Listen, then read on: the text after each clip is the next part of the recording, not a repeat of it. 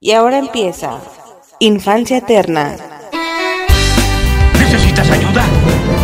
Solo hay un hombre que puede ayudarme. Mr. Satán, me tienes sorprendido. En realidad tú eres el salvador del universo. ¿Qué es esto? ¿Una broma? Tantas bromas me están matando. Usted no sabe qué es la muerte. Esto es muy fenomenal.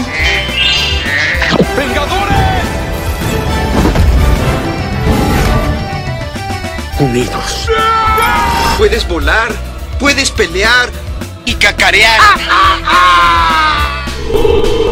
¡Liberlo! Está bien perder con el oponente, pero no con el miedo. Ya entendieron, ¿ok? Peter 1, Peter 2. Peter 2. Peter 3. Peter 3. Ok, vamos por ellos. Esperen, esperen. Los amo, chicos. Gracias, capitán. Cuando sean mayores ya no podrán volver.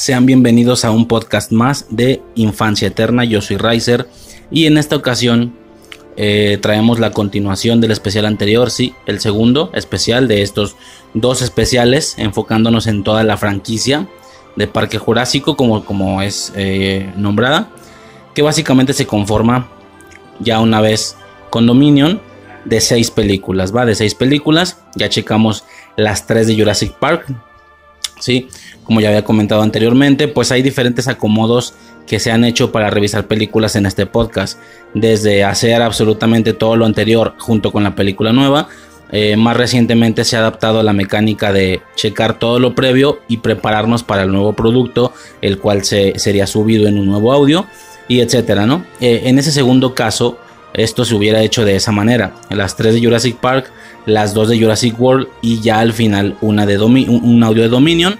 Pero no sé, por el tema de que incluso las trilogías, ambas trilogías se llaman distinto, eh, pues no sé, como, como que se me hizo más, más curioso, por así decirlo, hacerlo así, ¿no? En, en, las dos trilogías, por así decirlo, esta ya trayendo las tres, este audio ya trayendo las tres películas de Jurassic World, ¿ok? Este, poco más que mencionar. Eh, bueno, sí, una cosilla eh, a todo este universo, por así decirlo, también se suma una serie de Netflix, ¿sí? La quiero eh, la comento rapidísimo ahorita, porque la verdad es que no se va a tocar como tal o de manera muy clavada este tema en el podcast. Así que quiero hacer una, una que otra, bueno, una breve mención sobre esta serie. Se llama Jurassic World Campamento Cretácico, ¿sí? Es de Netflix la serie. Y pues es interesante, ¿no? Es interesante cómo se ha expandido el universo con esta serie animada. Aconteciendo durante los, los eh, digamos, durante la temporalidad de Jurassic World. De hecho, cuando la serie empieza, empieza antes de Jurassic World pero como tiene muchas temporadas, si no me equivoco, cuatro hasta ahora y va a salir la quinta temporada desde mi percepción temporal. Y que ya en algún punto de la serie ya avanzan después de Jurassic World. Inclusive en algún otro punto de la serie ya están después de Fallen Kingdom. Entonces, pues es, curioso cómo se expande el, el universo. Eh, como digo, estuve haciendo ahí unos avistamientos rápidos. Para nada vi la serie, ni mucho menos, la verdad. No, no, no cuento con esa disponibilidad con ese tiempo. Pero pues es curioso cómo con esta serie eh, expanden el universo, ¿no? Campamento Cretácico, de inicio es curioso el tema del, del nombre porque ya habíamos comentado, si no me equivoco, en el audio anterior, el tema de que la mayoría de los dinosaurios aparecidos en esta franquicia son más bien del, del periodo Cretácico y no del Jurásico. En cualquier caso debería llamarse, eh, o el nombre más correcto sería Cretacic Park, Parque Cretácico, ¿no? En lugar de Jurassic Park. Pero pues nada, al parecer Jurassic eh, o Jurásico es más comercial que Cretácico. Actualmente claro que lo es por las películas, pero no sé si lo era así desde antes. Parece ser que sí, puesto que eligieron este título que no quedaba tanto. Bueno, aquí ya se utiliza ese término. Jurassic World, campamento cretácico, ¿no? Es interesante. Eh, y pues nada, como digo, hice algunos avistamientos muy muy breves. Quería tocarlo así rapidísimo a modo de tertulia de calentamiento. Estuve checando algunas cosillas y pues como digo es curioso, ¿no? De inicio, eh, de inicio, de inicio, a ver, eh, ah, tengo que aclararlo desde mi perspectiva temporal, todavía no he visto Dominion, ¿sí? Esto se está grabando antes de la película. Eh, por supuesto se va a checar o en este momento voy a grabar Jurassic World y Jurassic World Fallen Kingdom. Y ya posterior, claro, ya posteriormente entraríamos a una parte donde ya se vio Dominion y donde se va a checar Dominion en este mismo audio, claro, no quiero decir. Este, entonces, bueno, Campamento Cretácico es curioso porque expande mucho más el universo. Tenemos diferentes tramas relacionadas con diferentes dinosaurios, sobre todo se clavan mucho en algunas cuestiones en específicas. Había checado algo de un tal Bumpy, que es al parecer una especie de anquilosaurio, pero como azul. Sabes que lo vimos, que, al parecer en la serie vemos su crecimiento desde ser bebé hasta ser más mayor. Eh, hay diferentes tramas, igual ser una serie animada un poco más infantil y, bueno, digo un poco entre comillas porque es este tipo de series que de bote pronto uno puede pensar que son completamente animadas, pero la realidad es que tienen su fandom, tienen su fandom de gente mayor, de gente mayor, de gente grande que sí lo espera, hay youtubers teorizando, eh, esperando que puede salir en la siguiente temporada, etcétera, ¿no? Cosillas de ese tipo. Es como muy, muy curioso que reciba este tipo de, vaya, que tenga este tipo de recibimiento por parte de un fandom mayor. Eh, hay cosas así de curiosas como una, no sé, una Miraculous Ladybug, que aunque de bote pronto puede parecer una serie solamente para niños, y, de hecho, de manera un poco más tradicionalmente hablando y encasillándonos mal pedo, tradicionalmente y ancianamente, para niñas, ¿no? Incluso es para niñas, pero tiene su fandom de gente mayor que teoriza, que hace este, como digo, teorías que espera, que se emociona con trailers. Es curioso, ¿no? Campamento Cretácico es un, es un caso muy similar. Eh, es interesante, como digo, la manera en la que expande el, universo. Eh, de, bote pronto, como digo, bueno, se me vienen... Eh, estaba checando que hay algunos episodios con tramas en específico. Hay, hay, uno en el que todo el episodio se basa en el mosasaurio, están escapando de él, etcétera, ¿no? Como, como que tiene más desarrollo en ese aspecto de tramas de cada episodio. Sobre todo me resulta muy interesante que estos güeyes también tienen cierto desplazamiento por más islas. Es decir, eh, y, si quiero hacer la aclaración de esto. Eh, en la segunda película, en Jurassic Park, The Lost World o El Mundo Perdido, la segunda de, la trilogía de Jurassic Park, se hace mención a las cinco islas que se llaman las Islas eh, Muerte, si no me equivoco, las Islas de la Muerte, algo así. Eh, que, como, y de hecho, Nublar, la isla Nublar, que es donde suceden los acontecimientos tanto de Jurassic World Fallen Kingdom, como de Jurassic World, como de Jurassic Park, la primera. Ya en alguna ocasión habíamos mencionado que, bueno, en Jurassic Park más bien habíamos, en, la trilogía anterior, habíamos mencionado que la primera película se desarrolla en Nublar, posteriormente se desarrolla la segunda y tercera película en la isla Sorna. Y hasta ahí, ¿no? hasta este punto temporal no me queda claro si Dominion vaya a ser enfocada en otra isla. Pero por lo pronto sí queda claro que Jurassic World 1 y 2 son también en nublar. Entonces en película solamente se ha eh, hecho el, digamos, el avistamiento de nublar y de Sorna solamente, siendo que aquí tenemos realmente muchas islas, ¿sí? Eh, específicamente están las cinco muertes que son Isla Peña, Isla Tacaño, Isla Sorna, Isla Matanceros e Isla Muerte, ¿no?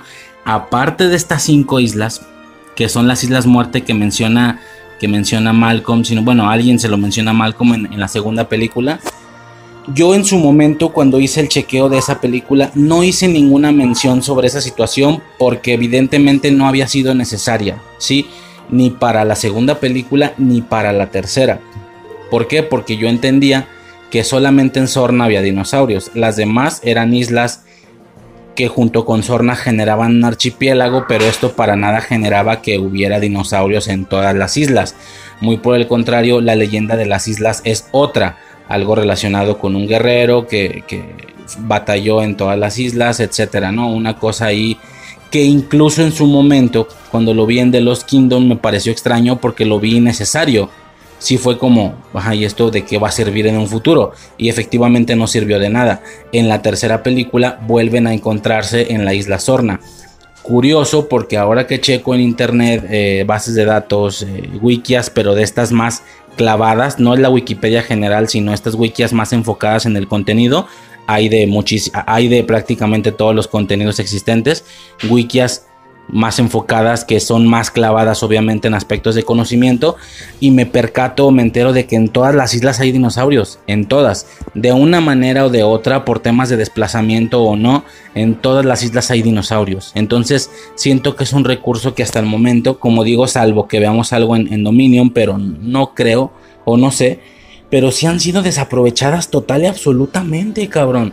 Porque sí hay dinosaurios. Es más, de ahí te pudiste haber sacado que en la tercera película, en Jurassic Park 3, se fueran a otra isla que no fuera Nublar ni Sorna. Con esto justificarías el por qué el depredador máximo y el rey de la isla es el espinosaurio.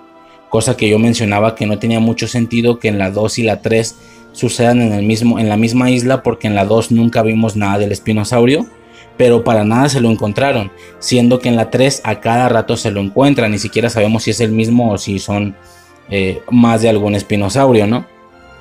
Entonces de ahí se pudieron haber sacado, güey. Yo entro y me percato de que en las 5 islas hay dinosaurios. Y no solo eso, son 7 islas en total. Son las 5 islas muerte, las que ya acabo de mencionar, y aparte se le suman dos islas. La isla nublar, que no pertenece a ese archipiélago como tal, y una séptima isla que fue tocada en campamento cretácico, justo regresando al tema.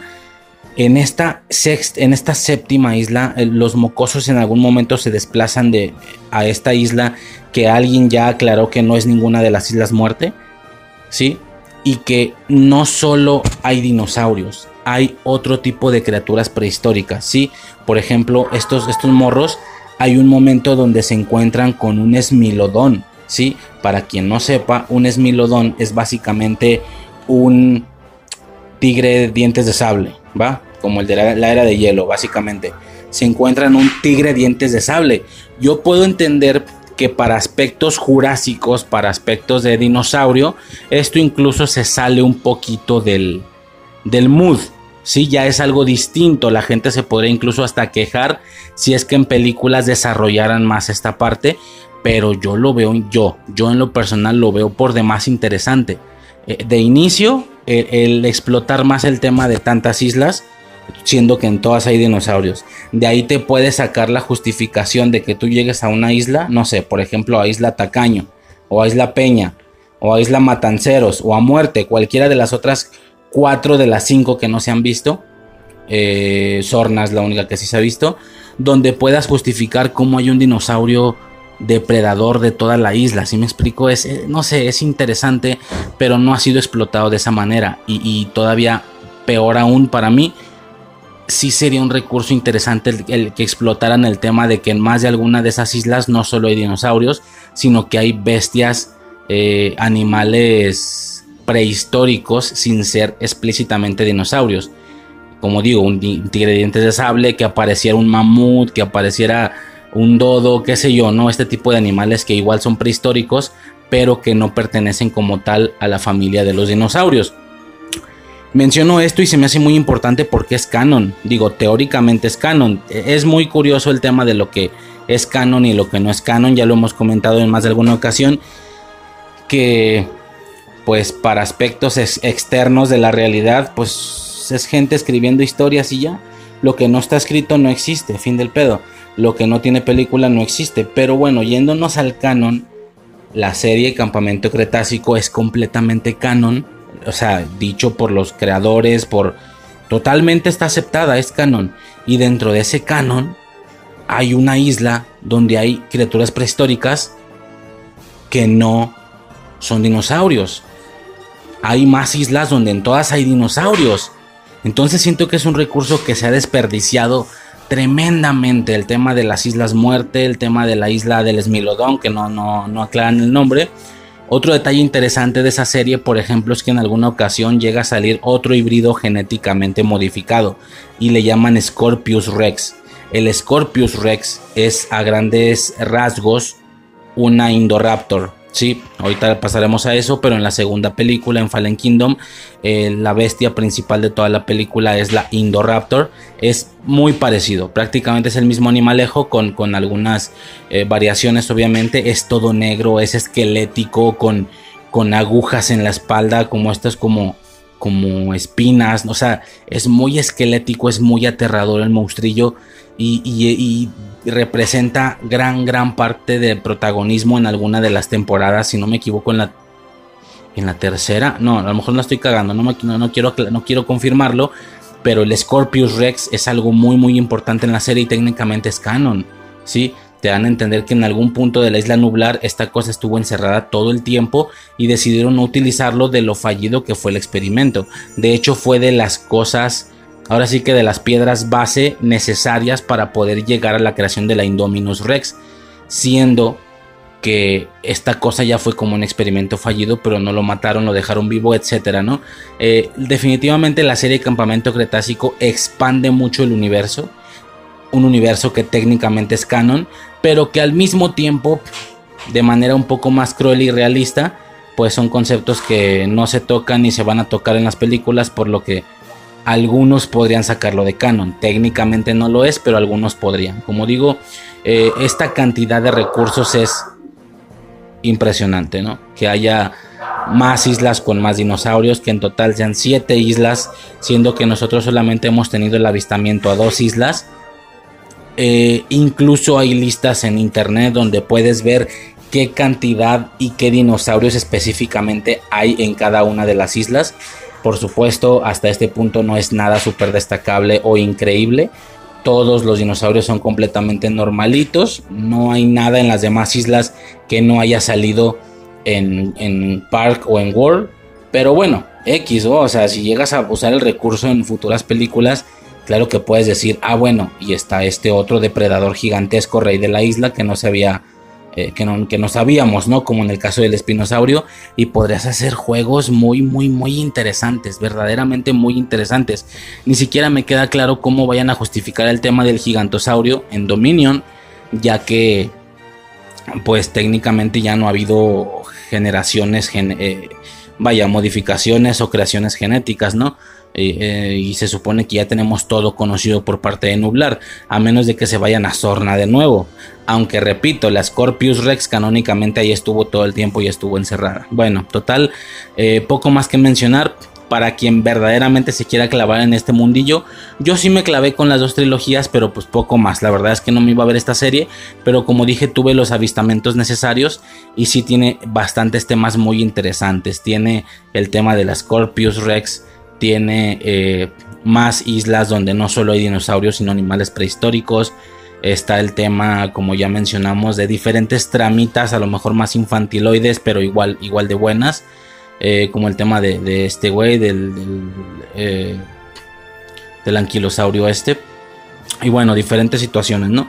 y como digo, pues quien verdaderamente esté muy interesado en clavarse más en este mundillo, puede checarlo ahí, puede checarlo ahí definitivamente en Campamento Cretácico. Poco más que mencionar, ya vamos a pasar eh, a, la continuación, a lo, que sigue del podcast, ¿sí? Vamos a estar hablando de las películas Jurassic World, las tres películas, eh, Jurassic World, eh, bueno, la primera, Fallen Kingdom y posteriormente Dominion cuando ya la hayamos visto, pero bueno, en el audio aquí ya está, ¿no? Si ya está escuchando esto, al final ya hablamos de Dominion. No sin antes, por supuesto, como ya se puede observar en el título, eh, recibir nuestra hora Marvel, ¿no? Nuestra sección donde revisamos la, serie eh, en activo de Marvel, en este caso es Miss Marvel, la que estamos viendo. Eh, y pues nada, ¿no? Vamos a checar directamente el episodio correspondiente de esta semana de Miss Marvel para posteriormente hablar de todas las películas eh, de Jurassic World, las tres películas restantes de esta franquicia. Nada, poco más que mencionar. Pasamos a la hora Marvel y posteriormente a las películas. Sobres. La hora Marvel.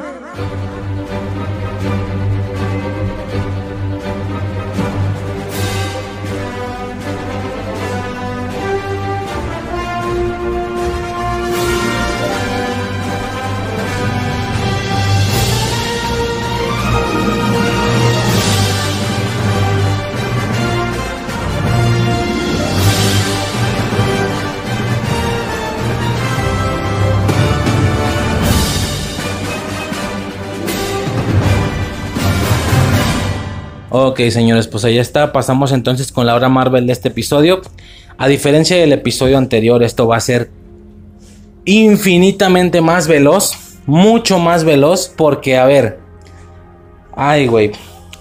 Yo ya había aclarado en el capítulo anterior o en la parte anterior de Miss Marvel que a lo mejor estaba cometiendo la equivocación, para mí, para mí y para mi gusto, ¿verdad? Estaba cometiendo la equivocación de clavarme mucho en la trama, de decir que, que si el villano de Falcon entró a esta habitación y su plan es este, güey, al final eso vale verga.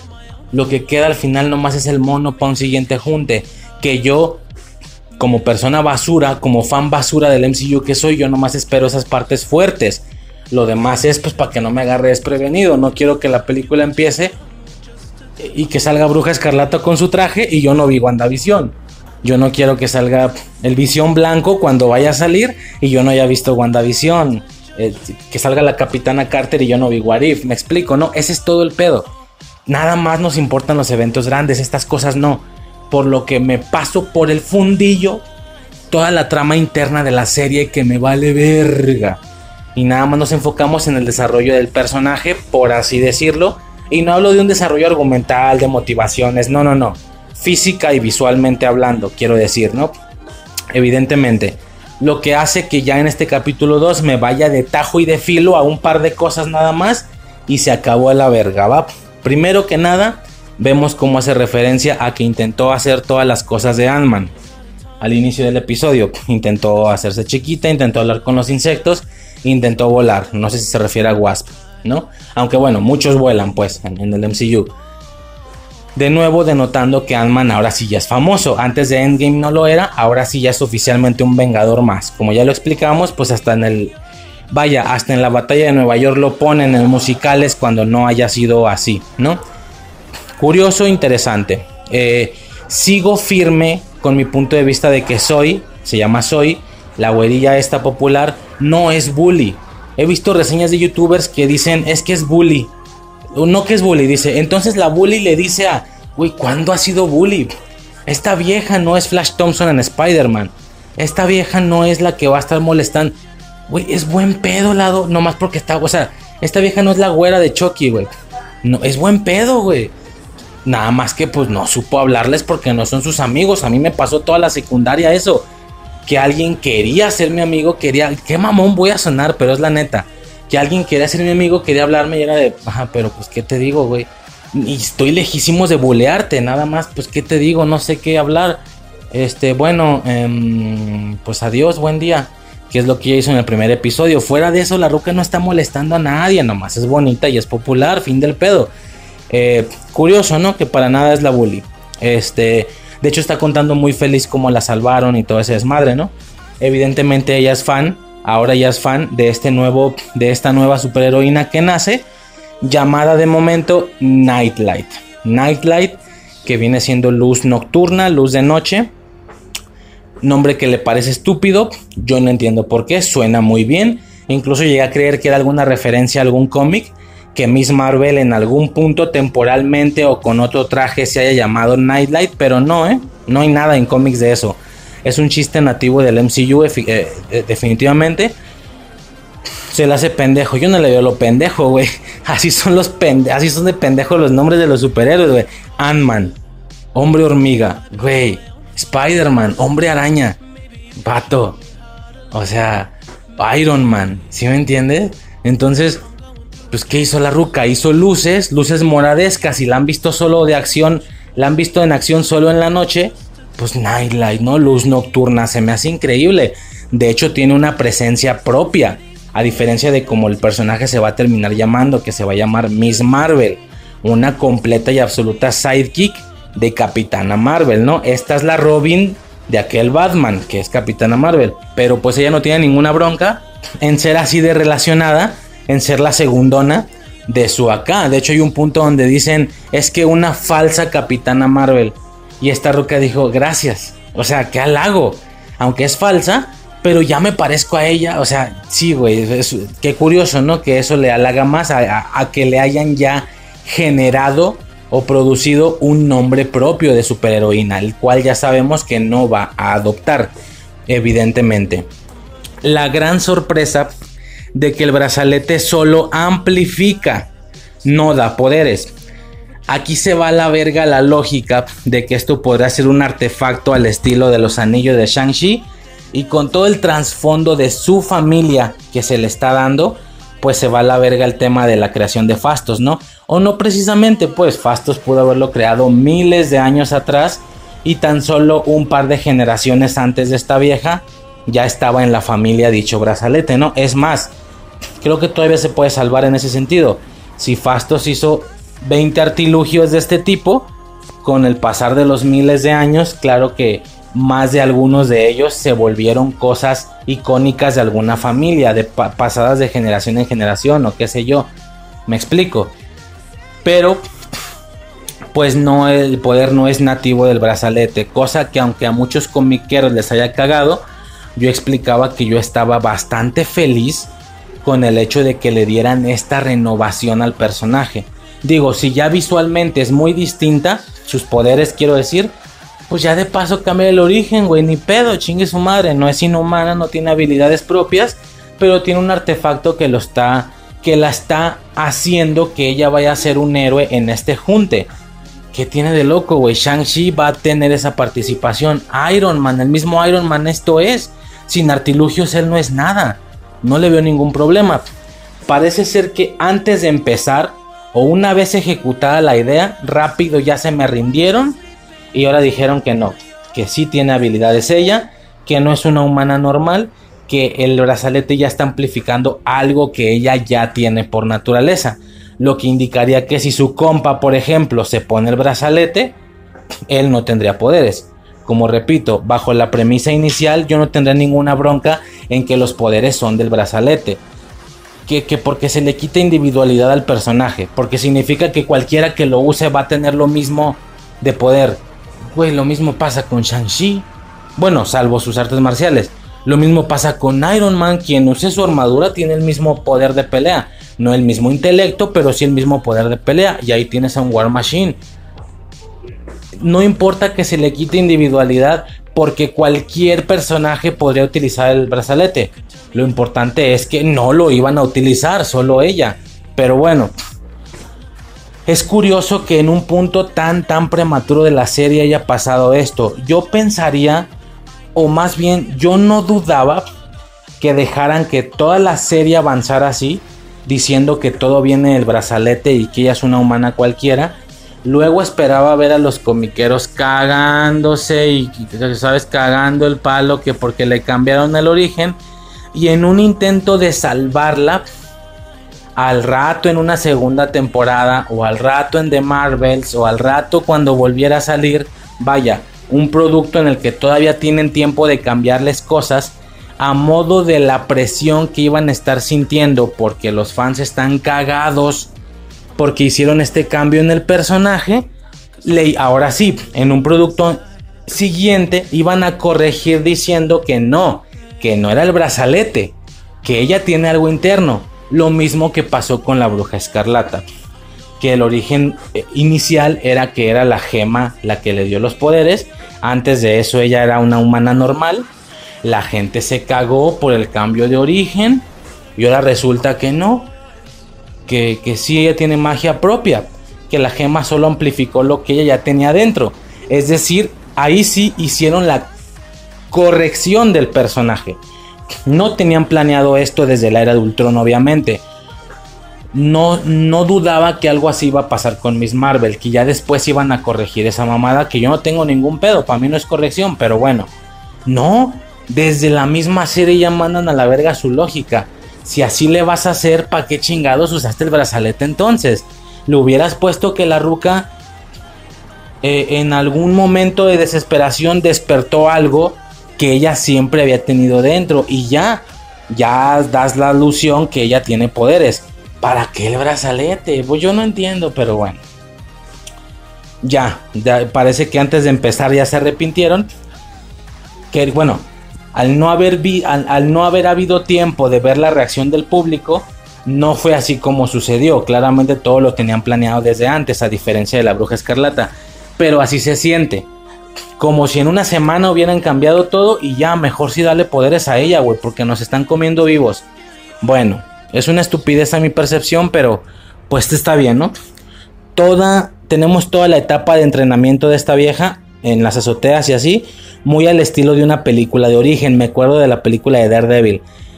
Si Miss Marvel no hubiera sido una serie, si hubiera sido una película, una película de origen, como Shang-Chi, por ejemplo, claro que hubiéramos tenido todo esto mucho más resumido, mucho menos aburrido, porque la serie es aburrida, y ya nos hubieran mostrado directo ese, el, conseguir el brazalete, luego el entrenamiento, luego media hora de toda su trama religiosa y vámonos a la pelea final y chingó a su madre, ya, la película de origen ya se acabó y el personaje ya quedó listo. Pero como es una serie, están invirtiendo mucho tiempo en muchas otras cosas que son las que no estoy mencionando y me vale verga.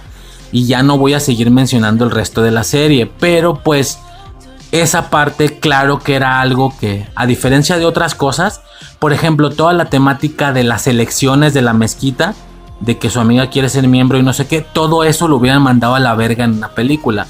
Pero como aquí tienen tiempo, pues van a meter esa mamada. Lo del Avenger Con, a lo mejor lo hubieran puesto en una película, pero hubiera durado 15 minutos al inicio, 20 y fin del pedo. ¿Sí me estoy explicando? Bueno, esta etapa de entrenamiento claramente es algo que sí hubieran puesto en, en la película de origen, por lo que sí me interesaba ver ese cotorreo, ¿no? Eh, como ya estoy diciendo, toda la trama de la mezquita y todo eso me vale verga. Incluso esta serie me está haciendo sentir o pensar lo mismo que me pasaba con Falcon and the Winter Soldier. Que yo decía, güey, más porque es un producto de Marvel.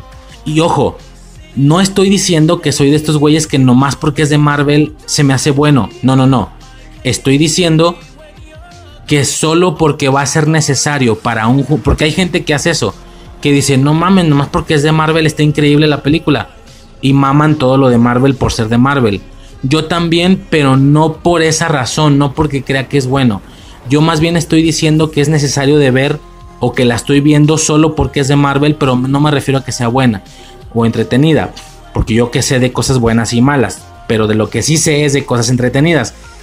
Yo me estoy refiriendo a que es necesaria para el siguiente junte, para el siguiente desastre más exclusivamente para Secret Wars o de momento para The Marvels que viene más cerca. E, entonces, eh, si no fuera por esa situación que va a ser necesaria, imagínate que esta es una serie random. Imagínate que es de Netflix, por ejemplo. Es una serie de Netflix que no tiene nada que ver con el MCU, que es de una mocosa que tiene esta religión, que descubre un brazalete y que el brazalete tiene poderes o algo así, ¿no? O sea, no tiene por qué ser del MCU para que haya poderes. Ahí tienes a una The Boys, ahí tienes a una Umbrella Academy, ahí tienes a una. Eh, bueno, Stranger Things no es de poderes, pero es como de cosas irreales o ciencia ficción. Si esta serie no estuviera conectada con el MCU, si el mono no fuera a salir en un siguiente junte, fuera una serie individual, yo no la vería. Pero para nada sería una serie que yo vería. Esta, yo no la vería. Yo no la vería. Igual que Moon Knight. Me explico. Que si a esas vamos, casi ninguna serie de Marvel. Si esas vamos, casi ninguna película de Marvel, güey. Una Thor, una Capitán América 1, no las habría visto. Así como no he visto Hellboy. Así como no he visto. Eh, así como no había visto Cuatro Fantásticos, al menos hasta que se hizo el podcast. Etcétera, ¿no? Creo que se está entendiendo este punto. Todo eso me vale verga. Pero bueno. Eh, la referencia a Kingo fue curioso, fue interesante. ¿Por qué? Pues porque universo compartido, ¿no? Al ser ellos, estos, estas personas que consumen el cine Bollywood, tradicionalmente hablando, más gente lo consume por gusto, pero tradicionalmente hablando son ellos. ¿Y quién es una estrella en Bollywood? Pues Kingo, ¿no? Nos mostraron Eternals, por lo que estos señores han visto películas de Kingo. Excelente. No sé si nos vayan a fangirlear, nos vayan a dar fanservice mostrándonos la primera interacción que Miss Marvel vaya a tener con Kingo. Muy al estilo de lo que vamos a ver la primera vez que se cruce con Capitana Marvel. Va a estar interesante ver la primera vez que se cruce con Kingo. Porque sí, según yo, Kingo sí quedó. Sí, ¿no? Sí, creo que quedó vivo. Eternals va a ser, van a ser los que quedaron al menos van a ser personajes que se junten con el MCU para un siguiente evento. Y pues va a estar interesante porque va a decir que, ya es su fan, que es su, etcétera, ¿no? A lo mejor no hay que hacernos ideas de más. Yo me acuerdo que por Infinity War imaginé muchas interacciones entre dos personajes que terminaron por no suceder. Yo imaginaba mucho como un Stark pendejeaba a un Groot, por ponerte un ejemplo. nunca sucedió, nunca se cruzaron. Pero pues no hay unas, pero hay otras, ¿estás de acuerdo? Sí tuvimos a Groot con Capitán América, con lo de Yo soy Steve Rogers. Y sí que tuvimos a. Sí que tuvimos bastante de Iron Man con Rocket. Bueno, pasa, ¿no? Pero sí imaginas cosas que van a terminar no sucediendo. Como esperar a que, a que, a que, a que este Stark le dijera a Strange. O, o viceversa, que le dijera bien pensado Sherlock. Porque los dos eran Sherlock nunca sucedió. Entonces, tampoco es, tampoco es eh, sano pensar en muchas interacciones porque a lo mejor termina no sucediendo. Pero bueno, ya inevitablemente pensé en esta, en la ocasión en la que él, tal vez, en la que ella o tal vez nunca se cruza, pero por este chiste yo creo que sí deberán de cruzarla con Kingo para que se vea como ella lo fangirlea, que diga, güey, soy tu fan, veo tus películas, algo así, ¿no? Algo rapidito. Este, sobre todo porque los dos, lo siento, aunque suene mierda, pero físicamente hablando, pues son similares en el aspecto eh, de raza, quiero decir. No estoy diciendo que sean iguales, ni mucho, sabes, como los asiáticos, que si los asiáticos son iguales y que no sé qué, o sea, no me refiero a eso, pero también es un hecho que, que pertenecen a un mismo sector eh, racial, tampoco vamos a negar eso, ¿no? Sería curioso. Eh, de nuevo y muy al estilo de lo que estaba diciendo anteriormente, toda la trama del nuevo galán me valía verga, como no tienes una idea. Sí se me hizo interesante nada más el momentito en el que ella, después de, digo, porque que te guste una persona es fácil, simple, rápido, siempre pasa, pero que te enteres que también la persona, que también a la persona le gustas, esa emoción, esas, esas ansias que ella tiene cuando entra a la casa, Suicide y yo rápidamente las identificamos. Fue de, güey, sí, sí me acuerdo cuando, cuando vivíamos eso, respectivamente hablando, yo con ella y ella conmigo. Ella me llegó a comentar que ocasiones en las que yo fuera a su casa a hablar con ella, al irme, ella al cerrar la puerta era de, no mames, o sea, ¿sabes? O es muy entendible que todo se cambia de rosa y todo ese pedo, que esa es su percepción de adolescente.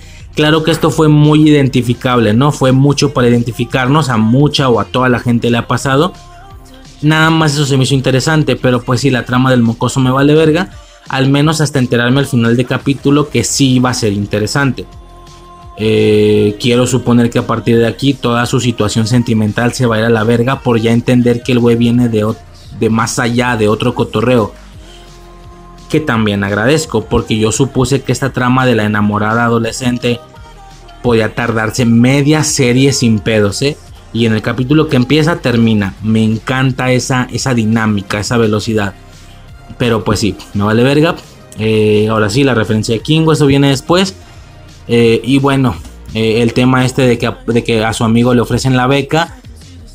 Y, pues este vato se la piensa porque le gusta la vieja, ¿no? A pesar de que no lo está pelando. Ok. toda la historia de una antepasada, aunque también me vale verga, esto ya claramente tiene relación directa con sus poderes o con lo que sea que haga que ella tenga los poderes internamente, pues esto interesa un poquito más, ¿no? Toda la historia del sendero de estrellas, que no me queda claro si se está refiriendo a su poder, que alguien utilizó su poder y abrió un camino de cristal morado, pues se puede entender como un sendero de estrellas, ¿no? Si es que se hizo en la noche o no, o se refiere a otra cosa, no me queda claro, lo sabremos después, tal vez. La referencia de las Illuminatías, haciendo referencia a los Illuminati. Por supuesto, había mucha gente que decía, entonces los Illuminati existen en este universo. No, así como los Vengadores son famosos, también los Illuminati. No creo, güey. Yo creo que se está refiriendo a los Illuminati a los gubernamentales. A este rollo del, del, control de masas, a este rollo del triángulo y el ojo. De hecho, alguna parte del logo tiene ese triángulo y ese ojo. A ver, que la misma agrupación de los Illuminatis de Marvel está también haciendo referencia a ese concepto más básico y más real, que es la posibilidad de la existencia de la asociación de los Illuminatis. Pero sabes, lo, de la masonería y todo este pedo, que son los que controlan el mundo y no sé qué, por, por cómo se ve el logo de las Illuminatías, que se ve el triángulo y el ojo, creo que se está, no, no se está refiriendo a que existan Illuminatis aquí, se está refiriendo a que pues a los Illuminati. ¿Sabes? Al, rollo este del dólar y todo ese pedo. Nada más que sí se me haría extraño entonces que hagan una referencia así en el producto que siguió después de Multiverse of Madness. no sé si eso tenga sentido. Porque evidentemente iba a ser inevitable que la gente no se confundiera y conectara. Y que los más imbéciles que no ubican bien este pedo digan, pero que no eran de otro universo, cuando eso ya es implícito, ¿no? Pero bueno, pues ahí está la referencia. Eh, tenemos todo el acto de Nightlight salvando al niño de noche. De nuevo, esto sí saldrá en la película de origen, por lo que sí me interesa. Este. Fuera de eso, me está sobrando muchísimo tiempo en este episodio. O sea, en Miss Marvel 2, quiero decir, hay mucho momento que me valió 3 kilos de chorizo, la verdad. Este, este punto es interesante cuando lo salva. De hecho, hay una ocasión en la que se parece mucho a Spider-Man por cómo va lanzando sus, sus, bolitas de luz para crear plataformas y que el morro caiga no tan fuerte. Curioso, ¿no? Poco más que mencionar, el capítulo como ya mencioné termina en que el vato es hija, es hijo, perdón, de la vieja que ella estaba viendo en sus, en sus visiones. Que no me quedó claro, yo pensé que esta vieja era la antepasada. Entonces la vieja es la antepasada que no ha envejecido, por lo que su hijo sería como un familiar de ella o no, o es otra persona. Esto no me quedó claro. Y si es otra persona que nada tiene que ver con su familia, pues de todos modos está relacionada con su antepasada, con aquella del brazalete y todo ese desmadre. Bueno, poco más que mencionar esto de la antepasada y el morro y que si no sé qué, es como que un segundo nivel de trama. Es decir, digamos que la serie tiene tres niveles de trama. El primer nivel, que solamente es lo único que nos va a servir para el siguiente junte, que estamos de acuerdo que ese primer nivel es nada. Es el nombre de Kamala, su apariencia, su adquisición de poderes, su traje y poco más y algún personaje más si es que termina con poderes, como pasó con Leila. Y ya. Un segundo nivel de trama es todo aquello que aunque va a ser cerrado en esta serie y no va a ser importante después, sí tiene referencia directa con el personaje y sus poderes en sí, como lo puede ser el tema de la antepasada, el tema de esta mujer nueva misteriosa, etcétera. Y un que ese a lo mejor, pues punto que le tengo que prestar más atención, aunque sé que va a cerrarse al acabar la temporada. Y un tercer nivel de trama, pues ya es todo lo de la mezquita, lo de su religión, lo de que si la morra se va a hacer miembro, que si no sé qué. Puta madre, de hueva, de hueva, de hueva, como no tienes una idea. O será que no me está gustando mucho esta serie. Y vaya que la esperaba mucho. Poco más, que más? Pues los, los de control de daños, güey que pues, es algo que ha salido mucho en el MCU. Curioso que todo esté muy conectado, o sea, siempre está conectado todo con el MCU y aquí nuestra referencia es el control de daños. Eh, o cómo chingo se llama así, ¿no? Que por lo que entiendo es una asociación de Stark. Creo que en Civil War nos da a entender que él abrió para limpiar sus desmadres. Pero por alguna extraña razón, yo no sé si ahora están trabajando de manera independiente. De hecho, es de ahí de donde se genera toda la trama de Homecoming porque Michael Keaton trabajaba en control de daños y luego recibió una pastada en el trasero, lo que hace que se enoje y se robe tecnología Chitauri, que por ser control de daños tienen mucha tecnología. Es curioso, ¿no? A ver, ahí te va. Durante toda la primera etapa del MCU tuvimos a Shield, que era esa organización intermediaria que siempre estaba consciente de todo lo que estaba pasando y por supuesto siempre con un afán de aprender más. O si el artilugio era peligroso, resguardar el artilugio si la persona era peligrosa, ver cómo se le guiaba o cómo se le... No tanto se le usaba a su favor, sino cómo se le controlaba para evitar problemas mundiales, ¿no? Claro, siempre con un poquitín de interés propio, pero la verdad es que siempre muy blanco, ¿eh? En, en Vengadores 1 me acuerdo cuando se empieza a dar esta posibilidad de que todo lo están haciendo por interés propio, termina siendo que sí, pero con el afán de defenderse para una siguiente guerra, porque claramente en la venida de Thor, ellos, sin albur, ellos no estaban listos. Lo veo completamente posible. No lo veo como un interés propio, no, güey, están protegiendo a su tierra. Claro, pues sí, lo que dijo Thor, ¿no? Que solamente estaban declarando otros mundos que ya estaban listos para guerras más avanzadas. Y esto puede incitar al desafío, ¿no? Como decía Visión también. Bueno, pero fuera de eso nunca se sintieron así, ¿no? Como antihéroes o malvadescos. Es curioso porque en WandaVision se nos fue presentada la agencia SWORD como una Shield, pero todavía con un mayor conocimiento de personajes con poderes o personas con poderes.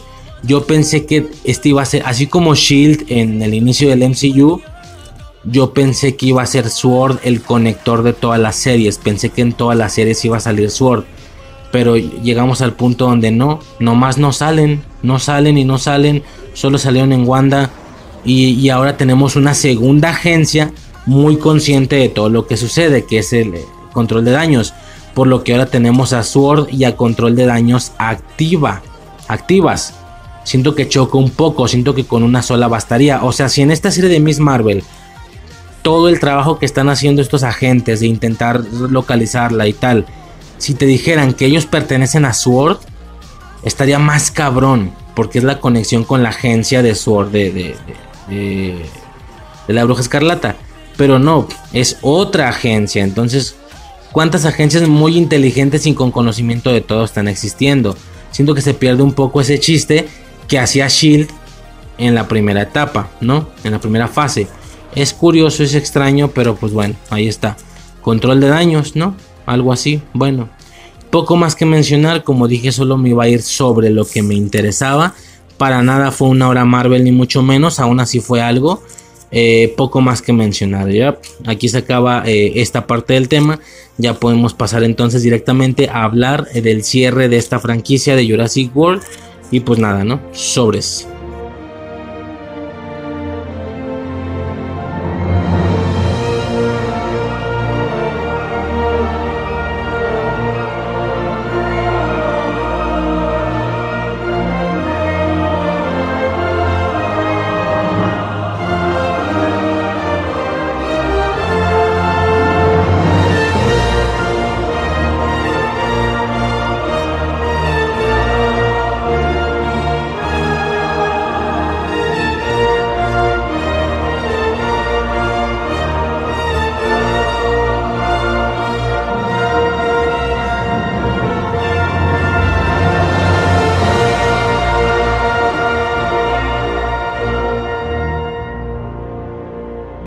Señores, pues ya podemos pasar a hablar directamente de la película, la primera película de esta trilogía, Jurassic World, sí, Mundo Jurásico, película estrenada el año 2015.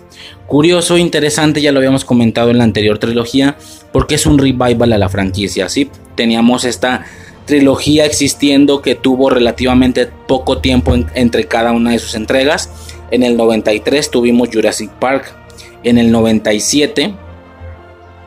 Siete años, eh, siete años, imbécil, güey, soy estúpido. Cuatro años después de Lost World, El Mundo Perdido o Jurassic Park 2. Y posteriormente, eh, otros cuatro años después, un total de ocho entre toda la franquicia, Parque Jurásico 3, del 93 al 2001.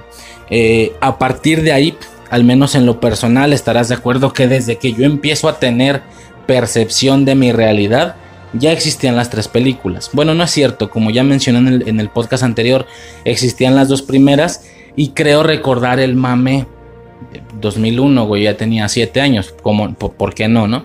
El mame de que había salido la tercera parte de Jurassic Park, cuando para ese punto yo ya había visto la 1 incontables veces y la 2, pues alguna que otra ocasión, a lo mejor una ocasión nada más, eh, pero muchos anuncios en Canal 5 de que la anunciaban y que utilizaban como motivo de atracción para ver la película el, tiranosaurio Rex corriendo por, por la ciudad, embistiendo un camión, un, transporte público, etcétera, ¿no? Ese era como que su gancho, evidentemente.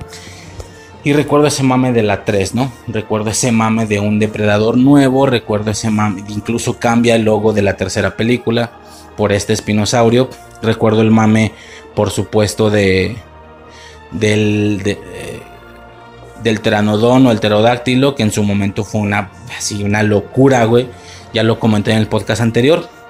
Y ya, ¿no? De 2001 a 2015, cabrón. 14 años. Si eres del vuelo, pasaste prácticamente toda tu infancia entendiendo y sabiendo que era una trilogía que ya estaba cerrada y que no iba a tener continuaciones. Y en algún momento de 2015, ¡pum! Revival. Regresan la franquicia, la reviven, la retoman, pero cambiando el concepto. Ya no es una Jurassic Park 4, ahora es Jurassic World. ¿sí? Eh, por supuesto, me imagino que debió de haber dudas de si era un, un reboot, un remake o era una continuación, etcétera, ¿no? Bueno, ahora sabemos que era por supuesto una continuación total y absolutamente con el concepto completamente renovado. Como digo, no era una Jurassic Park 4, que bueno, para el caso ya habíamos checado que desde mi percepción yo podría pensar que si en alguna realidad alterna siguió habiendo películas seguiditas, o sea, de que en otros cuatro años después, en 2005, hubo Jurassic Park 4 y luego en 2009 Jurassic Park 5, etcétera, ¿no? Si se hubiera manejado de esa manera, pues sí hubiéramos visto a lo mejor una constante de que el, de que el depredador máximo de la película cambiara en cada una, ¿no?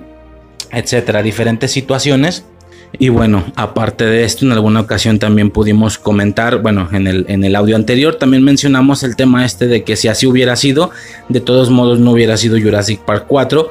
Ellos ya tenían la idea de que al cerrarse la trilogía, cambiar el concepto, cambiar el nombre y generar una nueva trilogía, la cual tenían planeado llamar Jurassic War. Sí, esa era como la idea. Algo así como que todo ya estaba listo para un Spider-Man 4 y tenemos incluso la trama y todo ese desmadre que iba a ser el buitre, que iba a aparecer la gata negra, todo lo que ya se sabe de esos rollos. Bueno, el plan si es que hubiera continuado a lo mejor un poquito más a continuación de las de Jurassic Park y sin dejarla morir tanto tiempo, hubiera sido Jurassic War, War de guerra, W-A-R.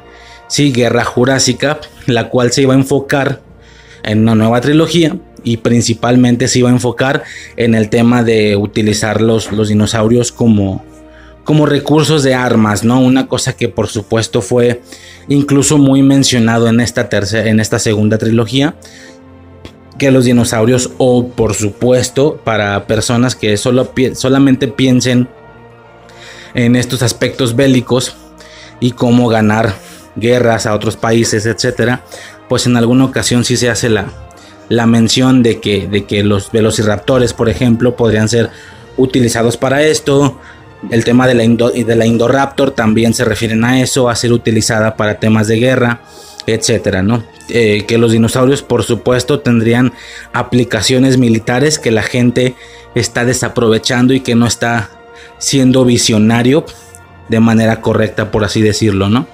Por supuesto, no sucedió tampoco esto, sino es hasta este momento que tenemos esta esta creación, ¿no? Este revival Jurassic World en 2015, 14, 14 años después. Nuevo elenco, pero es una continuación. Siguen mencionando a Hammond y todo eso. Y pues es curioso, ¿no? Porque hace demasiado, hace demasiada expansión con el tema de Jurassic Park y ahora es Jurassic World. En su momento fue algo que, que, que remarcaba mucho. De, ay, güey, ya no es un parque jurásico, ya es un mundo jurásico. No me queda claro si de esta manera vaya a cerrar la trilogía, teniendo un mundo plagado de dinosaurios donde a lo invasión zombie o a lo infección zombie más bien vale chorizo y ya todo va a regresar a, a situaciones prehistóricas. Sería curioso, sería muy interesante ver una película donde ya no se enfoque en un parque, sino eh, en gente sobreviviendo como digna infección zombie, pero con dinosaurios en este caso, ¿no? Sería sumamente interesante. Este, y pues nada, ¿no? Por el momento tenemos esto, Jurassic World, pero a pesar de que en su momento fue inevitable que no, no nos diéramos cuenta o no captáramos todos ese cambio de término que habían hecho de Park a World, la verdad es que por el momento termina bastante contenido, siendo un parque de nuevo, pero pues que ahora el mismo parque se llama Jurassic World, cambió su, su esquema, su apariencia de rojo a azul, ahora es Jurassic World en azul etcétera, ¿no? Diferentes conceptos, diferentes situaciones. En su momento, yo me acuerdo ver el tráiler, ver que se iba a revivir esta franquicia y ver particularmente algunas cosas que a todo mundo nos llamó la atención del tráiler. Una de las cosas, eran tres cosas específicamente, y lo recuerdo bien. Era que el parque estaba abierto, abierto y funcionando cosa que técnicamente nunca pudimos ver. En Jurassic Park Hammond hace pruebas, lleva gente, lleva gente para hacer como que los, los ahora sí que los, los el, testeo, ¿no? Por así decirlo, las pruebas para ver la, la respuesta de la gente, cómo, cómo se les va a hacer el pedo, etcétera. Pero realmente nunca lo vimos como tal abierto o público. Tanto que cuando ni siquiera se tenía conocimiento de esto. Tanto que cuando vale verga, nadie les creía que, que habían estado en un lugar de dinosaurios. Al menos hasta la segunda película que el mundo lo pudo comprobar. Y para la tercera ya es bien sabido por todo el mundo que hay una isla cerca de Costa Rica que tiene dinosaurios. Perfecto. En su momento fue algo que llamó muchísimo la atención. ¡Guau! El parque ya está abierto y funcionando. Primer cosa. Segunda cosa, que los velociraptores estaban siendo ligeramente domados, ligeramente, ligeramente amaestrados, con un chingo de riesgo, con un chingo de problemas, pero de alguna manera estaban siendo amaestrados. Esto era una locura. Y la tercera cosa, una nueva raza de dinosaurio. Una raza que estaba modificada genéticamente y que era creado por ellos. Estos tres conceptos fueron impresionantes. Me causa mucha eh, gracia, la verdad, que hay un dato por ahí curioso de que el director de esta película, que no es Spielberg, por supuesto, no recuerdo el nombre, me vale verga, que el vato al hacer el revival o al saber que iba a revivir esta franquicia, le pregunta a Spielberg, oye, ¿qué onda, güey? Voy a revivir tu franquicia. Soy un admirador tuyo, te admiro, eres una verga, bla, bla, bla. Dime algún consejo. Algo así, ¿no? A lo mejor estoy inventando palabras, pero pues era como que el concepto, ¿no? Leí por ahí.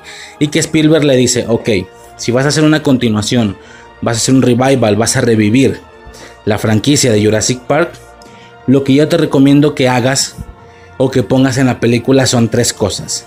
Fijo tienen que ser tres cosas. Tienes que poner un parque ya abierto y funcional. Tienes que poner a un domador de velociraptors. Y tienes que poner a una especie creada genéticamente. Ah, ok. Detallitos para poner en la película. Yo me acuerdo haber pensado, vato, ¿te dio sugerencias o te regaló la película, güey. Te regaló la primera película, no digas mamadas. Esto sigue siendo de Spielberg técnicamente, las ideas. Estos tres conceptos que son lo que generalizan y lo que yo creo que destacan la película de sobremanera. Justo estas tres cosas. Bueno, fue curioso ese tema, ¿no? En su momento fue muy, muy curioso y muy, muy interesante, me acuerdo. Ahora, bueno, pasando ya, ahora sí, directamente a la película. ¿Qué vemos? Como ya mencioné, vemos un parque abierto. Por fin abierto, algo que nunca habíamos visto, a pesar de que las tres primeras se llaman Parque Jurásico, cuando la verdad es que de Parque Jurásico poco tienen. La primera si acaso tendrá esta esencia de lo que iba a ser el parque, las rejas, las contenciones, la parte comercial, las camionetitas donde se iban a pasear, mas nunca vimos nada de esto funcional y en curso. Nada. ¿Sí? Y la segunda y la tercera, pues no se diga, güey. De Parque Jurásico tienen poco. Tranquilamente podrían ser personas intentando sobrevivir en un. En un ambiente lleno de dinosaurios. Que si bien no es la Tierra completa. Bueno, de alguna manera justificada ellos eh, los acomodan en una isla de todo el planeta donde hay dinosaurios y hay que sobrevivir a dichos dinosaurios, ¿no? En ese sentido, por así decirlo. Este...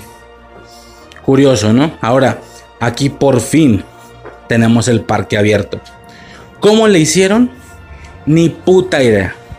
¿Cómo hicieron y qué verga hicieron? Ni perra idea. Me imagino un operativo gigantesco con muchos millones y billones, qué sé yo, de dólares invertidos. Eh, y pues sí, ¿no? Obviamente se teoriza que en alguna ocasión se decide hacer esta, esta, esta eh, digamos, esta dinámica.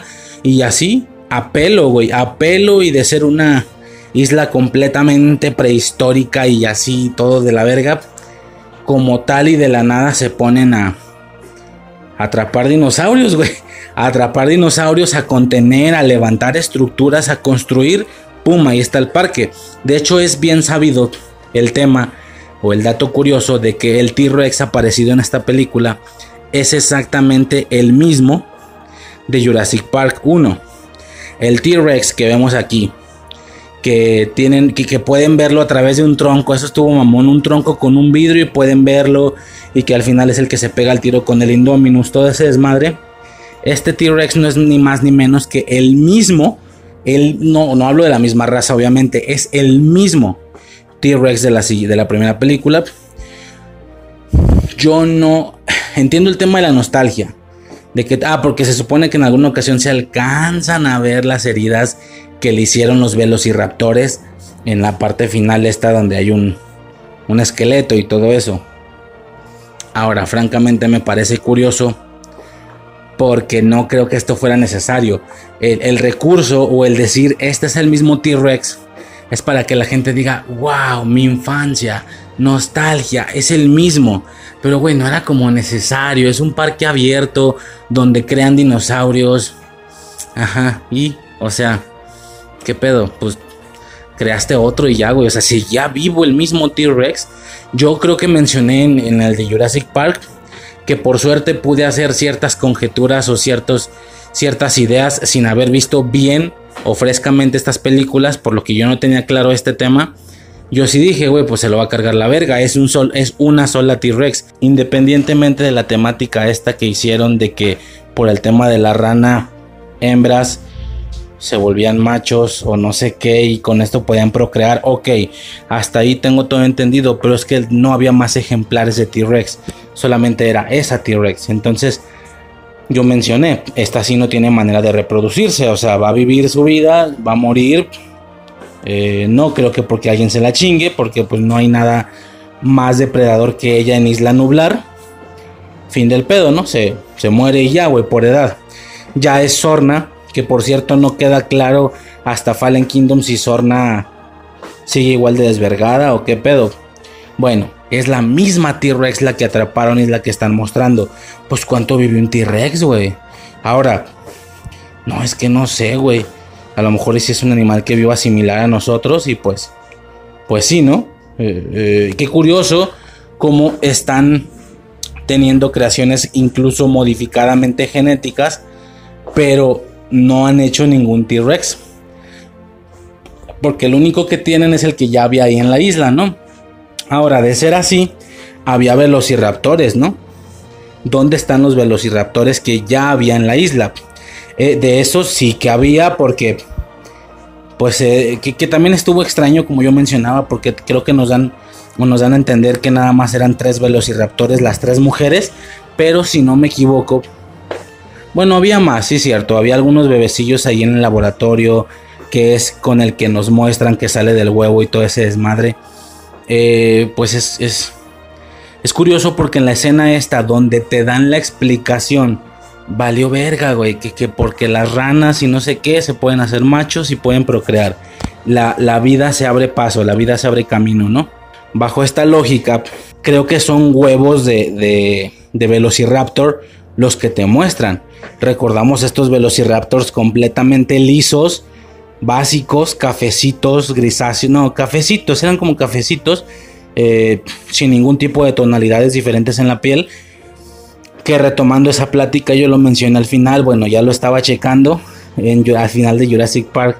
Hice ahí algunas menciones con, los últimos Velociraptors de Sorna que se veían sumamente distintos. Ok, llámese todo el pedo, ahí te va. Eh, esto viene de libros. No sabía, güey. Hice el primer audio sin saber. Todo esto viene de libros, son obras literarias, va, que en su momento tomaron para hacer películas. Los velociraptores del producto raíz, del producto fuente, que por donde le veas, eh, ¿cómo se puede decir? Cerebralmente hablando o, o intelectualmente hablando, pues es lo más importante, ¿no?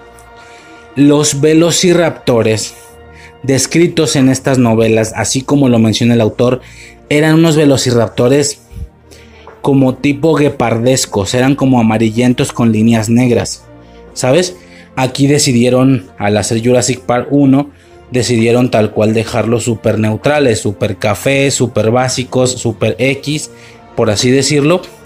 Pero eh, sí que en futuras entregas intentaron, y esto es lo que se explica, lo que intentaron fue hacerlos un poquito más similares a los de la obra literaria.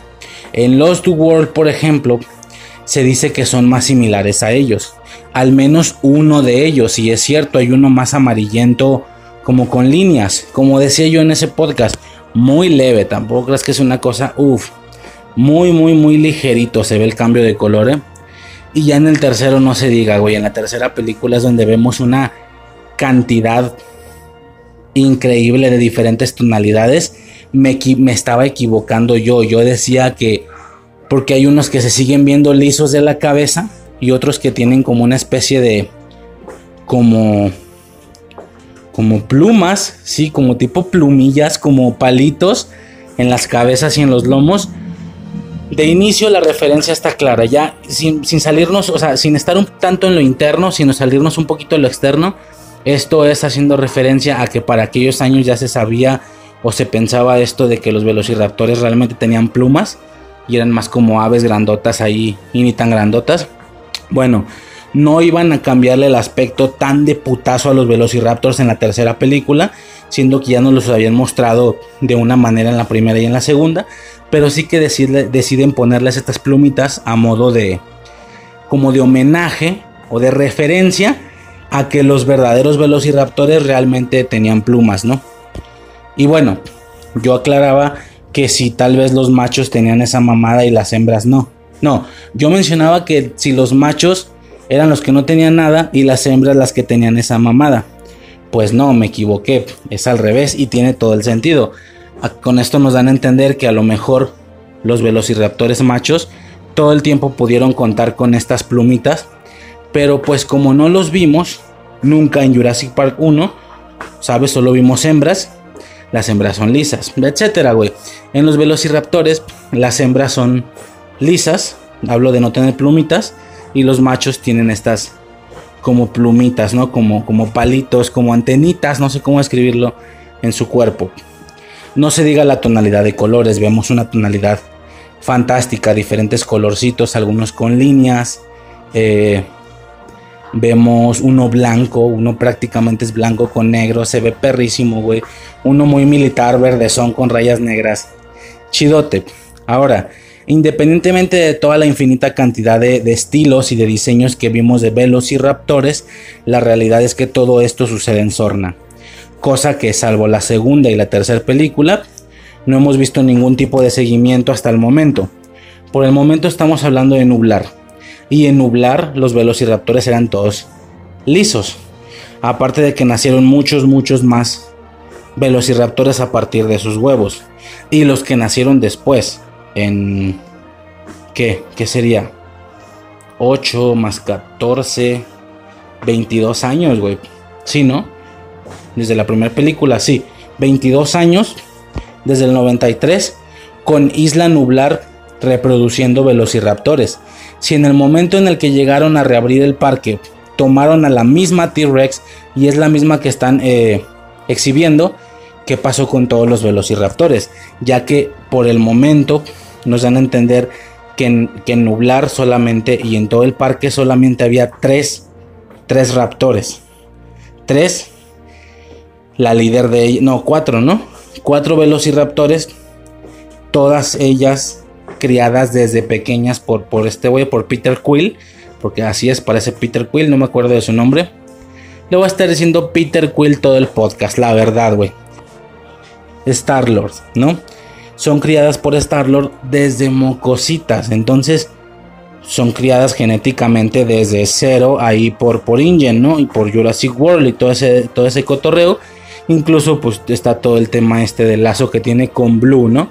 Blue, que es ya digna mascota de esta trilogía, salió en las primeras dos y va a tener mucho protagonismo en la tercera película. No es completamente azul, pero tiene algunos diseños en su cuerpo. De hecho, estos velociraptores son mucho más parecidos a los de la parecidas a los de la primera película. Pero Blue tiene ciertos diseños ahí como azulescos, tiene como una línea azul, por eso se le llama Blue. A diferencia de los velociraptores ya tan diferentes que nos habían mostrado en Isla Sorna en la tercera película. Aquí vuelven a ser un poquito más parecidos a Jurassic Park 1, ¿no? Salvo este detalle en azul de Blue pero como digo, todas son creadas genéticamente desde cero. qué le hicieron a todos los velociraptors que ya había ahí. Esto por supuesto no queda claro, ¿no? Pero bueno, reabrieron el parque. ¿Cómo? ¿Quién sabe? Como digo, yo imagino un despliegue de fuerzas impresionante, una cantidad de dinero invertido impresionante, de seguro más de alguna muerte, pero de alguna manera, no sé cómo, pusieron en orden toda la puta isla. Increíble. Isla Nublar está reorganizada de nuevo. Con un parque abierto, chingate esa. Pasado de verga, güey. Pasadísimo de verga, la verdad. Y se ve, por supuesto, espectacular. El parque se ve espectacular. Obviamente nos brincamos toda la tramita esta de los mocosos que poco me vale verga. Todo el inicio. Nada más un dato curioso, si se me hace cura como el vato grande de los dos morros, el grande tenía novia, tanto que le costó un chingo separarse de ella y no sé qué. Pero después el mocoso anda conqueteando con, con unas mocosillas ahí de Jurassic World. O sea, no mames. No mames, pinche vato cerdo, güey. Pero pues sí, en la infancia creo que todos lo hicimos, ¿no? Todos fuimos así de vale verga. Bueno, este, nostalgia nostalgia por doquier, por aquí, por allá, el señor ADN, que era el monito este como tipo ADN, dando los tutoriales y las explicaciones en el parque, desde aquella Jurassic Park 1, ¿no? Obviamente full nostalgia a la persona que estuviera eh, eh, viendo esto de nuevo, ¿no? Tenemos diferentes mostraciones, si se dice así, diferentes expresiones de cómo es que el parque funciona, de las... Eh, ¿cómo se le puede llamar? De las atracciones que tiene. Hay una parte donde vemos a unos mocositos montados como si fueran potritos, montados en triceratops, que yo había leído y también es bien sabido en estas películas y en el fandom que esta escena iba a ser originalmente utilizada, o sea, no la escena como tal, quiero decir así, mocosos trepados en triceratops eh, pequeños, que iba a ser utilizada en, en Jurassic Park 1. No me queda claro cómo si el parque no está abierto. Porque iba a haber tantos morros trepados. No sé si también era algún testeo, alguna prueba. No sé, pero que la escena la querían usar ahí. No la usaron y ahora como homenaje la, ahora sí la usan acá. Interesantísimo, ¿no? Diferentes tipos de, de adaptaciones, de, adaptaciones, como digo, por ejemplo, el tema del mosasaurio es impresionante. Todo el público viendo. De hecho, ya es algo icónico de esta trilogía, el mosasaurio brincando y mordiendo algo, ¿sí? En esta película lo vemos un par... Y bueno, se chinga... El, spoilers, lo siento, se chinga el Indominus, pero, pero... Lo vemos eh, como, como que desde esa toma, quiero decir, viéndolo desde arriba, viendo cómo brinca y muerde algo. Lo vimos dos veces.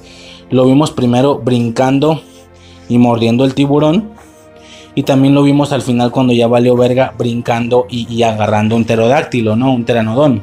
Que en su momento me acuerdo también en el tráiler fue una locura porque primero veíamos, no sé si las primeras versiones del tráiler eran este güey haciendo lo del tiburón. Y luego en algunos trailers finales, algo así, ya, ya te ponían la escena del, del pterodáctilo. Era como la misma escena, porque es la misma escena, pero ahora mordiendo un pterodáctilo. Y era como, ah, chinga, la modificaron. Ahora la escena va a ser un pterodáctilo y no un tiburón. Yo me acuerdo haber pensado eso, pues no, son ambas. Y ya es algo icónico de aquí, ¿no? En la segunda también sale este cotorreo. Creo que el güey brinca eh, agarrando el. Un güey que estaba trepado en una escalera de un helicóptero, un pedo así. Bueno, eh, el mosasaurio es impresionante, es gigantesco, es un cocodrilo dinosauresco tiene aletas, güey, impresionante, güey. Digo, regresando un poco al tema este de que mi morro le gusta ver este, le gusta mucho este cotorreo, él tiene un mosasaurio, güey, de gran, de gran tamaño, güey, es así de que, no sé, un metro, no, un metro, menos una mames, es mucho un metro, eh, unos 50 centímetros, güey, no, no sé, es muy grande, güey, no, 50 centímetros es poquito, ¿no? Unos 60, 70 centímetros, un mosasaurio grandote, güey, perrotote. Este, muy, muy impresionante este dinosaurio. Está increíble, la verdad. Eh, aquí, por supuesto, hacen la aclaración de que más, Lani o más Rani, algo así, es el inversor. ¿Sí? Eh, y por supuesto, aquí ya me saco todo lo que tenga que ver con este personaje. Se me hace curioso cómo le dieron, como que al inicio le dan una, dirección al personaje que a él no es como que, ¿cómo te explico? podríamos llegar y ver un inversor que es el que le está metiendo dinero al parque, verlo frío, ¿no? Como de, ay, vale, verga, yo quiero dinero, este... Ahora, algo así como vimos a, la, a la ruca esta, a la vieja de Quill, durante toda la película, pero no, le dan una dirección como muy... Como muy de conciencia, como muy... ¿Y cómo va el parque? Y la morra, pues mire, las acciones y las ganancias, no, no, no, estoy hablando del parque. La gente es feliz, la gente se divierte, los dinosaurios viven felices viven cómodos en su hábitat. Ah, sí, o sea, le dan como que una dirección de muy noble, por así decirlo, muy buen pedo. Pero siento que luego esa, esa situación se va a la verga con este ejecutivo no queriendo cerrar el parque y no queriendo evacuar. Una vez viendo que ya todo valió verga, no quiere evacuar a nadie. El vato dice, güey, dependemos de la contención de este tipo de cosas y por esto es que vale verga, por eso, es que, por eso es que tanta gente empieza a ser dañada, por eso se sale tanto de control, ¿sí? Si él los hubiera evacuado, evacuado desde el primer momento, mucha gente se hubiera salvado, ¿no? Eh, mucha gente que murió, güey, en el ataque de los pterodáctilos, entonces, mm, es raro. Si acaso el único remate que tuvo esta, esta actitud buen pedo bonachona, pues supongo que cobra, cobra sentido cuando el vato se muere pero la verdad es que tampoco se sacrificó, no es como que sacrificar, el vato no tenía planeado ese pedo, se subió el helicóptero y se lo, cargar, se lo cargó la verga, ¿no? Los pterodáctilos, si no me equivoco, lo tumban eh, ahí desmadrando el, aviario, pero no sé, personaje sumamente extraño, como digo, le dieron una dirección extraña, noble, lo terminaron, se puede decir que noble, pero tuvo un intermedio frío de ejecutivo que la gente le vale verga y que lo que él quiere es que no cierren el parque por dinero, es, estuvo extraño el desarrollo de ese personaje. Eh, impresionante cuando a este güey, a Maslani, le enseñan por primera vez la Indominus Rex. Y aquí nace este, lo que ahora es tan, este tan conocido meme, ¿no? De que cree que asuste a los niños. A los niños les va a dar pesadillas a los padres. Chingonzote. De ahí sale un meme y obviamente mucha, mucha gente lo, lo utiliza actualmente, ¿no? Y por supuesto pasamos a toda la premisa del entrenador de velociraptores, ¿sí? Peter Quill Starlord eh, nos dan a entender todo el tema este de, que él ligeramente, muy muy a huevo, el güey puede como amaestrar o domesticar a los velociraptores, como digo, muy a huevo.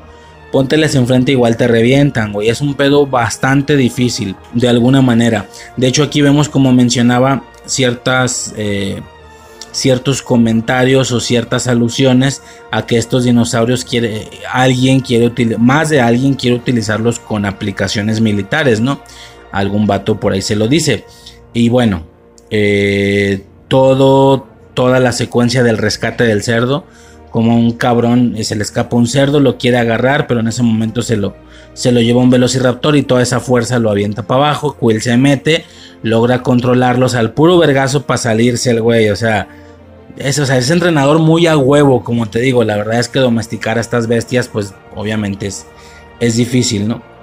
Eh, al igual que a Maslani, también llevan a Quill a, ver todo el tema de la Indominus.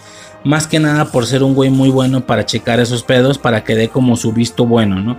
Su certificación, ahora sí que para darle salida a ese producto, porque así lo llamaban producto, y que fuera un nuevo producto, una nueva atracción en el parque, ¿no? Evidentemente en esta evaluación todo, todo se va a la verga. Todo se va a la verga. Es aquí donde la película toma su, dirección a lo Jurassic Park, a, que los dinosaurios empiecen a escapar y a perseguir y tal. Todo se va a la recontraverga, ¿no? De alguna manera, primero nos, nos dan a entender todo el tema de que la Indominus es sumamente lista, ¿sí? La Indominus es sumamente lista, decidió rasguñar la pared y luego se camufló térmicamente, no solo visualmente, sino también térmicamente, para que todos pensaran que se había escapado y que no estaba en la celda. Cosa que hace que esta vieja salga corriendo para que a medio camino llame por teléfono y pregunte dónde está. Cosa que pudo haber hecho desde que estaba en la jaula sin que nadie entrara y sin irse de ahí. ¿Sabes? O sea, solamente llamas, güey, ¿Dónde está el Indominus? Ahí está en la jaula, seguro. Ah, ok, todo bien. Fin del pedo, pero esta vieja se va corriendo. Quill y, y más de alguna persona se mete, se mete al lugar, se mete al pinche hábitat para que esta vieja medio camino haga la llamada y se percate de que la Indominus sigue ahí. Ellos intentan salir y el pedo pues obviamente ya no les, les funciona bien. A pesar de que entraron por una puerta pequeña, por alguna extraña razón tienen la puerta, tienen una puerta del tamaño de la Indominus. Puedo entender que es, o sea, por ahí veía gente que decía, güey, ¿por qué tienes la puerta del tamaño de la Indominus? Güey, pues no mames, sino cómo la movías. Creo que ha quedado claro cómo es que trasladan a un dinosaurio de un lugar a otro. Metes una cápsula, una jaula, la, la direccionas en la puerta, la sellas, yo creo, para que sea como un conducto. Entonces el dinosaurio va a salir del hábitat, va a entrar a la jaula, se cierra la puerta y, y así de un lugar a otro. Claro que entiendo que el hábitat deba de tener una puerta del tamaño de la Indominus. Pero, güey, el vato, el otro pendejo de, intentó salirse por ahí. Siendo que había puertas de tamaño normal para humano. Eh, uno de los animales de ahí se intentó salir por la grande. Cuando las cosas salen mal, no alcanzan. Y la, y la Indominus sale al puro vergazo. Sale al puro vergazo. Impresión. Todo esto cuando yo lo estaba viendo la primera vez en 2015 yo estaba fascinado. Dije, güey, ¿qué estoy viendo? Está increíble. Eh, Quill, por ejemplo, cubriéndose con aceite de carro para que no lo huela. No, impresionante, güey, increíble. Y pues nada, ¿no? La Indominus está libre y se va a empezar a hacer un despedorre. Un despedorre absoluto. Se quita el implante. Tiene la suficiente inteligencia para quitarse el implante, que, que es lo que hace que la puedan rastrear.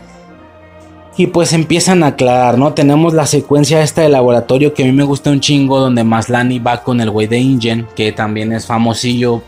Es un personaje recurrente en, la trilogía de Jurassic World y por lo que entiendo es el que apareció muy brevemente en Jurassic Park, el asiático que también era el encargado de toda la parte genética. Importantísimo, ¿no? El vato. Y pues se le explica. ¿Qué, ¿Qué es lo que yo decía? Aquí es donde la trilogía o la franquicia en general ha intentado justificarse o defenderse ante los ataques de las personas. Personas de la realidad que les dicen, de esta realidad quiero decir, que les dicen, güey, los dinosaurios ni siquiera se veían así. Güey, pues no mames, cuando se hizo la película se pensaba que así lucían. Y ahora, güey, ¿sabes? Y aún así se han intentado justificar. Lo hizo Alan Grande en la tercera película. El vato dice, los dinosaurios existieron hace 65 millones de años las cosas que hay en Isla Nublar e Isla Sorna, en Costa Rica, etcétera, son animales irreales creados genéticamente, irreales, o sea, los hicieron diferente. Y aquí el vato sí da, le dice a Maslani, eh, güey, no, no más la Indominus es modificada, todos son modificados, todos, los, todos han sido adaptados con diferentes partes de otros animales para que luzcan así. Si, si usáramos el código real completo, sin añadirle nada, de un velociraptor que, vivió en la antigüedad, no se vería así. Muchos de ellos lucirían muy diferentes. El vato explica, o sea, ya te dan a entender que aunque tú tengas el código de un velociraptor, tú lo malea, tú lo modificas al grado de que el velociraptor se vea así como se ve y no como debería de lucir. En ese caso, es más, tranquilamente podrías, si quieres, no estar agarrando el código del Velociraptor y generar un Velociraptor desde cero como tú quieras que se vea, ¿no? Misma situación que sucede con la Indoraptor y con la y con el, la Indominus Rex. Cosa curiosa en esta trilogía, al menos durante estas primeras dos películas, porque la criatura principal, ya qué diferencia hay con que sea un dinosaurio específicamente, ya podría ser tranquilamente una franquicia de de películas donde un laboratorio crea monstruos. Si pueden hacer lo que ellos quieran, también pueden crear a un pie grande de pelo verde con garras. Y si me explico, o sea, ya pueden crear lo que ellos quieran técnicamente, técnicamente hablando. Pero pues siguen teniendo esta dirección de dinosaurios, por así decirlo.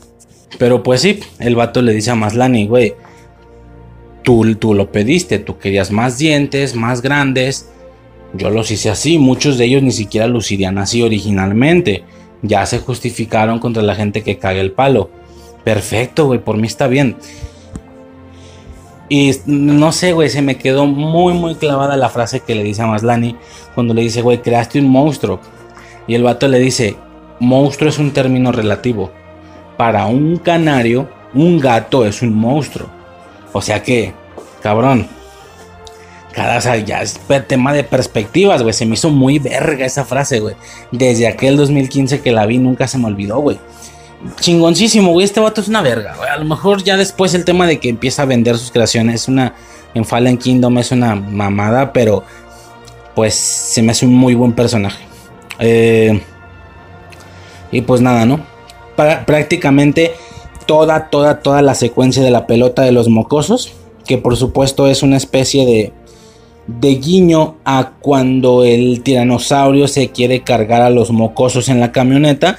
Aquí es el Indominus quien se quiere cargar a estos nuevos mocosos en las burbujas estas como transportes de burbuja, como pelotas, esferas toda esa secuencia relacionada con la pelota y cómo vale verga, ¿no? Hay una parte cuando ellos ya se salen, o sea, en cuanto se salen de la pelota, salen corriendo, hay una parte donde ellos salen del, bosque robusto para entrar como a una planicie y vemos cómo sale el, el Indominus de ahí. Esa escena específicamente siento que es un espejeo a una escena de Jurassic Park 3, una parte donde ellos salen y el Indominus sale del bosque robusto para entrar a la parte más, más libre. Se ve muy parecido a una escena de, Jurassic Park 3 definitivamente. Eh, y llegan a un, digo, nostalgia, nostalgia por aquí, por allá, obviamente. Llegan alguna área de la isla donde hay cosas de Jurassic Park abandonadas. De hecho, por lo que tengo entendido, la ubicación la ubicación del parque original no es la misma que del actual. Es decir, el parque original se encontraba en otro lado y todo eso lo dejaron abandonado, cerrado y se fueron a otra ubicación de la isla a hacer el parque. Una mamada así, por lo que tengo entendido. Por lo que a donde ellos llegan son a las instalaciones del, primer Jurassic Park. Técnicamente, vemos diferentes aditamentos, vemos las camionetas con el logo de Jurassic Park, vemos eh, los visores del morro que de alguna manera todavía funcionan, los tipos estos binoculares, pues obviamente nostalgia, ¿no? Nostalgia para lo que ya para este punto y 22 años después era eran escenas icónicas de la cultura pop en general, ya ni siquiera de, de, dinosaurios, no, no, no, de la cultura pop en general. El tema de que el agüita tiemble, porque el Jurassic, porque el Jurassic Park, iba a decir que soy un anciano, porque el T-Rex está caminando, eh, el, que el dinosaurio se refleje en el espejo de un carro, en que el mocoso iba a usar los binoculares y por eso ve en la noche, eh, el momento en el que el T-Rex sale y empieza a, digamos, a acosar esta camioneta, etcétera, ¿no? Todo eso es súper icónico, súper popular, súper, ¿sabes? De, toda la vida. Y pues obviamente es un poquito de regresión de nostalgia a todo ese cotorreo, ¿no? Vemos toda la parte donde la Indominus Rex está como siendo atacada por el helicóptero, que es donde muere Maslani, ocasionando que entre el agujero que él hizo y el que ya había hecho previamente también la Indominus, liberaron el aviario por completo, ¿sí? Aquí vemos dos tipos de dinosaurios que se me hace muy interesante.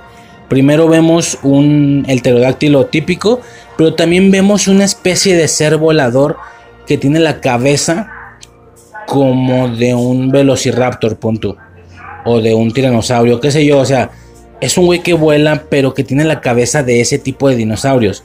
Yo en automático lo vi y pensé, ah, mira, otro ser genéticamente modificado. Pero no, parece ser que sí es un tipo de dinosaurio. Es, es, curioso, pero se ve raro. No se ve muy real.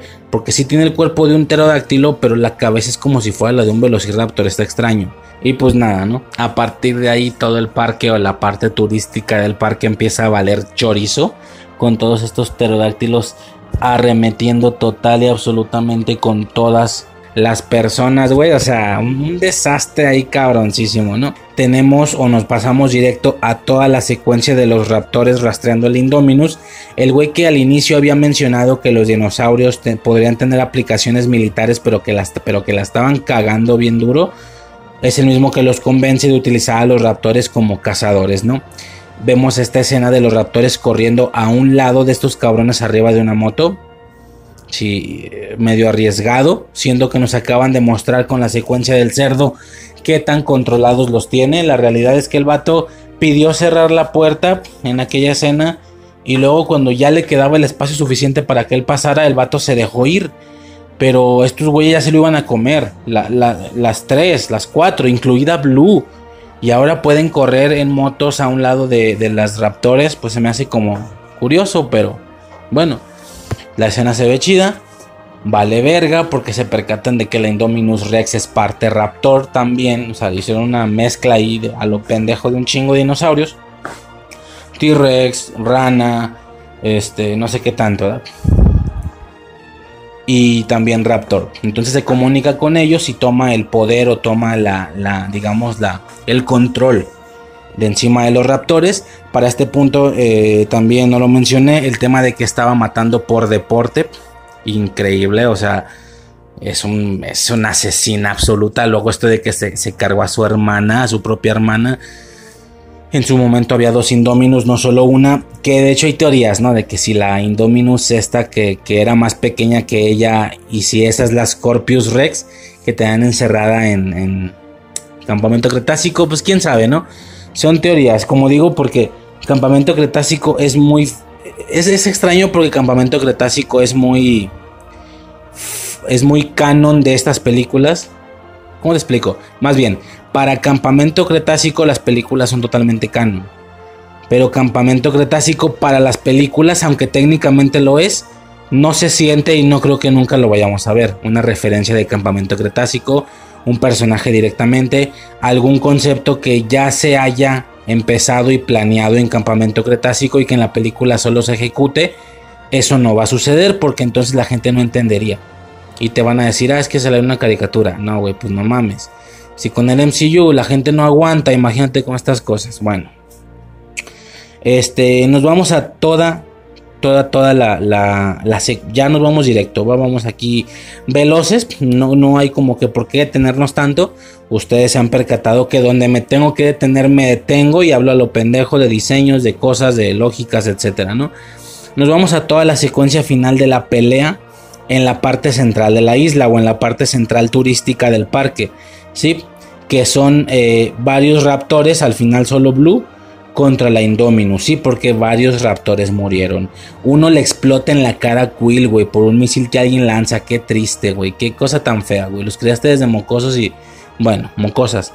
Pero Blue queda viva, ¿no? Total que vemos un tiro impresionante, o sea, casi, casi poco creíble de, entre Blue y la Indominus. Esta vieja lo que decide hacer es irse por el T Claire, se llama Claire. Se va por el T-Rex y se lo trae a la batalla, güey. Eh, mira, el amor abre la puerta, prende una bengala, icónico ya del tema de Jurassic Park, también nostalgia, obviamente nos recuerda a Malcolm y a Alan Grant moviendo esa mamada para que se deje venir el T-Rex. Mira, está vergas, ¿no? Se lo trae corriendo y lo que tú quieras. Nada más que la vieja traía tacones, ¿sí? qué tan rápido puedes correr con tacones. Ahora, como digo, ya sería ponernos mamones en esto, güey. Lo haría cada 10 minutos en varias partes de la película. No, pero esto sí lo quiero mencionar. La morra trae tacones. ¿Cuánto puedes correr con tacones? Tú supón que no los traes. Tú supón que no traes tacones. Así, olvídate de ese impedimento. ¿Cuánto puede correr un ser humano? En la primera Jurassic Park nos dan a entender que el tiranosaurio estaba alcanzando, o más bien alcanzó la camioneta. No sé si se acuerdan aquella escena donde se ve el velociraptor reflejado en el espejito de la camioneta. Que iban, este, esta Ellie, iba Malcolm y el otro güey, el cazador que se lo chingaban los raptores. Y Malcolm viene vergueado de, de, la pierna o no sé qué, y él sí lo está viendo de frente porque él iba volteando hacia atrás. Y ve como el T-Rex se deja venir. La película te da a entender que ellos iban a cuarta velocidad. Iban en la cuarta y el T-Rex los alcanzó perfectamente. De hecho, los alcanzó. El vato intentó embestirlos por un lado con su cabeza. Y es cuando Malcolm le dice, mete la quinta, mete la quinta. Mete en la quinta velocidad. Y es donde ya los empieza a dejar. Donde la camioneta ya deja al, al T-Rex. Entonces, podemos suponer que el T-Rex corre a, a una velocidad mayor a una cuarta velocidad de un automóvil, de un vehículo, pero, pero es más lento que la quinta velocidad. Vamos a entenderlo así, ¿no? Aquí, esta mujer en tacones corre lo suficientemente veloz para que el T-Rex no la alcance. Durante cuánto rato, quién sabe, no queda claro desde dónde estaba la jaula del T-Rex, la que abren, hasta la parte central donde se encontraba el Indominus. Güey, así fueran 20 metros, así fuera una cuadra o dos cuadras. No mames que no la alcanzó. O sea, la vieja con tacones corre más rápido que un vehículo a cuarta velocidad. Corre aquí, no, no, no. No, más rápido también lo hace el T-Rex.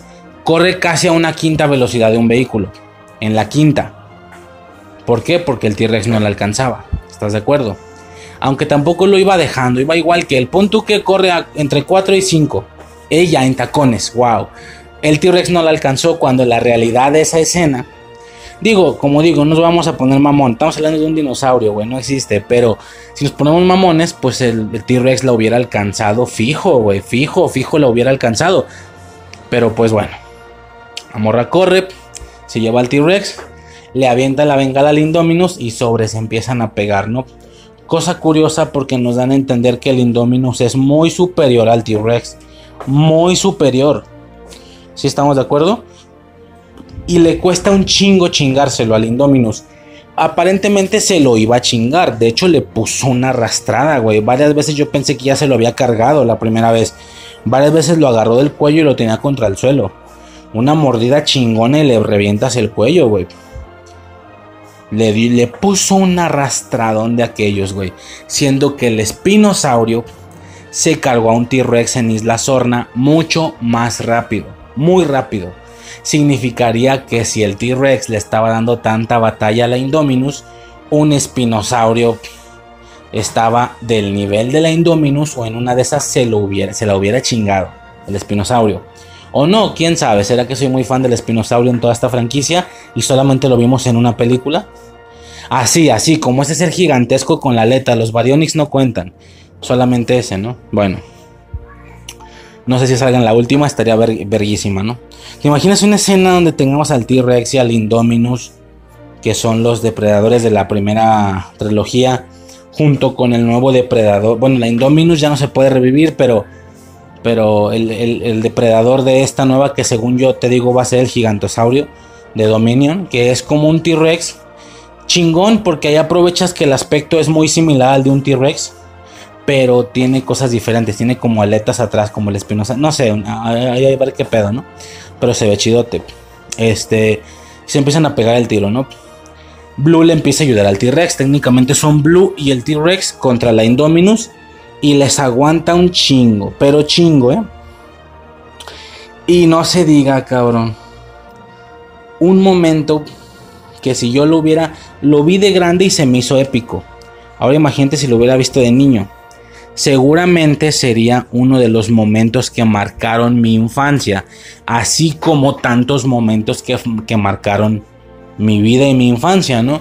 Pueden escuchar muchos de ellos, ojo, no todos, pero muchos de ellos en el intro de este podcast y de todos los podcasts. Bueno, algunos no son momentos épicos, son más soniditos de videojuego y cosillas así, solamente por representar a ese juego en general, ¿no? Más que un momento épico es un sonido que sonaba muy común en juegos, no sé, como la Sparks de Spyro o Harry Potter o qué sé yo, quien los haya reconocido, quiero decir. Pero sí que hay muchos momentos épicos en mi vida, ¿no? Dragon Ball, Karate Kid, Volver al Futuro. Este hubiera sido un momento increíble en mi infancia si yo hubiera visto esto de mocoso, güey. Es un rugido cuádruple, ¿sí? El T-Rex y Blue están frente a la Indominus. La Indominus está en el puro barandal, ¿sabes? Estos, estos güeyes rugen, rugen los tres, o sea, en, en la parte superior derecha, bueno, un poco central, pero cargado hacia la derecha, vemos a la específicamente la cabeza de la Indominus rugiendo. En la parte inferior, la parte de abajo izquierda, vemos al T-Rex. Y abajo derecha, vemos a Blue. Mientras, y ellos empiezan a rugir mientras a su vez por la parte superior izquierda sale el mosasaurio. Hay un momento donde los cuatro están abriendo la boca y rugiendo al mismo tiempo y el mosasaurio, madres cabrón, que pesca al, Indominus y se la lleva a la verga. muy modificada, muy lo que tú quieras, nomás porque el Indominus no, nomás porque el mosasaurio no podía moverse libre en la, vaya, en el piso, ¿no? Que tuviera piernas o qué sé yo, porque de lo contrario, sin ser una modificación genética y ser algo, se supone, se supone, más apegado a lo que era la versión real, por así decirlo, pues ya claro que checando también salen datos de que este mosasaurio mide como 17 metros o no sé qué, 18, cuando un original, el más grande que haya existido en la historia del planeta, creo que medía 12 o 8, una mamá así muy pequeña. Bueno, X, si me explico, ¿no? Me refiero a que muchos de los seres aquí, muchos de los dinosaurios están agrandados, más no, es, más no son inventados como la Indominus. Bueno, este, al menos este mosasaurio caminando, güey, nada se lo carga, nada, sería el puto dinosaurio máximo. Pero pues tiene la debilidad de que solamente se puede mover en agua, por lo que sí dependió de que la Indominus se pegara al barandal. Que por cierto, no mames, eso pudo pasar todo el tiempo, ¿no? O sea, esas aguas eran aguas sobre las que podía nadar el mosasaurio o a base del desvergue que se generó en el parque por los pájaros, alguna reja se abrió y fue un acceso que él no tenía, porque de lo contrario el mosasaurio todo el tiempo pudo moverse por ahí, cosa que es absurdo, cabrón, porque cuando vemos el parque activo vemos que en ese barandal hay gente, alguien se puede recargar ahí, o sea, eso lo pudo haber pasado a cualquier persona, güey. ¿Te imaginas que ese cabrón saltara y desmadrara la valla y no mames. No queda claro ese pedo. Yo quiero suponer que algún acceso se abrió a base de que todo valió verga. Ya sabes, la luz vale verga, las celdas se abren, qué sé yo, ¿no? Pero bueno, se lleva la Indominus. Ese momento del rugido cuádruple es una puta maravilla. Los cuatro rugiendo, abriendo la boca al mismo tiempo. Obviamente no suficiente con ser épico, estás captando que el mosasaurio se está trepando. Digo, no mames, madres, cabrón. Que se pesca la Indominus, se la lleva a la verga. Impresionante, ¿no? Impresionante. Y pues ya, básicamente se acaba la película. Vemos a toda la gente bien, bien, bien verguiada por el tema de los pterodáctilos. El nivel, el nivel de demandas que debieron de recibir, cabrón, no mames. Perdieron millones, güey. Y pues no se diga ese último rugido del T-Rex eh, en una parte alta de la isla. Ahora sí que retomando el mandato, retomando el control de la isla, por así decirlo, ¿no? Interesante, no salieron dilofosaurios. Eh, hubo algún momento donde se usa su holograma, mas no salieron. En Fallen Kingdom tampoco han salido. Es decir, que podemos dar por hecho y dar por entendido entonces que no ha habido dilofosaurios. ¿Quién es el dilofosaurio? Primero que nada, es el que escupe veneno, el que se carga a Nedry en la primera película, que saca unas como así como aletas, como cuello culero de colores, que por supuesto el dinosaurio es completamente inventado. O sea, ese dinosaurio, el dilofosaurio sí existía, pero ni tenía aletas, ni escupía veneno, ni nada de eso, obviamente. Eh, no han salido. O sea, hasta este punto no han salido. El Dilofosaurio solo ha salido en la primer puta película. Realmente digo, un espécimen, porque repito, se usa mucho su holograma aquí. Hay un momento con el que con esto. Ah, no, o es en la 2. No, es en esta, porque el mocoso lo, lo activa. Hay una parte donde con eso detienen a un Velociraptor, si no me equivoco. Con el, con el Dilofosaurio, ¿no? De hecho, es la parte previa a que empiece todo el desvergue, la pelea final. Pero no ha salido, güey. Si, en Dominion sale, va a ser un así, un putazazo. Porque, pues no ha salido, güey. Solo en la primera, ok. No han salido de los. ¿Y qué más? Pues ya, güey, poco más que mencionar y se acaba la película. Chingoncísimo, verguísima, gran experiencia. Y por supuesto, el parque quedó desvergado otra vez para seguir haciendo secuelas y seguir dándole continuidad a este pedo. Absurdo, no sé, porque de todos modos o sea, bueno, en la segunda sí se fueron a nublar, por suerte. Pudieron haber sido a Sorna otra vez. Hasta la fecha y hasta este punto no sabemos nada de Sorna, no sabemos cómo se encuentra Sorna, si también está organizado y de nuevo es la fábrica de Jurassic World, me explico, que Sorna siga siendo el criadero de la isla nublar del parque, o todo se sigue creando en nublar, entonces Sorna está toda desvergada y no tiene control. En cualquier caso ya sabemos que hay muchas más islas con dinosaurios que no están siendo aprovechadas. Ok, ya checamos Isla Nublar. Isla Sorna no sabemos cuál sea su estado. Está Isla Peña, Isla Tacaño, Isla Matanceros, Isla Muerte y la isla donde hay criaturas prehistóricas que no son dinosaurios. Impresionante. Poco más que mencionar. Y ya podríamos pasar a la segunda película, Jurassic World Fallen Kingdom. Sobres.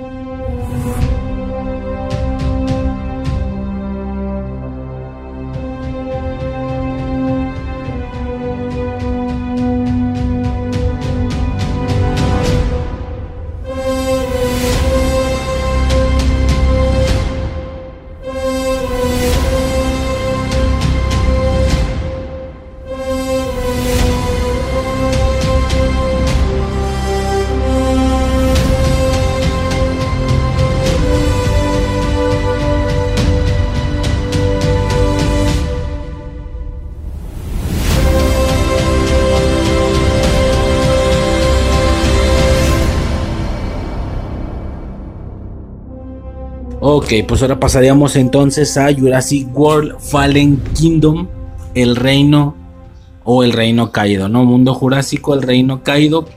Continuamos en Isla Nublar.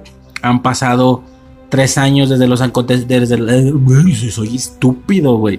Desde los acontecimientos de, de Jurassic World, ¿no?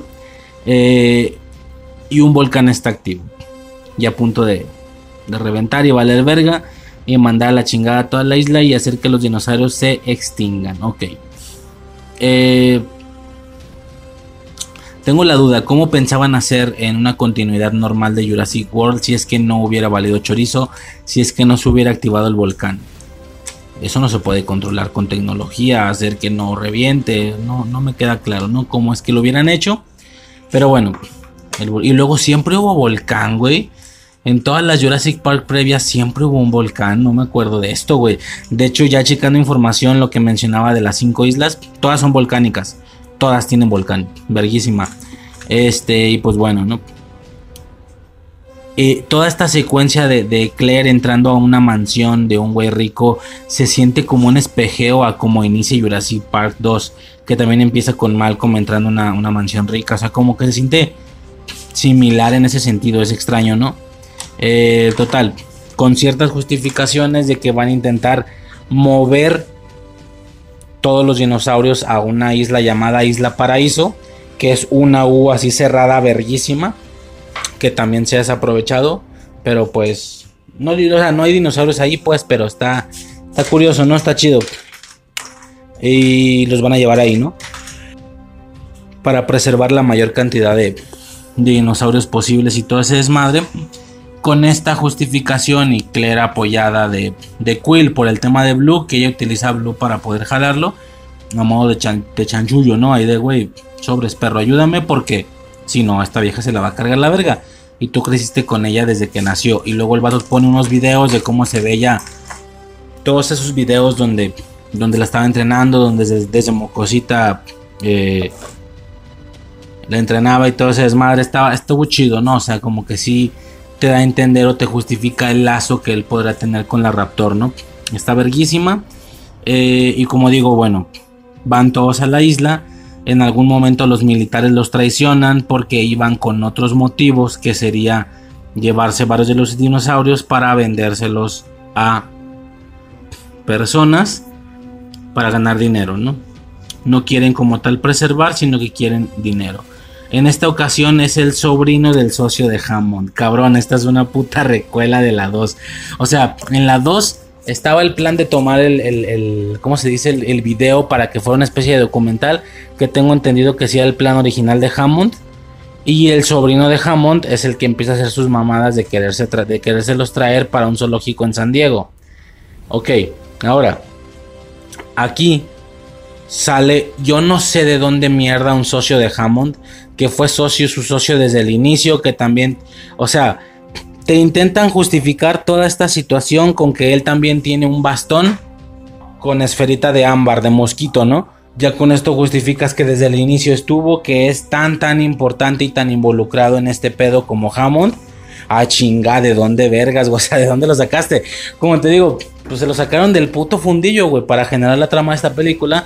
Y como digo, y la justificación que ellos consideran nostálgica, pues es, ah, mira, él también tiene un bastón, o sea, él también es, eh, ¿cómo se puede decir?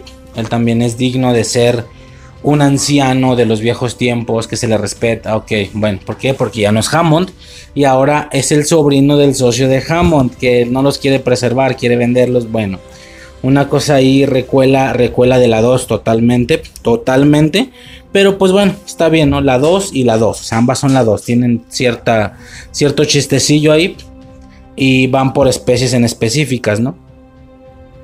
De hecho, ya entrando a las, a las escenas o a las pocas secuencias que tenemos en la isla, vemos por ejemplo a esta vieja, a Claire y a uno de los estudiantes que van interesados, uno de los nuevos personajes de esta película, se topan con un Baryonyx, que es lo que yo mencionaba. El Baryonyx es como un espinosaurio pero sin la aleta y no solo eso, yo en su momento solo dije eso, no, aquí mostramos que es mucho más pequeño aunque ya no sé si sea un tema de edad, pero bueno, vemos un Baryonyx. Entre una que otra secuencia de acción vemos toda la corretiza de dinos a través del volcán, que el volcán, el volcán está explotando. Por fin vemos un carnotauro, ahora sí es un carnotauro, no es un ceratosaurio como el de la segunda, no, tercera película, es un carnotauro, ahora sí es como un T-Rex rojo con cuernitos y que cuando se los va a chingar, madres, que lo pesca un tiranosaurio Rex él rugiendo con ese fondo volcánico es impresionante. Pero pues sí, la, erupción volcánica obliga a todos a correr, a aventarse al agua y todo ese desmadre. Y de una manera o de otra, pues logran sacar a varias especies. La secuencia de la corretiza en el volcán, pues está. Esta verga, ¿no? No solo hemos tenido la manera de, de recrear personajes vaya, de recrear humanos en condiciones jurásicas. No, también eh, estas películas o esta película nos dio la posibilidad de ver una secuencia de humanos en un ambiente jurásico en extinción. Durante una extinción, güey, ya que queda ver un ambiente de meteoros. Estar aguantando meteoros a los Smallville con dinosaurios estaría, estaría mamón. Pero bueno, se escapan se trepan al barco y luego nos dan toda la premisa de la Indoraptor, ¿sí? La Indoraptor que es esta como una proporción más pequeña de lo que es la Indominus Rex, básicamente la Indoraptor, porque es más pequeña, ¿no? Su aspecto es impresionante, es de piel negra, es negra pero con una raya amarilla y, sus, digamos, patas delanteras, brazos, no sé cómo se le puede llamar, son encabronadamente grandes. Al grado de que esta, esta vieja se pueda parar como un velociraptor o como un T-Rex o bajarse y correr como perro, güey. O sea, no están tan largas como las traseras, pero casi, ¿no? O sí, ¿por qué no? Sí, o sea, te iba a decir, no están tan largas, pues no es normal en los animales. Pon tú un conejo tiene las patas más larguitas y más gordas las de atrás, por poner un ejemplo. Ah, pues así, patas más delgadas, más cortas, pero al final lo suficientemente largas y gruesas para que pueda bajarse y caminar como perro, güey. Una cosa de pesadilla, como digo, ya no sé qué relación tenga esto con un dinosaurio específicamente, bien, bien podría ser un monstruo random, ¿no? Una bestia random, un pinche, una quimera o qué sé yo. Ya podrían hacer estos güeyes lo que quieran porque pueden crear desde cero animales genéticos, ¿no? O sea, una puta quimera, una, una, este, un hipogrifo, qué sé yo, ¿no? Estaría mamón, pero se ve verguísima. Eh, los llevan a todos para vender, pero a modo de subasta, y se empieza a hacer la subasta por varios de los especímenes. De hecho, se me hace, no me quedó claro el funcionamiento de la Indoraptor con el tema este del, del arma que con el láser apuntaba a alguien y la Indoraptor seguía a esa persona, y luego al disparar se daba por entendido que esa era la, la, digamos, la orden de que atacara, súper controlado en ese sentido. Impresionante que alguien millonario, billonario, trillonario, como sea el caso, quisiera comprar una de esas cosas. ¿Dónde la vas a meter, mamón? No, güey, o sea, impresionante el nivel de, exótico que, tiene esta gente, ¿no? No mames, cabroneta, no mames. Este es un trata de la verga, pero bueno. Eh, todas las escenas de, de tensión por el tema del T-Rex, por ejemplo, porque Blue recibió un disparo. Y lo que esta gente tiene que hacer es sacarle sangre al T-Rex para metérsela al, al, al, eh, al Velociraptor, a Blue, y así pueda como aguantar, ¿no? Como una transfusión de sangre y pues toda la secuencia del T-Rex ahí dormido, estos güeyes intentándole sacar sangre y luego ese brinco que por supuesto fue una escena utilizada para trailers, ese brinco que pega Peter Quill a través de la boca del T-Rex mientras él la cierra, no, está, está chingón, las escenas de tensión están chidas por ese, por ese lado, ¿no? Se me hizo muy verga.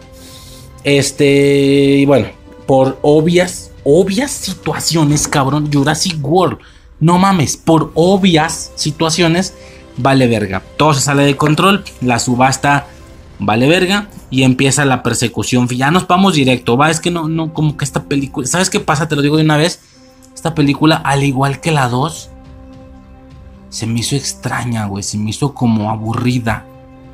Hasta que la Indoraptor empieza a hacer sus desvergue, que es lo que voy a decir aquí a continuación.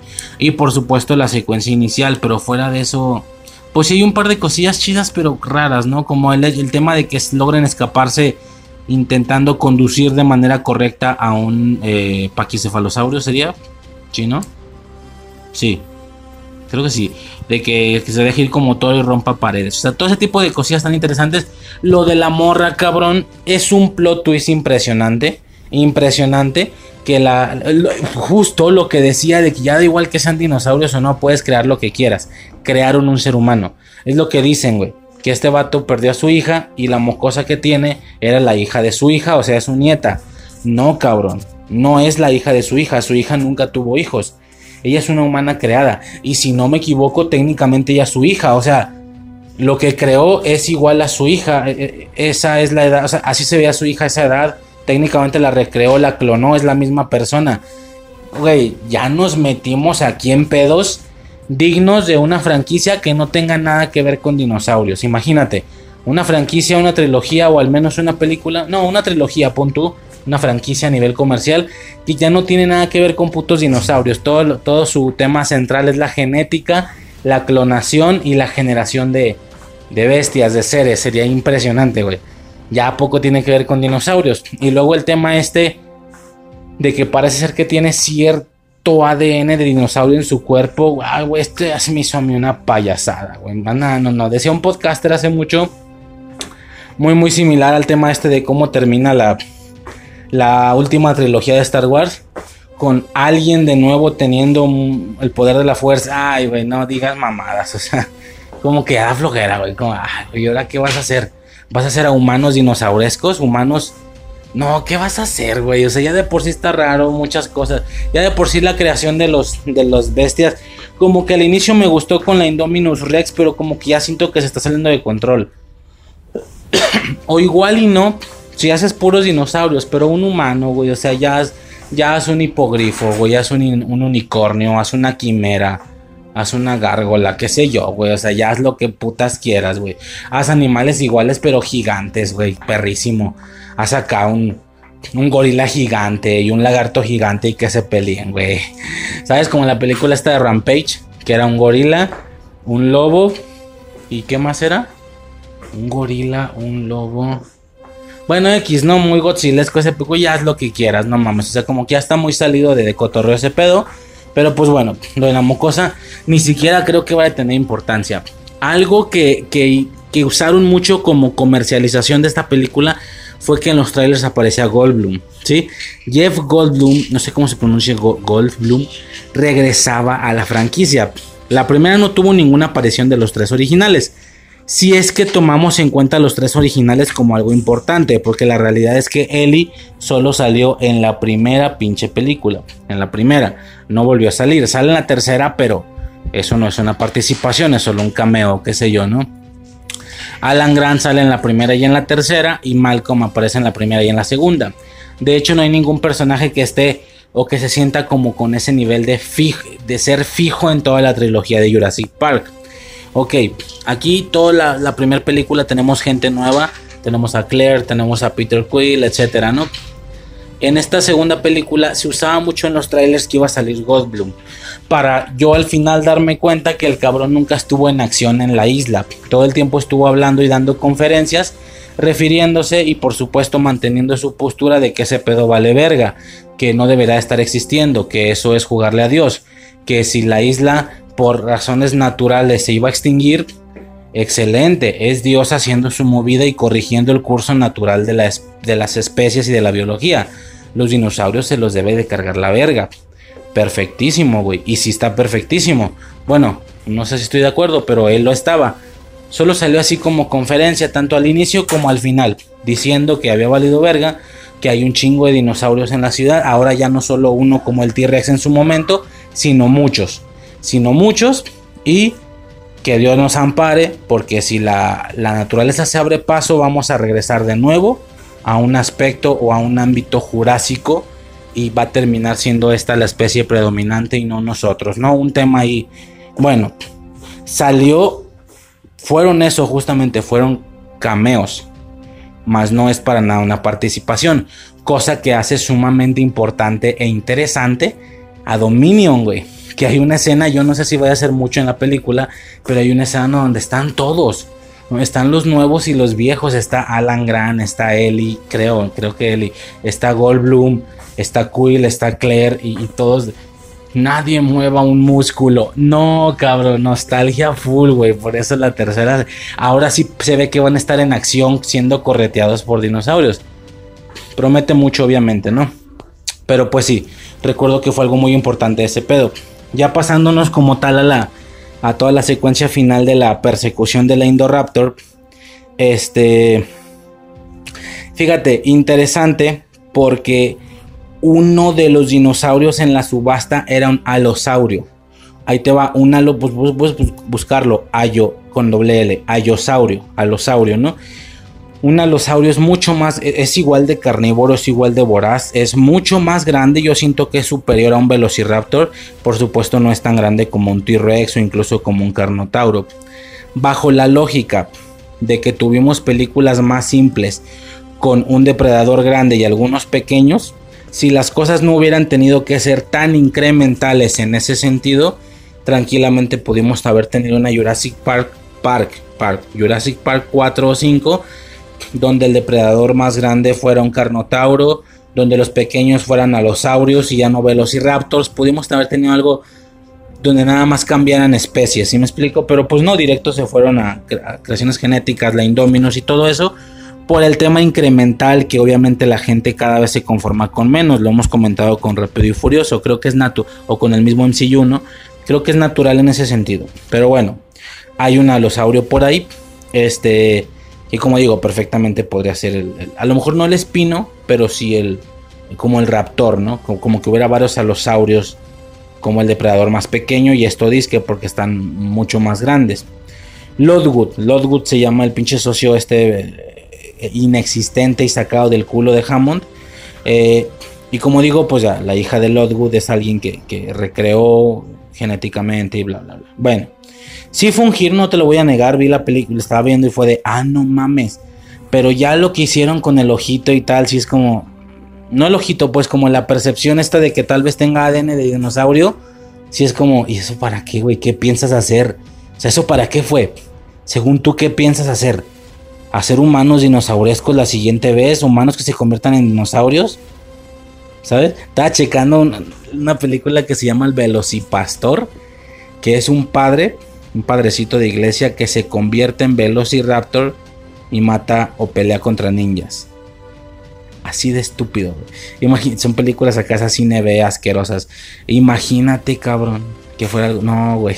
Yo no sé para qué hicieron eso. Yo no sé si le van a dar continuidad. Yo creo que viendo a los viejos y a los nuevos siendo perseguidos por dinosaurios, viendo especies nuevas, aunque no me muestres nada nuevo, aunque me muestres lo del tráiler, el gigantosaurio, el pyroraptor este que es como un velociraptor en pluma, esas cosas a mí me tienen. El pinche pterodáctilo gigantesco, güey, que no es un pterodáctilo, creo que tiene otro nombre de raza. Luce digno de ser un monstruo de los del tipo de Godzilla, güey. Acá a lo Rodan, a lo Ghidorah no mames, está impresionante. O sea, yo con esas cosas tengo dinosaurotes gigantescos que aunque no justifiques cómo es que siempre existieron y dónde estaban, ya, güey, ya vale verga. Yo podría pensar que yéndote, a otras islas puedes sacarte de ahí las cosas, pero bueno, ya si no le como quieras. Pero humanos con ADN dinosaurio, güey. O sea, ¿eso para qué? No, no entiendo, pero bueno. Este, ¿Qué más? Pues vemos una especie de enfrentamiento entre la Indoraptor y Blue. Obviamente Blue aguanta como una campeona. Eh, y ya gana, ¿no? De alguna u otra manera se cargan a la Indoraptor. Por supuesto haciendo que caiga desde un techo acristalado donde es atravesada por unos cuernos de, hueso de, de dinosaurio, ¿no? Impresionante, güey. Y como digo, el ser de puto miedo. De hecho es muy listo. Hay una parte donde la inyectan y se hace la dormida, güey. Bien inteligente se hace la dormida para que el vato le abra y entre y luego y hasta sonríe, güey. Eso fue lo que dije, güey, que estoy viendo, güey. Yo siento que güey, ya esto se fue a un nivel raro, güey. Ojalá recuperen el Dominion porque si no va a estar raro este pedo. De que abre el ojillo y hasta sonríe la pinche Indoraptor. De jaja, me lo estoy haciendo pendejo. ¿Qué fue eso, güey? Estuvo medio raro. Pero bueno. Este, ¿qué más? Y ya, güey. De alguna u otra manera los dinosaurios se liberaron. Ah, porque o, los dejaban morir o los liberaban y la mocosa pendeja los libera. Ajá, o sea, está bien por el tema de las vidas, pero pues ¿cuánta- ¿cuántos humanos se van a morir? güey? Bueno, están libres. Muchos dinosaurios, muchos están libres en la ciudad.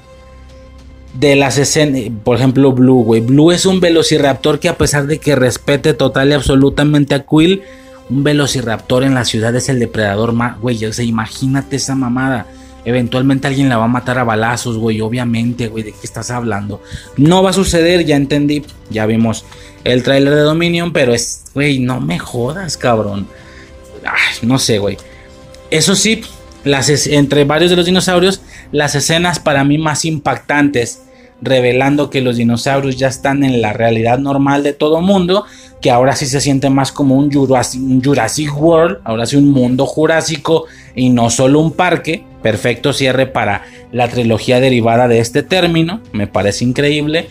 Este, las más increíbles escenas para mí son dos, es la del T-Rex rugiéndole al león, el del zoológico, no sé qué, porque hasta ese momento técnicamente el, el- león era el rey de la selva o el rey predominante de, de las especies. Dice que yo no lo veo así, ¿verdad? Obviamente hay un chingo de razas que se lo pueden chingar, ¿no? Un oso y así, o no. Un oso se lo chingaría, ¿no? No, no tengo idea, güey, pero bueno, es bien sabido que el rey león es como que el máximo exponente de esa raza. Bueno, ahora el tiranosaurio también lo es. Son como que los dos reyes, ¿no? Los dos depredadores así dominantes de su cotorreo y por supuesto la escena es más que épica, más que poética es la palabra, poética.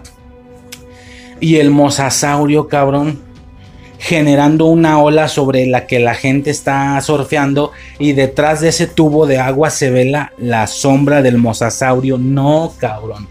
No, cabrón, un vil monstruo del mar. No, no, no. Impresionante. Esa parte sí me dejó muy bien.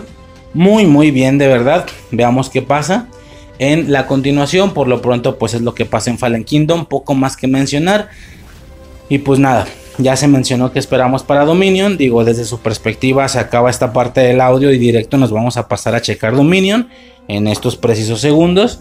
Y ya, güey, ya podremos pasar.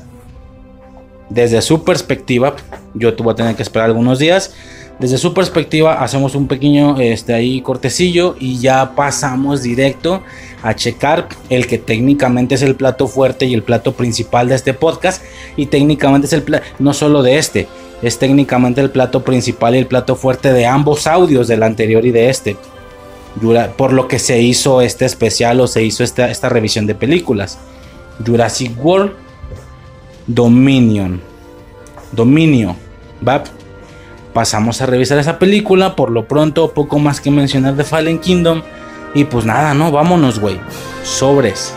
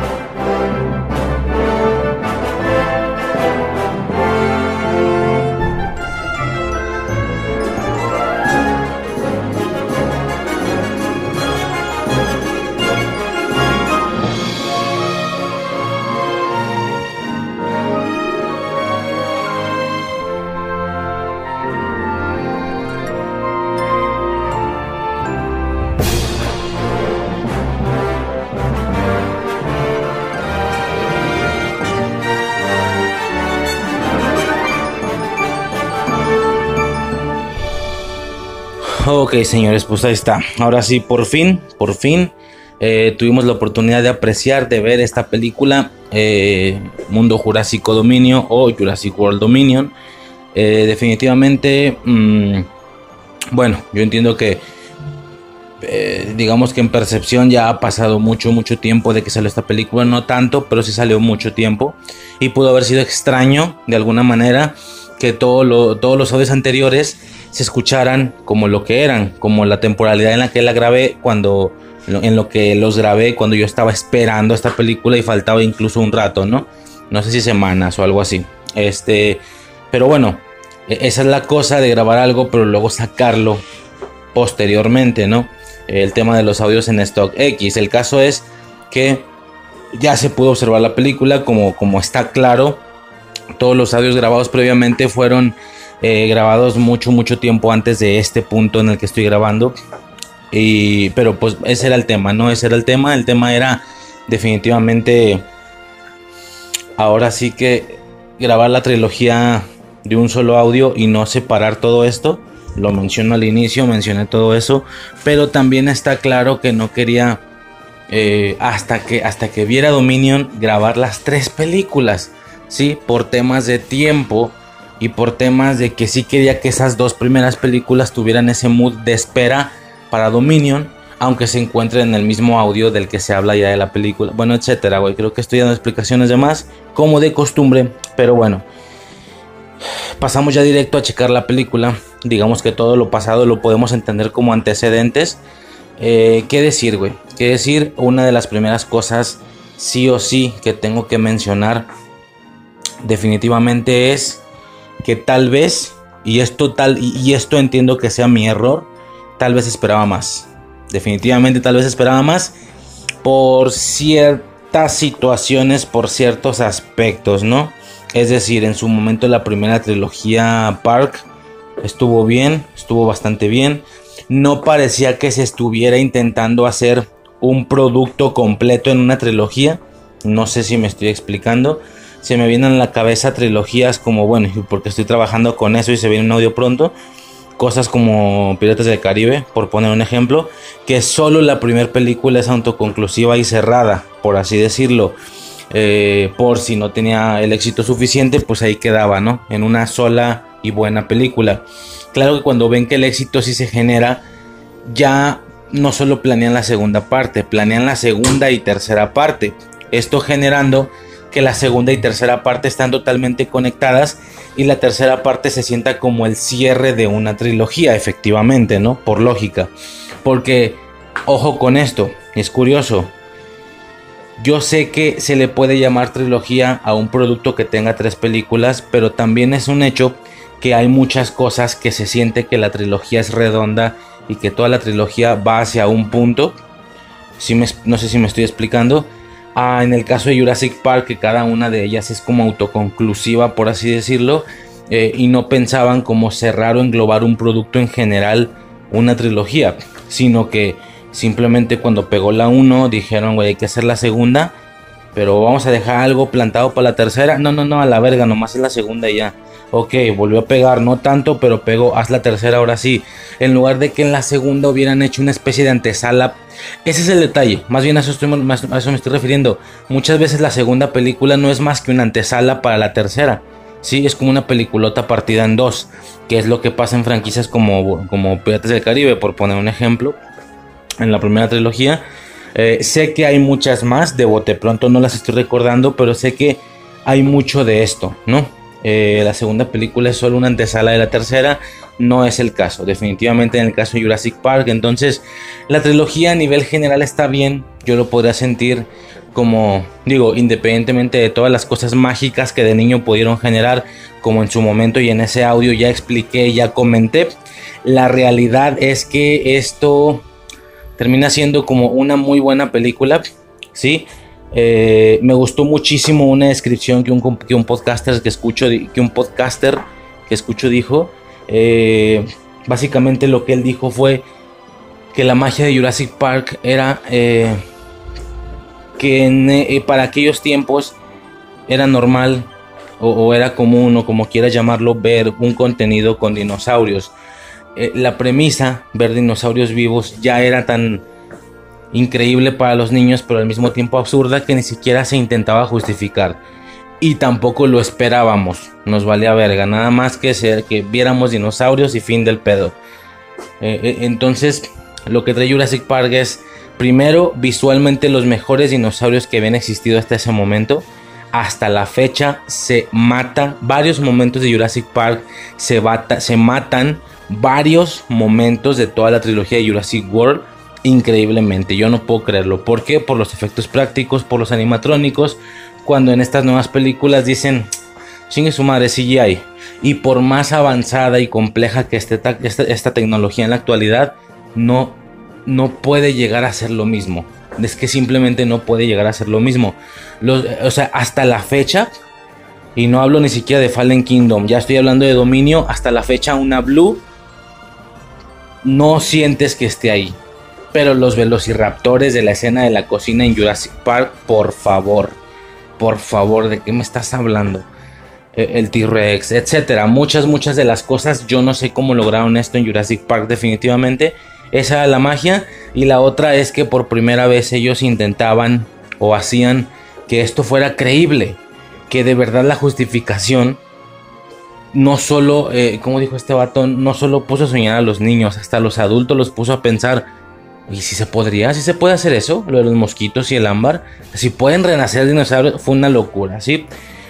La segunda, pues ya fue una cosa ahí más X. La tercera, lo mismo. Ahora sí que productos, como, una de, como alguna vez escuché en una definición, productos al vapor. Productos eh, que en cuanto salieron, lánzalos a la chingada. Sin hacer ningún tipo de interconexión entre ellos mismos. Vaya, hasta la, hasta la participación de los protagonistas lo, lo expresa o lo demuestra, ¿no? Siendo Malcolm el que es el de la segunda y siendo Alan Grant el de la tercera. Ninguno de ellos perteneciendo a la trilogía completa. Técnicamente ninguno de los tres principales, por así decirlo, pertenecen a una trilogía completa. Solamente coinciden en la primera película. Ok. Eh, Jurassic World de nuevo fue una... Jurassic World de nuevo, al igual que Park, para mí fue una cosa que voló cabezas fue increíble por el tema de primero el revival de la franquicia y segundo por ver el parque abierto. Esa era ese era el gran detalle. Definitivamente esa era la puta magia. ¿Ok? De, huevos, así, de huevos, de huevos. Pero, ¿qué pasa? Ahora, eh, cuando empiezan a correr las secuelas, vuelve a caerse ese pedo y vuelven a hacer productos al vapor. Al menos Fallen Kingdom fue lo que me pareció. No me malentiendas. Yo sé que alguien me puede llegar y decir, güey, no mames, estás pidiendo muchos sonidos. No, no, no, los dinosaurios están increíbles, pero yo hablo de, de la parte de entretenimiento, de las tramas. Las tramas son. Ya aquí estoy siendo más frío, ¿va? No sé si fue más sentimental en, en toda la parte anterior de cuando estuve hablando de las cinco películas, pero ya viéndolo a nivel. Pero es que, ¿sabes qué pasa? Que gran parte de la emoción de esas cinco películas mientras hablaba de ellas eran dos cosas. Eran lo que me emocionaba o lo que me, lo que me gustó en el momento que las vi, muchas de ellas siendo niño.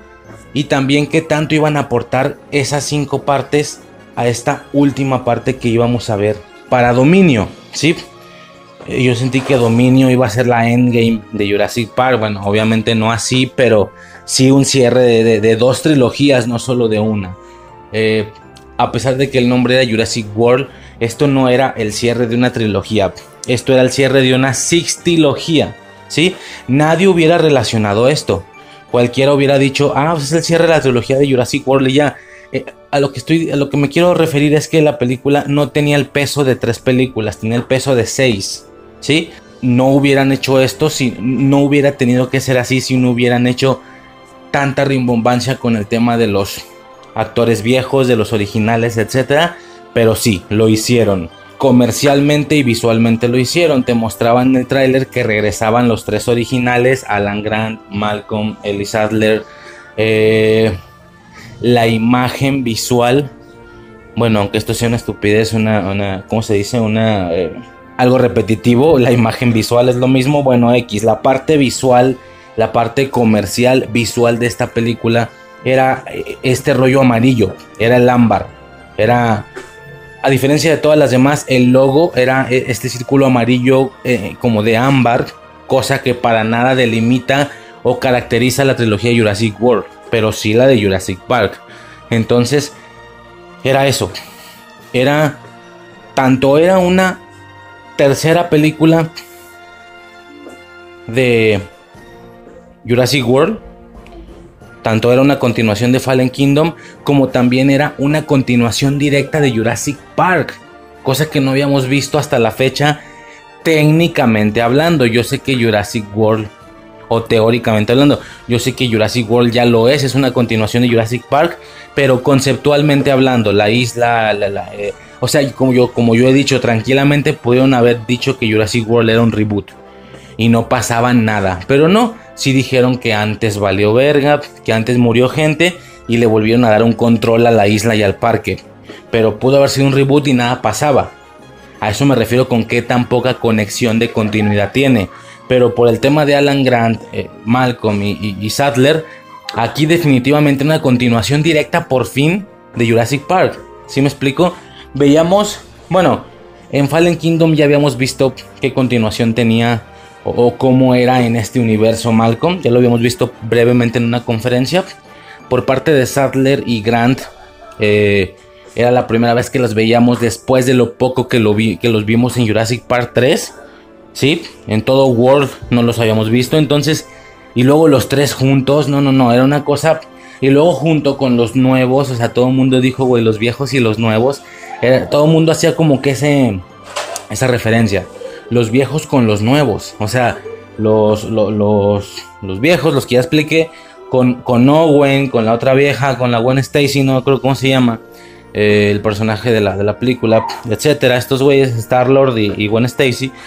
Y ya, güey, o sea, era. Y, la otra morra morenilla, ¿no? Por cierto.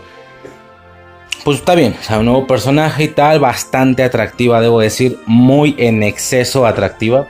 Eh, fuera de eso, personaje de acción, estuvo chido. Mm, entonces, no sé, como que la rimbombancia fue mucha. Para que al final... Eh, no sé si me estoy... Es que a ver, hay incluso datos de películas, por ejemplo Jurassic Park, que a pesar de que la película sea de dinosaurios, te aclaran o te dicen que la película fue... Eh, no sé, no me acuerdo del dato bien, exagerándolo, que si la película dura una hora y media, los dinosaurios nada más salen 17 minutos. Por ponerte un ejemplo, algo así, pendejón. Dices, no mames, yo siento que tienen presencia en toda la película. En estas películas a veces es al revés. Sentí mucha ausencia de los dinosaurios. O sea, pueden haber, pueden haber aparecido mucho más. Mucho más, porque al final las tramas es lo que a la gente le vale verga. ¿Sí? Eh, poco más, bueno, ya. Eso es como a nivel general. Tal vez esperaba más. No sé, tal vez esperaba un homenaje. Y, nadie, ojo, nadie esperaba, bueno, un homenaje a la franquicia, quiero decir. Y ojo, nadie esperaba que la gente o que los críticos salieran diciendo es la mejor película escrita, es el mejor guion, es el mejor desarrollo. De... Uy, eso vale verga. Eso vale verga para este tipo de franquicias. Lo que sí esperábamos que la gente saliera diciendo que es una frase muy típica que, la, que a la gente le encanta decir para cuando una película sí es buena y muy entretenida y muy... Ahí te va. Lo que les encanta decir es, esto es una carta de amor para los fans. Eso es lo que dicen, güey.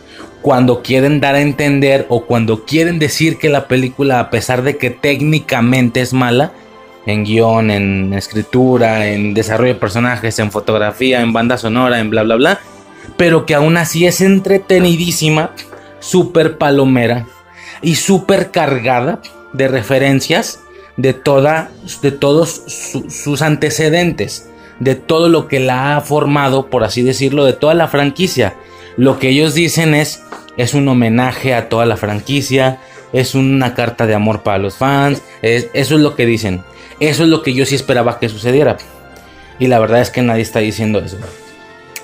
Eh, curiosamente, alguna persona que me tocó ver alguna reseña criticaba demasiado las ocasiones en las que espejearon Jurassic Park, que es toda esta escena del, del auto al revés y estos güeyes girando mientras se le esconden al, al que, que, no era gigantosaurio, soy imbécil, es giga, giganot o gigan, no, ¿cómo verga era?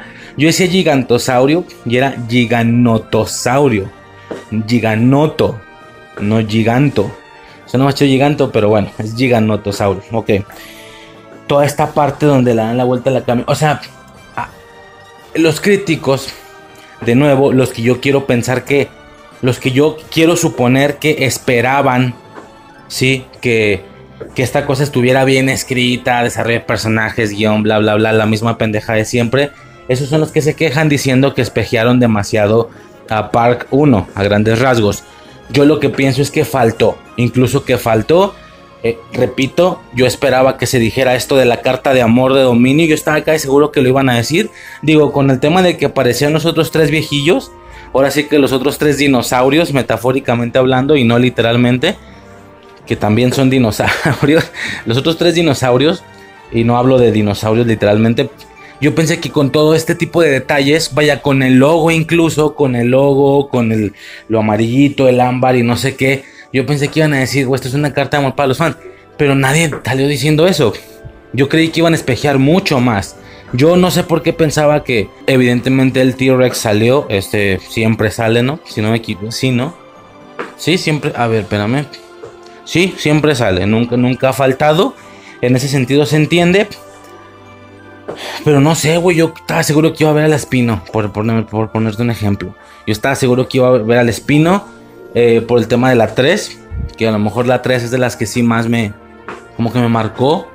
Yo en lo personal a lo mejor ya es algo que yo estoy esperando, pero sí, güey, yo dije, güey, van a hacer homenaje a todo. Sí, para hacer homenaje a la primera, pues ahí quedó clarísimo, ¿no? Eh, homenaje a la segunda, a la tercera, aunque sea, una aunque sea alguna secuencia o alguna escena previa, pero definitivamente no fue así, eso estuvo medio extraño.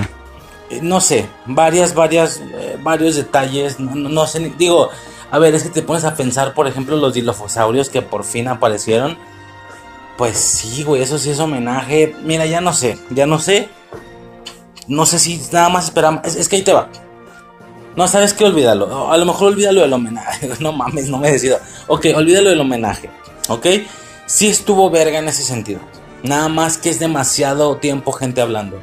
Cuando esperaba tal vez mucho más secuencia de dinosaurios, por así decirlo.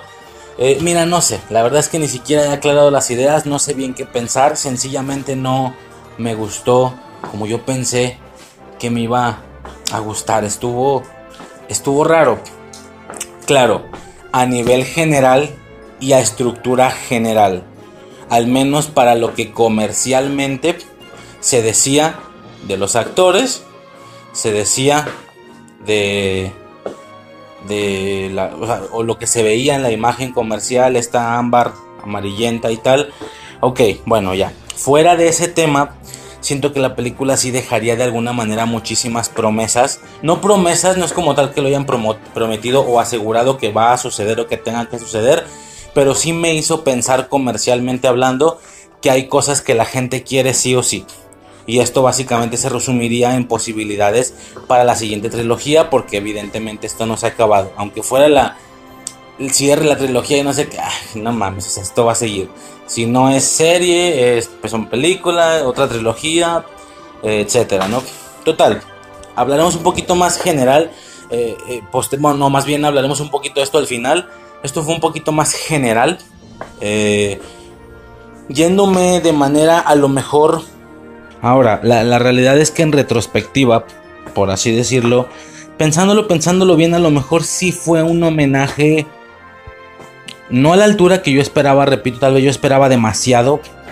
Y demasiado, repito, no dentro del aspecto técnico, sino sí dentro del aspecto carta de amor, dentro del aspecto homenaje, eh, espejear, espejear escenas, repetir o recuelear.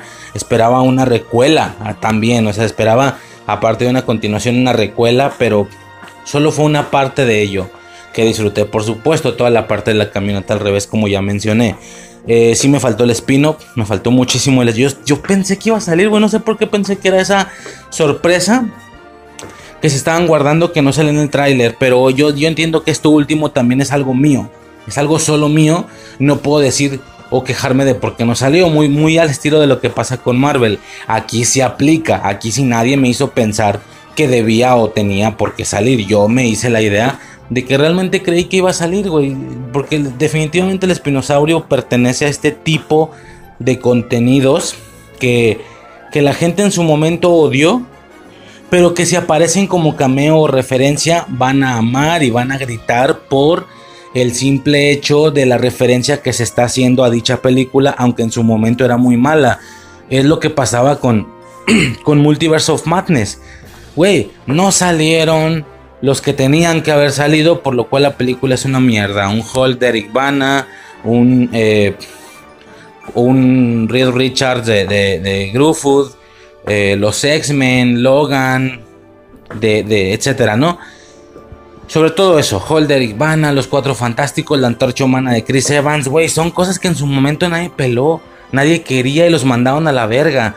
Tan mal los trataron que muchas de las cosas no pudieron tener continuación chingan y chingan con el Daredevil de, de Ben Affleck. Güey, en su momento nadie lo apoyó. Tanto que el señor no pudo tener ni una secuela de tan mal que le fue.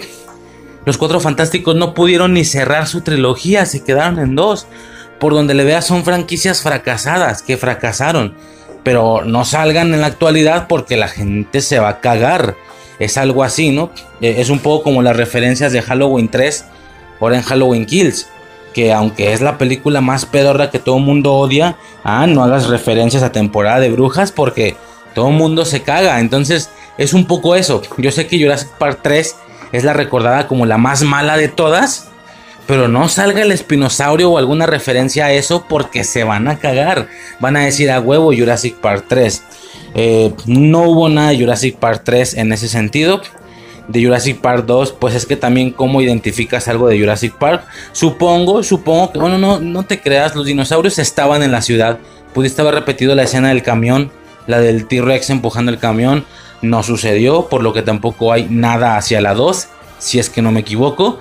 Está esa gran secuencia de la 1, la de la camioneta girando, y la agradezco. Eh, y pues ya Jurassic World en sí, pues a qué, hay que... Eh, que hay que representarnos si ya esto ya es la misma Jurassic World, es, la, la, misma franquicia, suponiendo que Park sea otra, por así decirlo, y no sea explícitamente la misma, porque en, técnicamente hablando, por el nombre no es la misma, el nombre es distinto, etcétera, ¿no? Ya son temas comerciales, pero por supuesto la escena del mosasaurio no faltó, la del mosasaurio saliendo y mordiendo algo, que de nuevo, esta persona o este crítico que que se estaba cagando en esa en esa parte que se estaba cagando al decir que que por qué espejearon y no sé qué otra vez el puto Mosasa, ya estamos hasta la verga. No sé quién, güey, no veo quién. Hasta ahorita yo veo que es algo o que fue algo indicativo, que fue algo característico de Jurassic World. El mosasaurio saliendo y mordiendo algo. En la primera película pasa un par de veces, entonces yo siento que eso ya era innecesario. O sea, tanto que si no hubiera salido yo hubiera dicho, güey, el mosasaurio saliendo y mordiendo algo, ¿qué pasó? Esto no es Jurassic World, sino el mosasaurio saliendo y mordiendo algo. Ah, esto es, si me explico, entonces yo veía una persona que se quejaba por repetir cosas cuando yo me faltó más referencia, más repetición, más espejeo, más homenaje. Porque si bien esto que acabo de decir, repetición, homenaje, espejeo, recuelear, todo eso, si bien son recursos utilizados por productos que no tienen la fuerza para brillar por sí solos, nadie esperaba que esta cosa brillara por sí sola. Se esperaba que fuera una cosa llena de referencias, cosas así, pero pues no, no se sintió tan así. Eso a nivel general, en esencia, por así decirlo, todo lo que he dicho nada más es como la parte de la esencia, por increíble que parezca, ¿no? Aparte faltaría todo el tema... Eh, más estructural, hablando paso por paso. Claro que ni de pedo vamos a checar toda, toda la película secuencia por secuencia. Nunca hacemos esto eh, con Marvel, pero es que Marvel es otro pedo y no todas las cosas, pues, o sea, nada más películas en particular. No, no pasó con Eternals o con Shang-Chi, o sea, nada más con eventos grandes. Bueno, ya checando una eh, continuidad, una temporalidad de la película para que esto nos permita eh, retomar temas en específico. Bueno, por ejemplo, empezamos la película viendo inicialmente que todos los dinosaurios están esparcidos por toda la Tierra, lo mismo que eh, vimos o que pudimos observar al final de Fallen Kingdom. Han pasado tres años, si no me equivoco. Creo que sí. Y en ningún momento se aclara o se especifica que esto se esté saliendo de control. Muy por el contrario, muy al estilo de estos animales que, que hay pocos en existencia. Digo, si te pones a pensar cuántos triceratops hay. Por muchos que haya, por más que haya, que haya, güey, dije que haya, no puedo creerlo. Que haya, por muchos que haya. ¿Cuántos? sea, yo creo que primero se extinguirían antes que realmente llegar a reproducirse y pertenecer o llegar a ser una verdadera raza junto con otras que empiecen a predominar el planeta, ¿no? Por así decirlo. A lo que voy es que yo en alguna ocasión, bueno, en Fallen Kingdom específicamente mencioné que como estos güeyes terminaron regados, eh, yo sí esperaba que esto aparentemente a lo, a lo infección zombie, por así decirlo, se empezara a salir de control. Los dinosaurios empezaban a repoblar más el planeta. Incluso se dijera o se viera que alguna otra raza o alguna otra especie que no es un dinosaurio se empezó a extinguir por temas de comida, de lo que tú quieras, ¿no? Etcétera. Es decir, por temas de la cadena alimenticia, ahora sí que, por así decirlo, no, no, sé ni cómo describirlo. Eh, llegando a un punto, a lo mejor no en esta película, sino para la siguiente trilogía, pero me gustaría que nos llevaran a un punto en lo que todo valga verga, algo así como una especie de apocalipsis, como zombie, pero en este caso dinosauresca, ¿sí?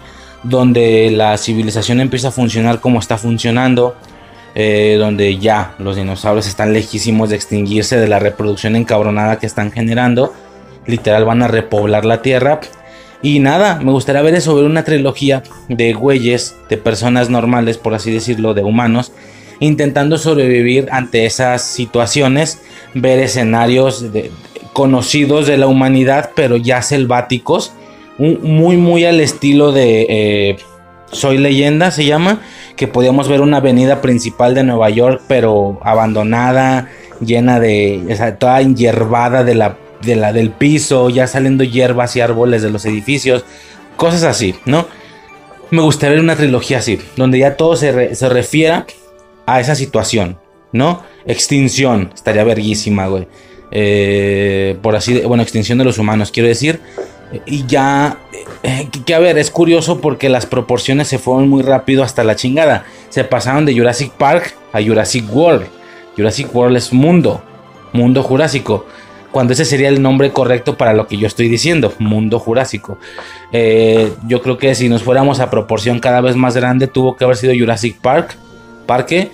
Luego tal vez un Jurassic Island o sea, isla jurásica, pon tú, yo creo que es la, como la proporción, que técnicamente hablando, nada más la primera es Jurassic Park. Jurassic Park 2 y 3 ya no son Jurassic Park, son Jurassic Island. Técnicamente, porque ya toda la isla está, se la cargó a la verga. No solo una, está el tema del archipiélago. Ese es otro desmadre, güey. A ver si no se me olvida el archipiélago, eh, la 2 y la 3 ya son Jurassic Island. Y si esto se sale de control y se lleva a otros estados, a otros eh, continentes, qué sé yo, ya se podrá convertir en un Jurassic World o Jurassic Planet, ¿no? Que así sería como que el ya todo el planeta, ¿no? A menos de que ya te dejes de, de, limitar a lugares y te enfoques a conceptos como lo que mencionábamos de Jurassic War, ¿no? Guerra Jurásica. Pero se fueron directo a Jurassic World, por lo que si en alguna ocasión, en algún futuro, se llegara a presentar una trilogía así donde todo empieza a valer verga, donde todo está selvático, donde los humanos tienen que sobrevivir ante un mundo jurásico, ahora sí un mundo, un planeta jurásico, que serán las proporciones más grandes, gigantescas y extremas de este cotorreo. Este me gustaría, la verdad es que me gustaría mucho pero no parece que vayan por ahí. Vemos el inicio de una película en la que lo han controlado bastante bien sin tener que explícitamente intentar cazarlos, encerrarlos, extinguirlos. Muy por el contrario, hasta los están utilizando en mercado negro y así. Por lo que, o sea, vaya, no solo la parte legal, la parte gubernamental, la parte civilizada pudo controlarlo. Hasta la parte maquiavélica del planeta lo pudo controlar bien. Si me explico? Cuando para mí este tipo de cosas yo siempre he sentido que tienen esa magia de que son incontenibles, que son incontrolables, como pasa con la primera película de Park, que dicen, eh, como dicen, la vida se abre camino. Aquí no. Aquí hasta los maleantes han podido controlar este pedo muy bien. Al grado de que andar vendiendo razas peligrosas no sea una... ¿Cómo te explico? En Jurassic Park todo el tiempo hacen la alusión de que sentirte que tú controlas esto es una equivocación porque eventualmente se te va a salir de control y los dinosaurios te van a comer a la chingada. Aquí no, aquí lo están controlando muy bien. Los niveles de contención de los dinosaurios para el mercadeo es impresionante. Esa es la frase. Es exactamente. Los niveles de... O sea, eh, eh, la manera de contención de los dinosaurios para mercadeo negro. Todo lo que sea, ya sean peleas, ya sean mascotas, todo está increíblemente controlado. O sea, dices, güey, ¿cómo Jurassic Park se le salió de las manos con millones de dólares, con tecnología, con gente explícitamente dedicada a ser empleados de eso, a ser trabajadores? Y aquí esta situación la están controlando muy bien.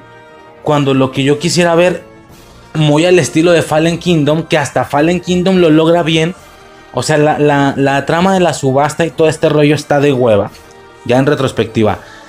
Pero es interesante cómo se quisieron sentir dueños de algo que no pueden controlar. Esa es la esencia de la que yo hablo. No pudieron controlarlo. Al no poder controlarlo entonces, pasa lo que pasó con la Indoraptor. Al final, con estos riquillos pendejos que creyeron que le iban a controlar y se los cargó la verga. Esa esencia me gusta, por lo que a mí me pegó muchísimo que están controlando la situación en exceso bien. En exceso bien yo no sé, o sea, y como digo, yo que en lo personal esperaba que en algún, yo esperaba que algún día el futuro de Jurassic, lo que sea y como se vaya a llamar, yo esperaba que el futuro de esta franquicia fuera a lo apocalipsis zombie, un mundo en el que ya se lo cargó la verga selvático porque ya están los dinosaurios regados por toda la tierra y más bien son los humanos los que están intentando eh, resguardarse, moverse de un lugar a otro, acá un rollo nomadesco, un rollo nómada, eh, intentando conseguir un lugar a otro, el típico recurso de que escucharon una transmisión y tienen que irse o desplazarse caminando de un estado a otro, porque allá tal vez hay un refugio de personas que bla bla bla, ¿sabes? El típico recurso zombie, pero con dinosaurios, güey, eso me mamaría. Me mamaría y, ojo, ojo con esto no pierdo la esperanza. Toda esta parte selvática en el planeta la veo con un chingo de dinosaurios emplumados. Esa es otra cosa. Ya no dinosaurios normales. Bueno, yo digo normales porque yo crecí viendo los dinosaurios así, como todos reptilescos. No, ya digo, algunos tienen que serlo, ¿no? Un mosasaurio, un brachiosaurio, tengo entendido que no no va por ahí el tema de que tengan plumas. Si su concepción todavía hasta la fecha natural son escamas. Pero muchas otras cosas más emplumadas. Digo, nos dieron pequeñas pruebas. Si no me equivoco, tres. Sí, ¿no? Son tres en esta película. Son el, el, el Quetzalcoatlus. Según yo está peludo. Bueno, no peludo, está emplumado eh, el Pyroraptor. Una puta maravilla de dinosaurio, cabrón. Que me cago, güey, me cago. Y el. Y el teri. ¿Cómo verga se pronuncia, güey? Tericinosaurio. Creo que se pronuncia así. Que es emplumado, si no me equivoco. E, estas fueron como que las tres probaditas que nos dieron eh, de, de plumaje dinosauresco, por así decirlo que por cierto te ayuda mucho para jugar con los colores y no tener que hacer lo que hiciste en Jurassic Park 2 y 3, que a pesar de que en Jurassic Park 1 te demostraron que los Velociraptors lucen iguales, ya no, ya en la 2 y en la 3 te mostraban este te mostraban Velociraptors escamosos pero de diferentes colores.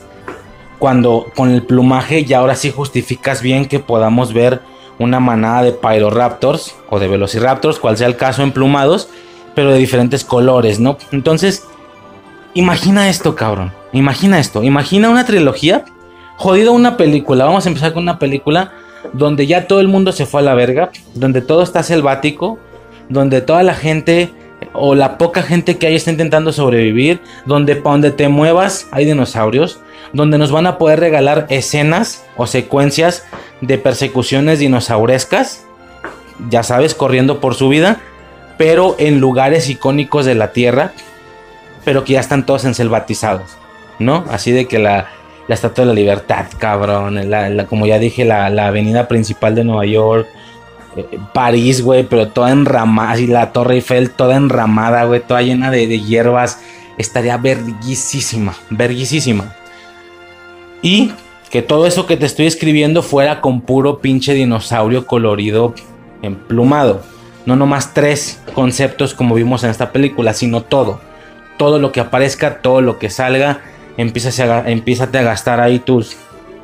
Que, con el tema de Biosyn a lo mejor ya nos dejan la posibilidad de que si a Biosyn se le va el pedo, porque Biosyn es quien tenía los dinosaurios emplumados, no, no Ingen. Ingen, que es la franquicia, la franquicia, perdón, la empresa de toda la, de toda la franquicia, eh, esta no, esta todavía hasta un Jurassic World mantuvo todo reptilesco por el tema este de que aunque ellos entendían que originalmente no lucían así, eso es lo que los niños querían.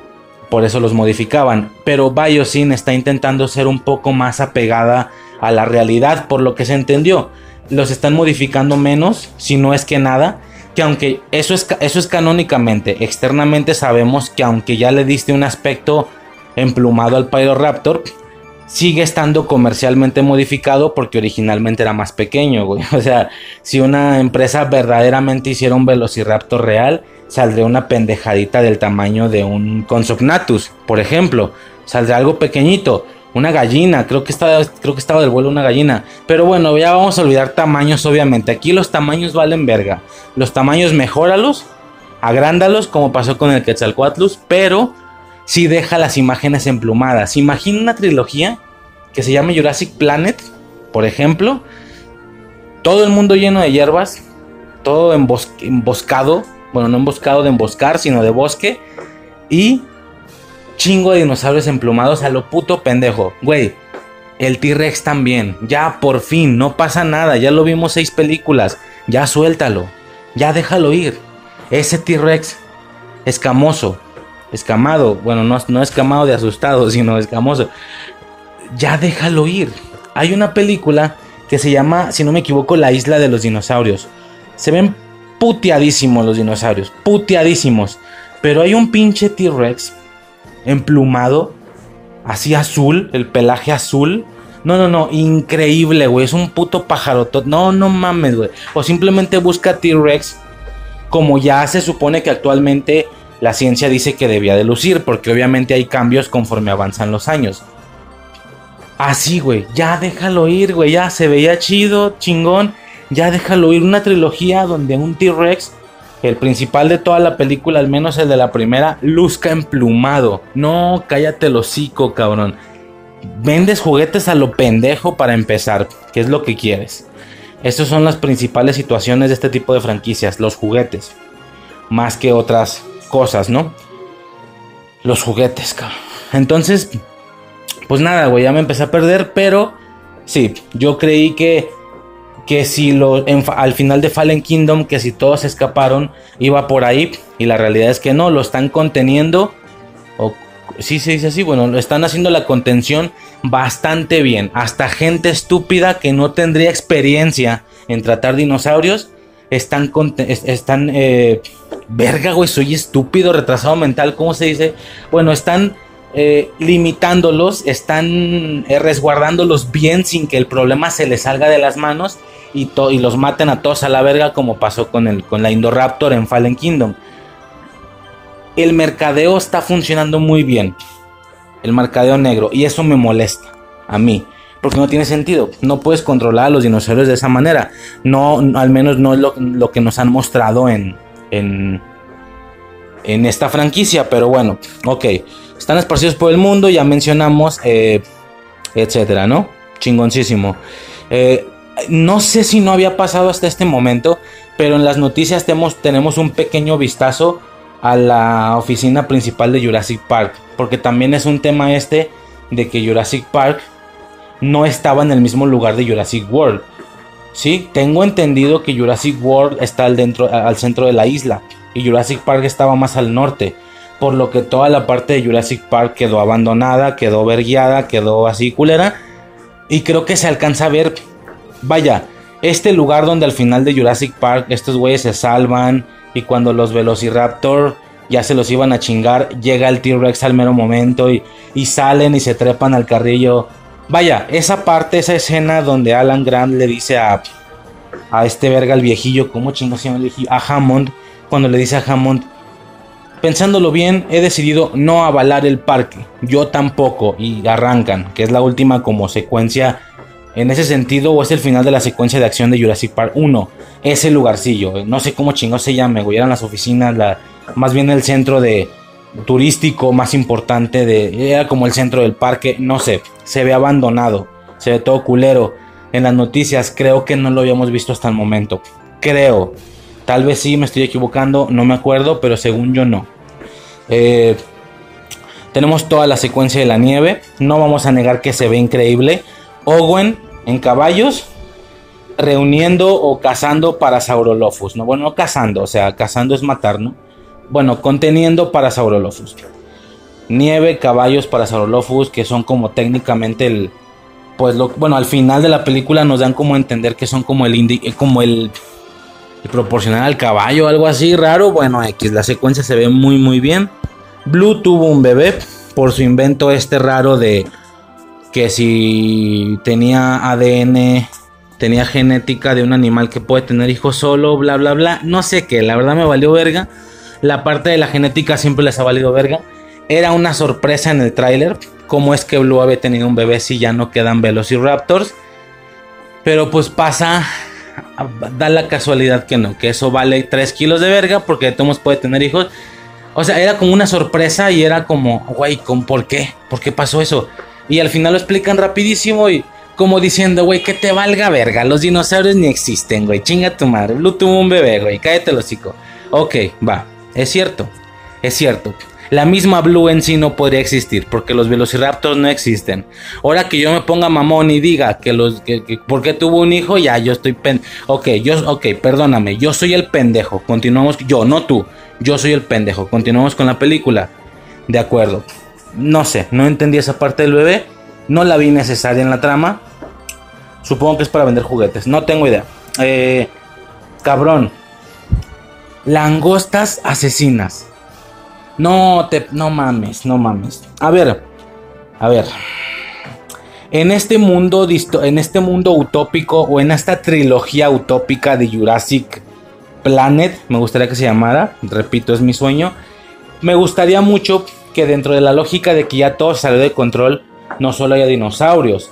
Por la naturaleza jurásica, quién sabe cómo verga pasó, también haya estos animales que había en aquellos tiempos, que teóricamente eran dinosaurios, teóricamente habla, o sea, vaya, a lo que quiero decir es que como son, por lo, es que a ver, yo no sé de historia, ¿va?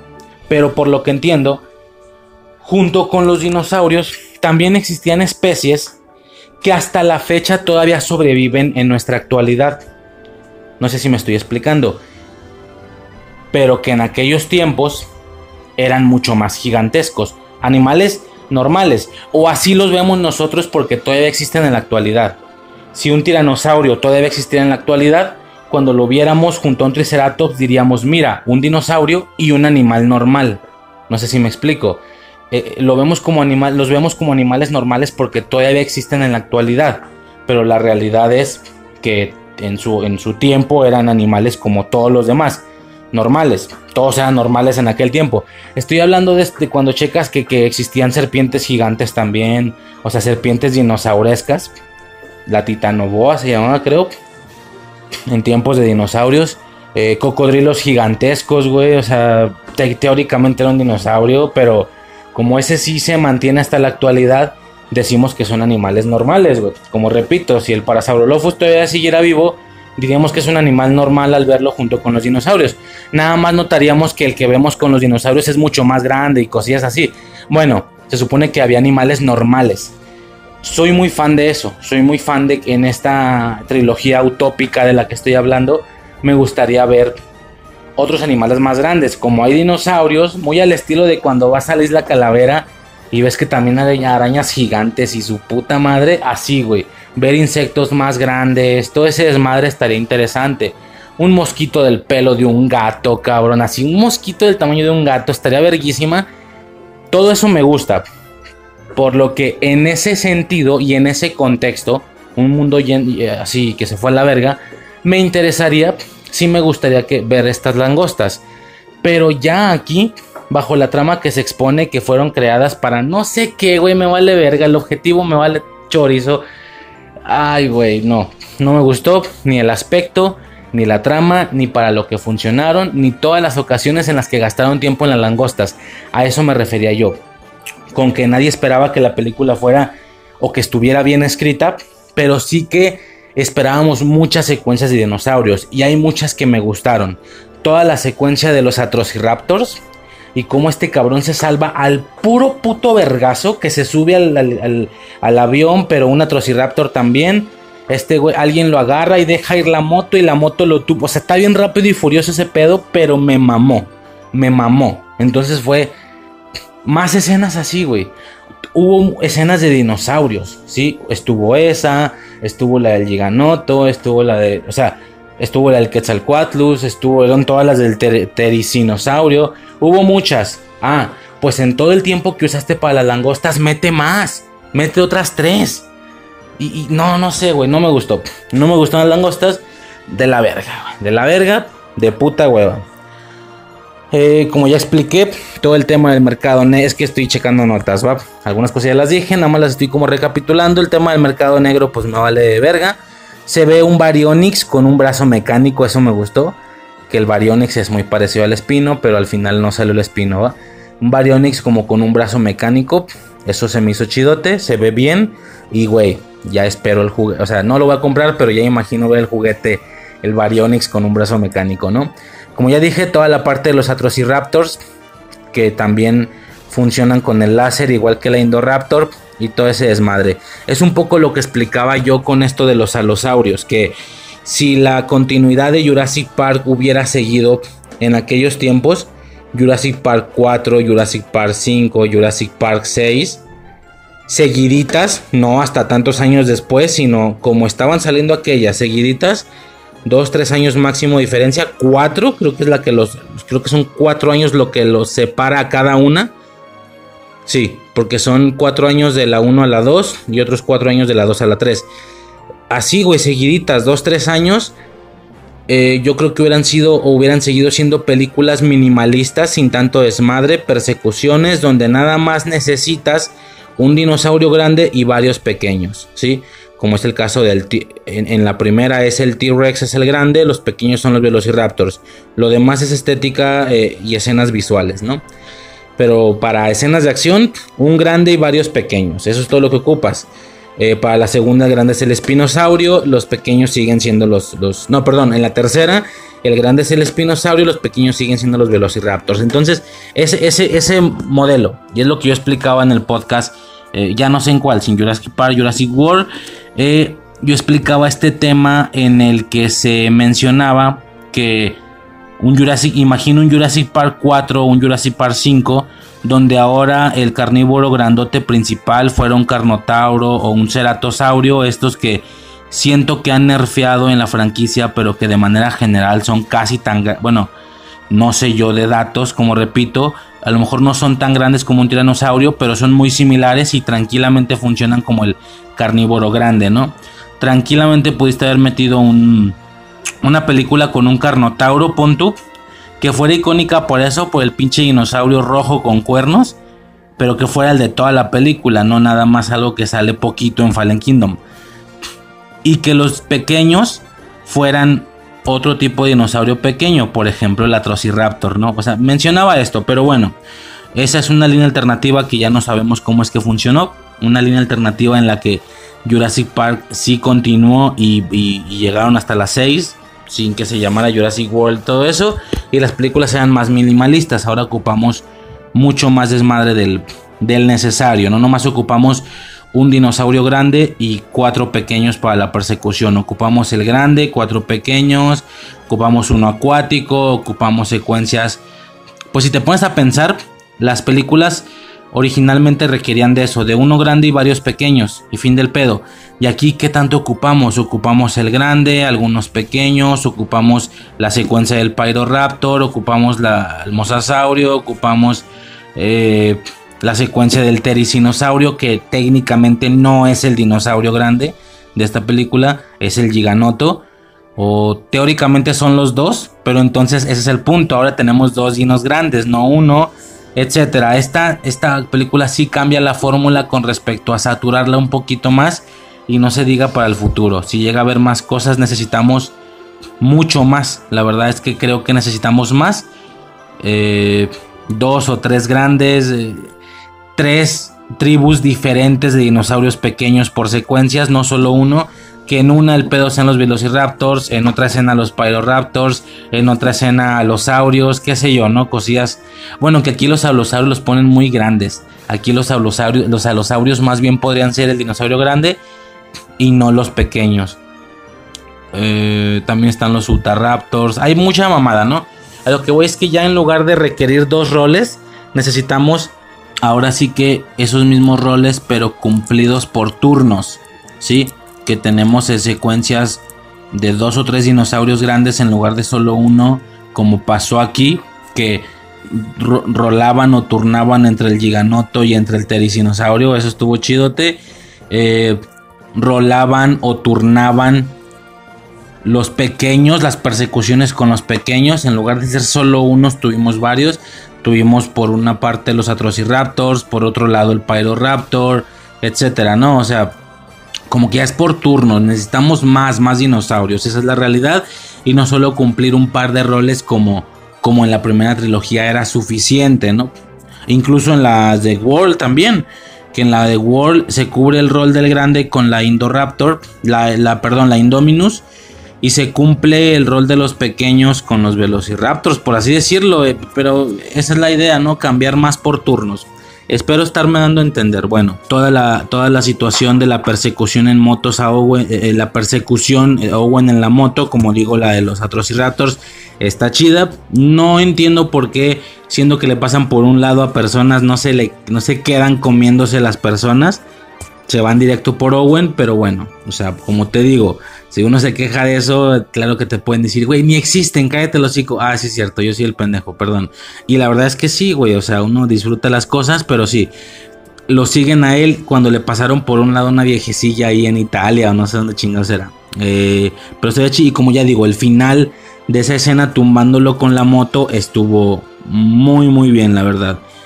Eh, como digo, nos dan esta, como ya expliqué, nos dan esta premisa de dinosaurios sin modificaciones o sin tantas al menos porque entendemos que muchos de ellos sí que están siendo modificados en tamaño más no en aspecto. Y lo de la modificación del tamaño claro que ya no es algo canónico de la trama. Es algo comercial que la película hizo. No es que en la trama hayan decidido hacer al Quetzalcoatlus más grande. No eso ya es algo comercial de la película pero visualmente hablando se supone que ya no les están haciendo modificaciones genéticamente hablando por lo cual ya vemos dinosaurios más apegados a la realidad. No o, tal cual como según la trama de la película lo explica, así ya es como si existieron. De ahí el hecho que veamos al, al Pyroraptor y todo ese desmadre, ¿no? Repito, me agrada mucho. Tuvimos tres pequeñas probadas de dinosaurios emplumados. Creo que estamos listos para recibir una película completa de dinosaurios emplumados. Todos, los 7, 8, 9 que salgan en la película, o mejor aún una trilogía entera de dinosaurios emplumados. Y como ya dije, ya, ya despídanse, güey, ya pueden dejar ir al tiranosaurio eh, específicamente a Rexy, ¿no? Que es el que ha salido en la franquicia. Ya pueden dejarlo ir así como luce, güey. Ya creo que la gente está lista para ver un tiranosaurio emplumado. Como principal carnívoro, si no de toda la trilogía, pues al menos de la primera película, güey. Estaría increíble, güey. Así un, T-Rex colorido, güey. Estaría perrísimo, güey. Este, colores. Imagínate un chingo de cotorros, pero dinosaurescos. No, güey, cállate los hocico. Diferentes colores. Estaría perro. Eh, bueno, vemos todo este desmadre del santuario o el valle de Biosync. el, santuario de Biosing o, el, el, valle de Biosing, ¿no? Es un lugar contenido donde hay dinosaurios, como ya dije, más emplumadescos, ¿no? Más emplumados, más pajarescos. Curioso es lo que iba a mencionar del archipiélago. Se me hace interesante porque, como ya expliqué previamente en audios anteriores, el tema del archipiélago es curioso porque, como ya expliqué, hay un archipiélago de cinco islas que son las Islas Muerte, ¿va? Que son islas, una de estas islas es Isla Sorna, curiosamente ni siquiera Isla Nublar pertenece a estas islas. Es Isla Sorna, Isla Matanceros, Isla, una que se llama Isla Muerte, etcétera, son varias, ya antes dije los nombres. Son cinco islas. Curioso que en la segunda película de Jurassic Park hayan hecho mucha referencia a esto, hayan mencionado, ojo, mencionado y mostrado el mapa de las Islas Muerte, cuando hasta la fecha no ha sido gastado ese recurso. Lo único que hemos necesitado es que la isla Nublar es la del parque y la isla Sorna es el criadero. Hasta ahí todo bien, no hemos necesitado más siendo que alrededor de la isla Sorna hay otras cuatro islas en las que también hay dinosaurios. Yo creí que no, yo creí que no porque dinosaurios no, salvo que sean voladores o acuáticos, no se pueden mover de una isla a otra. No me queda bien claro por qué es que en las cuatro islas hay dinosaurios. De hecho, yo pensaba que no, que Isla Sorna era la única de las cinco islas que tenía dinosaurios lo que significaría que el recurso de las Islas Muerte para nada nos sirve en esta franquicia. Pero da la casualidad que sí. No tengo bien claro por qué, pero chequé en wikias y videojuegos o estas partes canónicas que no son películas te expresan y te confirman que sí, que hay más dinosaurios en otras islas. Tanto que tú puedes ver la lista, tú puedes ver en internet el listado de las especies que hay en cada una de las islas. Por supuesto, hasta el momento, en ninguna de ellas hay nada destacable, ¿va? No es así como en la Sorna, el supercarnívoro es el espinosaurio, al menos hasta Jurassic Park 3, porque en Jurassic World no nos han aclarado y hasta la fecha, según yo, no nos aclararon qué pasó con Sorna. Todo se ha desarrollado en Nublar. Pero, bueno, hasta Jurassic Park 3, el carnívoro máximo era el espinosaurio, ¿no? Que aunque sí había T-Rex en la isla, el espinosaurio era full el, rey, ¿no? El rey de la isla. A diferencia de una Nublar, que el que quedó como máximo exponente fue el tiranosaurio, ¿no? El T-Rex. Eh, perfecto y de acuerdo, ¿no? Ahora, en Isla Sorna, eh, perdón, en las demás islas hay, hay también listados de dinosaurios según internet, pero como digo, nada destacable. No es como que, no es como que veamos un carnívoro predominante gigante diferente en cada una de las islas. No, son listas bastante normalitas, bastante comunes. Triceratops, Parasaurolophus. A lo mejor en alguna hay Parasaurolophus y en otra no. Diferencias de ese tipo muy mínimas, ¿no? Pero ahora, esta es la información oficial. Eso no quita el hecho de que las películas pueden seguir utilizando esas islas como recurso y decir, ah, pues mira, eh, da la casualidad que en Isla Matanceros eh, hay, vamos a poner un ejemplo. Imagínate que esta película no hubiera existido, ¿sí? Y no tienes una justificación de dónde crear razas nuevas, porque estamos de acuerdo que no puedes sacar razas nuevas de donde ya no las hay. Jurassic Park creó lo que creó, fin del pedo. Jurassic World creó lo que ya creó, fin del pedo, no hay más creaciones. Bueno, depende, en Campamento Cretáceo les vale 3 kilos de verga y y de la nada te dicen, ah, mira, es que había una, había una dinosaurio encerrada en un cuarto, en una, en una, que una, como una puerta. Había un experimento encerrado todo el tiempo, que es toda la trama esta de la, de la que se parece al Indoraptor. ¿Cómo verga se llama? La Scorpius. La Scorpius Rapt, Scorpio Raptor, no, una mamá así. Eh, bueno, ok. Aunque técnicamente ya se te mostró todo, siempre pueden decir, ay, teníamos este dinosaurio encerrado. Ok. Pero fuera de esas cosas más infantiloides, ¿de dónde sacas creaciones nuevas si ya no hay? Es lo que yo explicaba en podcasts anteriores. Bueno, justamente de donde puedes sacar dinosaurios nuevos es de las otras islas. ¿Sería poco creíble? Pues sí, pero la gente le vale verga, güey. Ya aunque la, información de los listados ya está pública, claro que las películas pueden modificarlo a su gusto. y decir que de la nada fueron a Isla Matanceros, ¿sí? Por ejemplo, y que en la isla el predominante de toda la isla es un Quetzalcoatlus. Ah, chinga, nunca lo habíamos visto. No, porque nunca habíamos pisado la isla. Ah, así como nunca, así como nunca habías visto al espinosaurio, ¿verdad? Pero cuando fuimos a Sorna lo viste.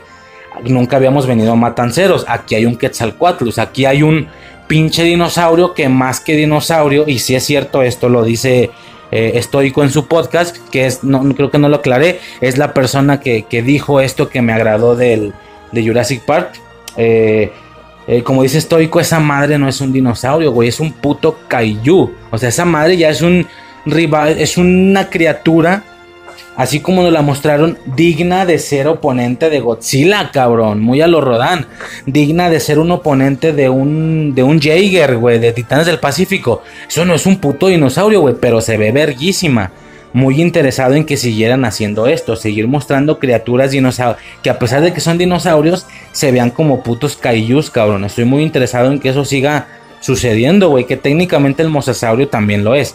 Ya es un puto kaiju a la verga, güey, no es un dinosaurio. Bueno, que te dijeran que en Matanceros, ah, chinga, siempre hubo un Quetzalcoatl así gigantesco. Ah, chinga, según quién, eh, según yo, o sea, yo explicaba en audios anteriores, antes de ver Dominion, que esta era la única manera de, de mostrarnos especies nuevas cuando ya no hay nada que crear, si todo lo que se creó ya se creó. Y solo se puede reproducir, más no crear cosas nuevas yo explicaba que te puedes agarrar de las otras islas. Bueno, ya vimos la película y pudimos observar que no lo hicieron, que esas islas siguen sin ser tocadas. Todas las otras cuatro islas de, las Islas Muerte que no son Sorna siguen sin ser tocadas, sigue sin ser un recurso utilizado y mejor prefirieron decir que otra organización que no es InGen también dominó la revivisión de dinosaurios. No se dice así, pero me vale verga. Bueno, ¿cómo se dice? La, la clonación, sí, revivir dinosaurios, ¿ok? Prefieren decir eso, prefieren decir otra empresa que no es Ingen, en este caso Biosync, también dominó la técnica y ahora también lo está haciendo y también tienen su reserva y no ocupaban una chingada isla. Aquí en el, aquí en el, bueno, no te creas, iban a otro lado, ¿no? ¿Dónde chingados van? Me vale verga, pero tienen su propia reserva su propia reserva que le llaman su valle, ¿sí? el valle de Biosing o el santuario, eh, muy similar a lo que pensaban hacer en, que esa es otra isla, la isla santuario, esa es aparte otra, hay muchas islas aquí en el canon de, Jurassic Park, la isla santuario que es a la que iban a llevar a los dinosaurios en Jurassic Park 2, ¿ok? Bueno, da vale verga, se supone que en esa sí no hay dinosaurios. Eh, el santuario, ¿no? Chingoncísimo, perrísimo pero preferiste, en lugar de usar las islas ya existentes, decir que alguien más ya dominó la técnica. No, cabrón, pues no mames. Entonces, en una siguiente película puedes decir que hay eh, cinco organizaciones diferentes en la que las cinco organizaciones ya, ya dominaron la técnica de clonación y hay cinco reservas diferentes, cabrón. Todas puto diferentes. Una ni, ni dinosaurio está clonando, güey. Está clonando puro cotorreo. Era de hielo, güey. O sea, ya está clonando mamuts y tigres dientes de sable y... ¿Sí me explico? Eh, una está generando... Una organización, InGen, está sigue generando dinosaurios eh, escamosos. Biosync está generando dinosaurios emplumados. Eh, otra, o sea, la, la, tercera organización, no sé cuál puto sea el nombre, está haciendo mamuts y dientes de sable y la chingada. Otra está clonando, este, pues, ¿qué, otras etapas hay, güey? Pura cosa marítima, güey. Piche. No, no mames. O sea, ya sí es tan sencillo cuando se supone que lo importante o lo cabrón era que Hammond había logrado ese pedo y que hasta ahorita solo InGen podía hacer ese pedo. Ahora resulta que otra empresa, Biosync, también puede. Que tiene bastante sentido también, pues yo no me estoy quejando. Algo que una persona puede hacer, la pueden hacer muchas más. Si se puede hacer, Raramente una sola persona la va a poder hacer, güey. Muchas más. Sobre todo no sé cuántos años después. Entiendo que solo Hammond pudiera hacerlo en aquellos años. Pero a partir de que más científicos se enteran que se puede lograr, se pueden investigar y claro que replican la técnica hasta la mejoran o como sea el caso. Nadie es indispensable en este mundo. Esa parte la entiendo. No me molesta. Como repito, si, la, si el recurso de Biosync va a ser lo único que nos permita ver nuevas creaciones, como lo vimos en esta película, no había manera de por qué ver un Tericinosaurio, ni un Pyroraptor, ni un Quetzalcoatlus, pero los vimos. ¿Por qué? Por la justificación de que se siguen creando cosas y que ahora son más similares a los originales, por eso son emplumados. Entonces, me quedo con esa, me quedo con el Valle de Biosync, me gusta un chingo, solo se me hace cura porque no han utilizado los recursos de las islas todavía, que fueron presentados desde la segunda película. Es más, es más, y ya lo expliqué en audios anteriores, en Campamento Cretáceo hasta nos muestran, cabrón, así, hasta nos muestran que hay otra isla que no es ninguna de las Islas Muerte, donde también hay dinosaurios, no me acuerdo cómo se llamaba, y hay animales de otros tipos, güey. Hay una donde se topan con un tigre dientes de sable. Independientemente de lo infantiloide que sea Campamento Cretáceo, se supone que estamos de acuerdo que es canon en el mundo de Jurassic. Entonces, verga, ¿dónde está esa isla y por qué hay un dientes de sable? ¿Quién, quién va a explicar eso, güey? Y mejor aún, yo no tendría ninguna bronca en que aunque la película es Jurassic, lo que sea, aunque debe de enfocarse en dinosaurios, ya tuvimos seis de esos, seis películas. Yo no tendría ningún pedo en la que innoven y se expandan un poquito más. Donde en alguna se vayan a un lugar y ni siquiera tiene que ser la trama de toda la película. Donde tengamos una secuencia donde el pedo no es dinosaurios, el pedo es un tigre de dientes de sable, un mamut.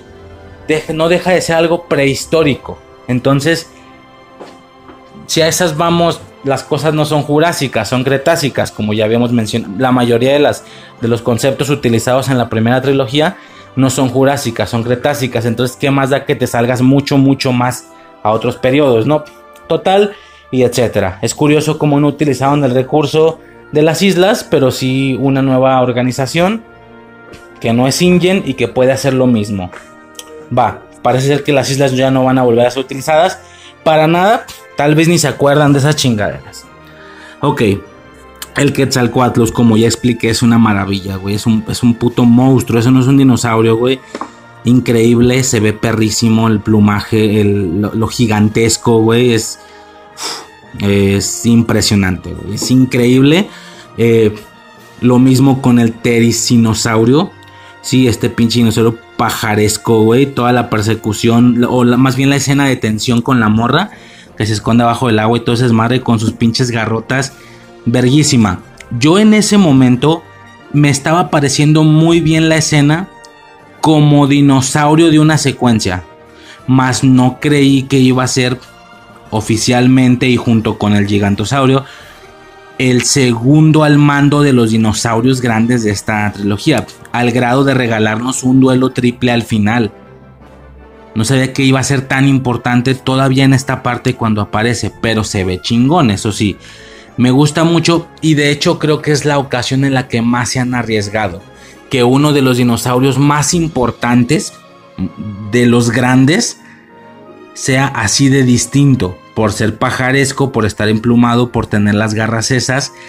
No sé si me explico, ¿estás de acuerdo que con el Indominus no se atrevieron tanto? Es muy parecido a un T-Rex.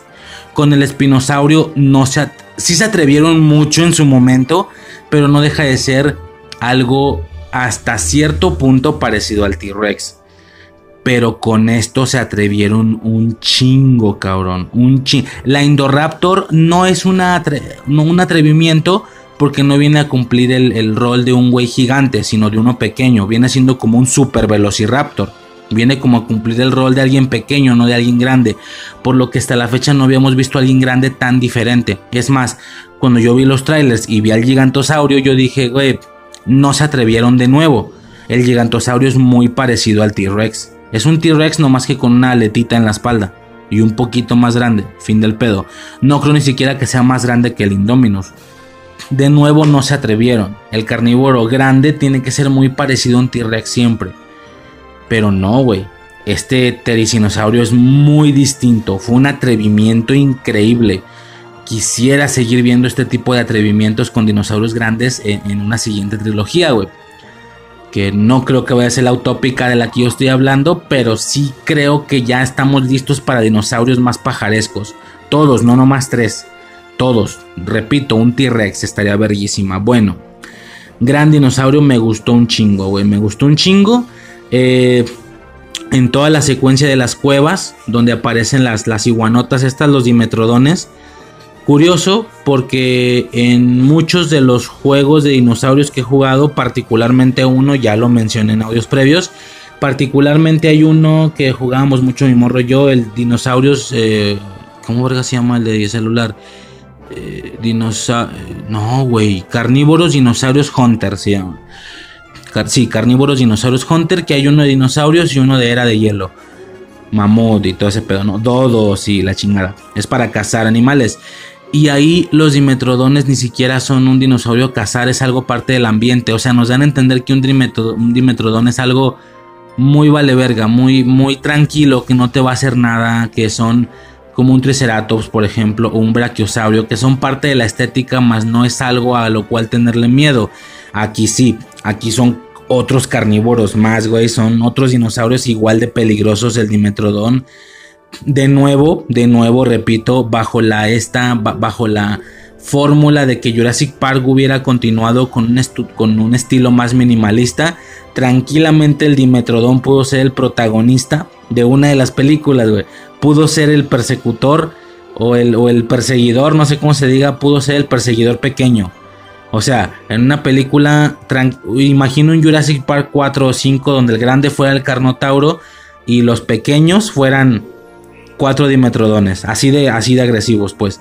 Fin del pedo, fin de la película. O sea, antes bastaba con cumplir esos dos roles, grande y pequeño, fin del pedo. Ahora ya requerimos diferentes secuencias, es lo que yo estaba explicando. Tuvimos una secuencia de Atrociraptors, una de un Pyroraptor, una de Dimetrodones. De grandes tuvimos un par de grandes, ya no solo uno.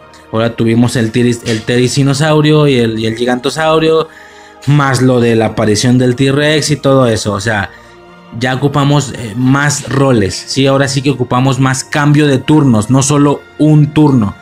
Ocupamos varios, 3, 4 turnos de cada uno de los roles, no 3, 4 turnos de los grandes, 3, 4 turnos de los pequeños. Así funciona este pedo y así quisiera o imagino una nueva trilogía, así, así de movida.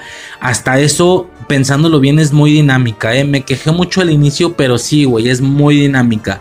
Nada más que no sé por qué yo imaginaba más. Yo creo que ese fue todo mi pedo. Las langostas y que los originales tuvieran más participación dinosauresca desde el inicio. Toda su trama es la de, la, de las langostas y eso vale verga. Eh, o no sé, ¿verdad? Yo creo que mientras más lo pienso, más me gusta, güey. A lo mejor y me quejé más al inicio, pero sí está bastante bien. En ese sentido, y nomás que como repito, yo esperaba más una carta de amor Esperaba más impacto. No mejor escritura, no mejor personaje. Ya, dice, ya dije que eso vale verga. Más todavía más impacto, todavía más secuencias de dinosaurios, creo. Como que toda la parte, como que se pudo eliminar mucho de gente hablando y mucho de las langostas. Pero bueno, verguísima, toda la secuencia de los, de los dimetrodones. Chingonzote.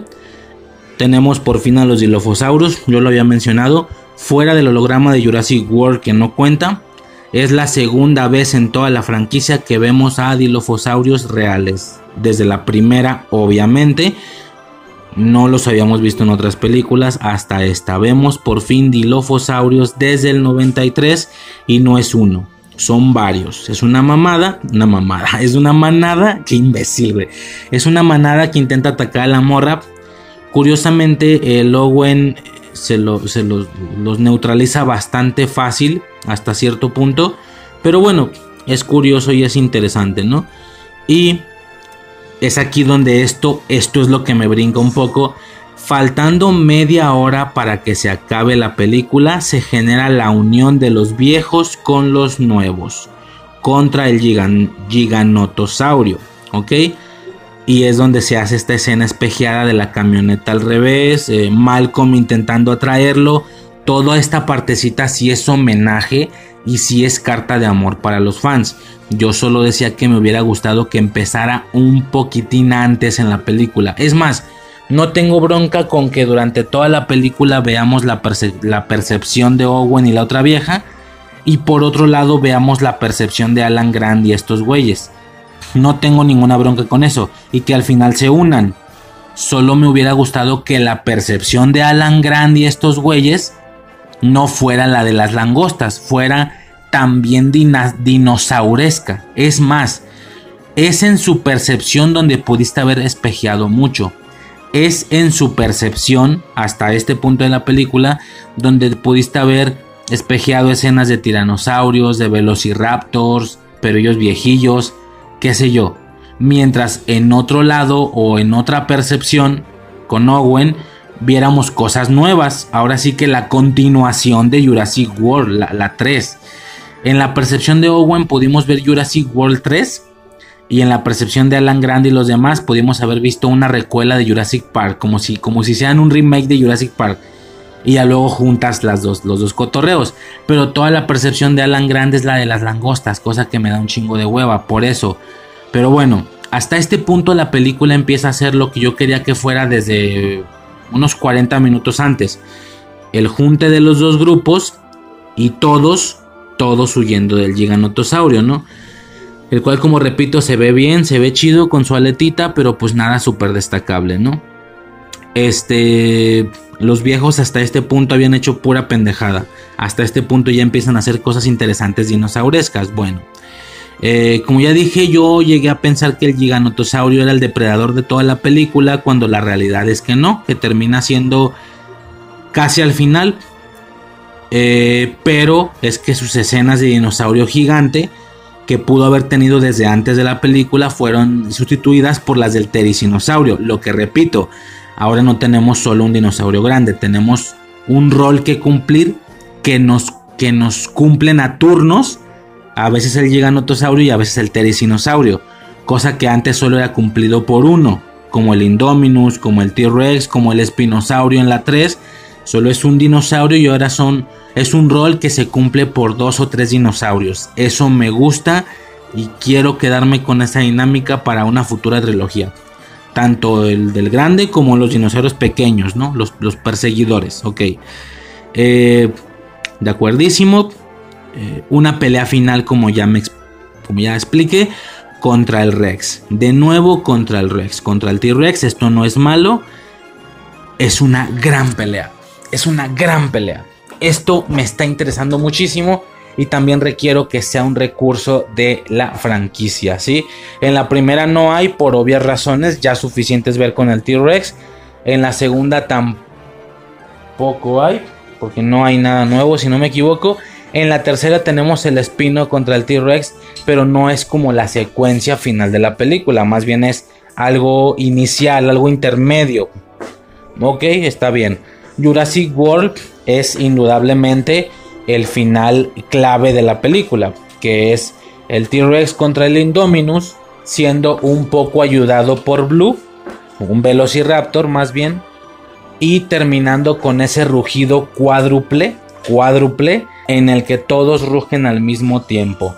El Indominus, el T-Rex, el Velociraptor y el Mosasaurio trepándose a la valla antes de cargarse al Indominus.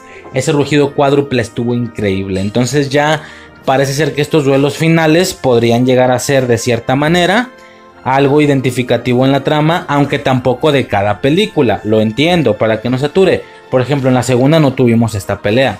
No de gigantes, sí tuvimos la pelea de Blue contra el Indoraptor, pero pues bueno, nada que fuera un duelo doble o un duelo de dos o hasta de tres como pasó en Jurassic World 1 y en la 3, ¿no? Ok, aquí muy al estilo de la primera película volvemos a tener un tiro triple, ¿sí? Pero ya no es Indominus, T-Rex, Velociraptor. Ahora es Gigantosaurio, T-Rex, Tericinosaurio. Repito, estoy muy feliz con este cabrón, es algo nuevísimo. Gigantosaurio contra T-Rex, todos hubiéramos dicho, ajá, sí, sí, sí, sí, como en la primera contra la Indominus, ¿qué más? Ah, sí, sí, sí, sí, sí, sí. Igual que contra el espinosaurio en la tercera. ¿Qué más? Pero no. El, el, Terry daba una innovación, daba una frescura visual a la batalla. Daba una frescura por ser tan distinto. ¿Sí? El Giganto contra el Terry, contra el T-Rex. Bueno, no eran todos contra todos. Y creo que el T-Rex y el Terry eran como equipo, ¿no? Tanto que de hecho técnicamente es el Terry el que lo mata aunque fue el T-Rex el que lo empuja y termina clavado en las garras del Terizanosaurio. Un duelo triple muy innovador a la vista, muy refrescante nada más por el tericinosaurio. Imagino que pueden hacer en el futuro, otra vez, en mi trilogía utópica. Imagino un... En un juego, ya lo había explicado, hay uno que se llama Gigantoraptor. No es gigantosaurio y no tiene el tamaño de un raptor, por lo que no sé por qué se llama así. Gigantoraptor, a grandes rasgos, es un dinosaurio grande gallinesco, es una puta gallina gigantesca en ese juego, en el de... Es muy colorido, es muy verde con azul el güey. Está todo emplumado. Salen carnívoros. Imagino algo así, güey. Imagino... Entiendo que el T-Rex no puede faltar, lo entiendo. Pero imagino un T-Rex ahora sí emplumado, como ya expliqué. Ya, ya estamos listos para recibirlo. Sin albur. Un T-Rex emplumado, un Gigantoraptor o algo parecido. Contra un Quetzalcoatlus. No, no sé, güey. Imagino algo mamón estaría verga, ¿no? ya también a lo mejor un volador en esa batalla final, un volador grande para que tenga con qué atacar, ¿no? Como el Quetzalcoatlus, ¿no? Eh, y ya, bueno, X, se acaba la batalla, güey. Gran pelea, estuvo muy perra, la verdad estuvo muy, muy verga. Y ya, nos dan esta lección final de que tenemos que coexistir. Vemos, como ya explicaba, como que los homónimos, ¿no? Los homólogos, no sé cómo se diga. El Parasaurolophus con los caballos, el pterodáctilo con otras aves, los pterodáctilos, teranodones, ya no sé cómo verga se llaman, eh, el mosasaurio con ballenas, creo que eran ballenas, no me quedó claro que eran, aunque se las comería, ¿no? No coexistiría con ellas, pero bueno. Y el Triceratops con elefantes, obviamente, ¿no? Por supuesto. Eh, está bien. La coex. o sea, esto de coexistir. Güey, soy, un retrasado, no sé hablar. Esto de, de coexistir está bien técnicamente nos deja en el mismo punto en el que nos dejó la primera película, nada más que añadiéndonos el valle de Biosync, que si no me equivoco no valió verga, No, no se abrió y no quedaron los dinosaurios libres, nada más estos güeyes, que siguen siendo los de Jurassic World, siguen siendo todos muy escamosos, no hay nada pajaresco libre, todo lo pajaresco está dentro de Biosync, porque eso es lo que vimos, quiero suponer que había más cosas que no vimos. Ok, Perfecto, de acuerdísimo. Curioso, no sé cómo encerraban a Quetzalcoatl si volaba, güey. O sea, en Jurassic Park se ocupaba un, un pinche este, mariposero, no sé cómo chino se llama, un pájaro. ¿Cómo verga se llama esa mamá? Una pinche reja para pájaros, güey. Un, aviario, un puto aviario. Eh, aquí no me queda claro cómo es que lo mantienen contenido, pero bueno, pues está, está chido, ¿no? Y pues nada, a grandes rasgos así es como termina este cotorreo. Este, como repito, a lo mejor alguien me está pendejeando porque sin sí valió verga y no me acuerdo, pero según yo no, ¿eh? Según yo no. No me acuerdo, es que volvemos a lo mismo. Había tantas, o sea, las, escenas de dinosaurios estaban perras. Obviamente son dinosaurios, pero había tanta gente hablando también, güey, que era de... Ay, por eso, ¿y qué más, güey? O sea, no sé, como que me valía verga. Curioso que el genetista ha sido un personaje clave importante, el asiático, no sé cómo se llama ha sido un personaje clave importante en toda la franquicia, siendo que en la 1 ni habla, güey. Creo que no habla, o sea, sí habla pues, pero es de, hey, güey, ¿todo bien? Simón, ok, chingón, le dice Hammond, y ya, güey. No es como que hayas agarrado un personaje de peso en la franquicia original para homenajear a la franquicia misma y ponerlo en toda la trilogía, como a un Alan Grant o a un Malcolm o a una Sadler, suponiendo que hubieran estado desde el inicio de la trilogía. No, fue el genetista, pero ni era tan importante en la 1, güey. O sea, tuvo raro, pero bueno, hasta la fecha sigue siendo importante el cabrón, ¿no? Verguísima. Es más, ahorita que me estoy acordando, no es para que veas que poca atención preste a la gente hablando.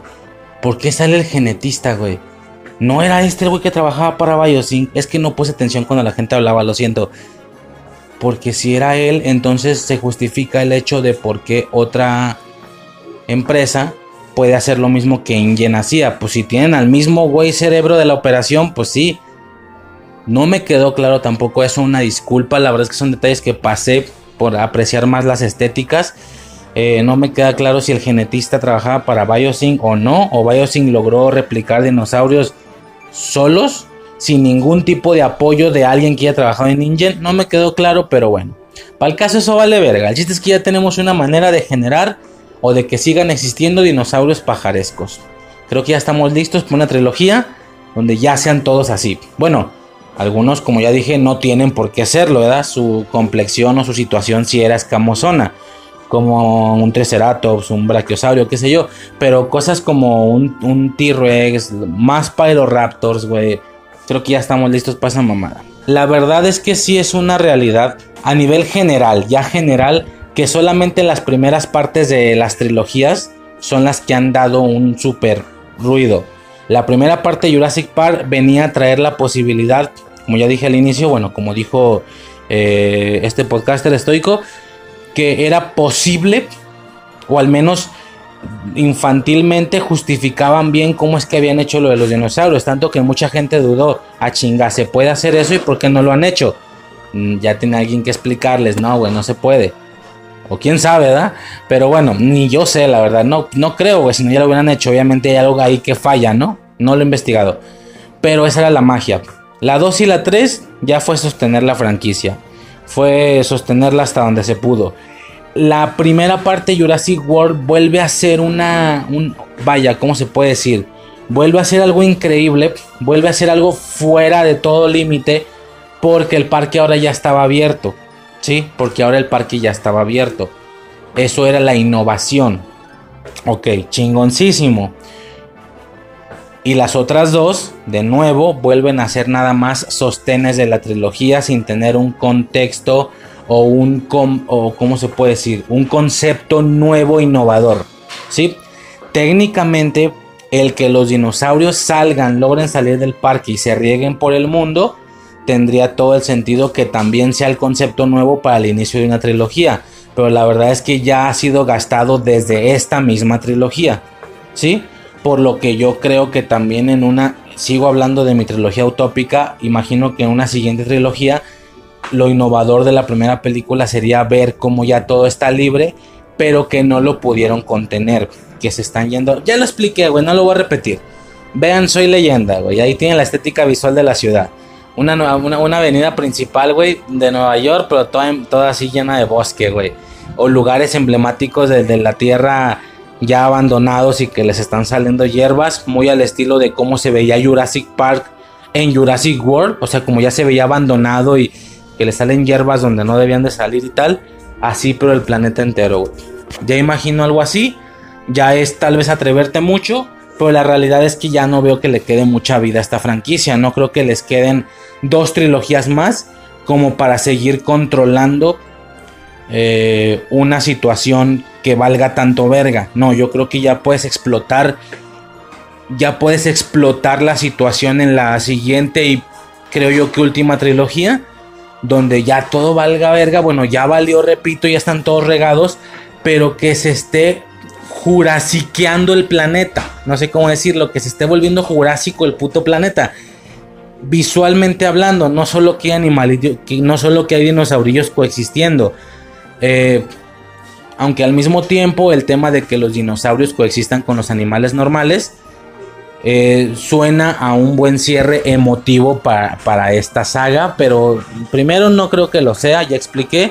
Segunda, para mí, yo siento que el Pyroraptor, el Quetzalcoatlus y el Tericinosaurio fueron probadas. Para mí que fueron testeadas de, la empresa o de quien sea, no sé. Para decir, hey, a ver si les gustan. O si, a ver, a ver qué pasa con, las, con la gente. ¿Qué dice la gente? A ver si dice, nos encantó, queremos más. Sobres, güey, les damos una pinche trilogía entera de pájaros.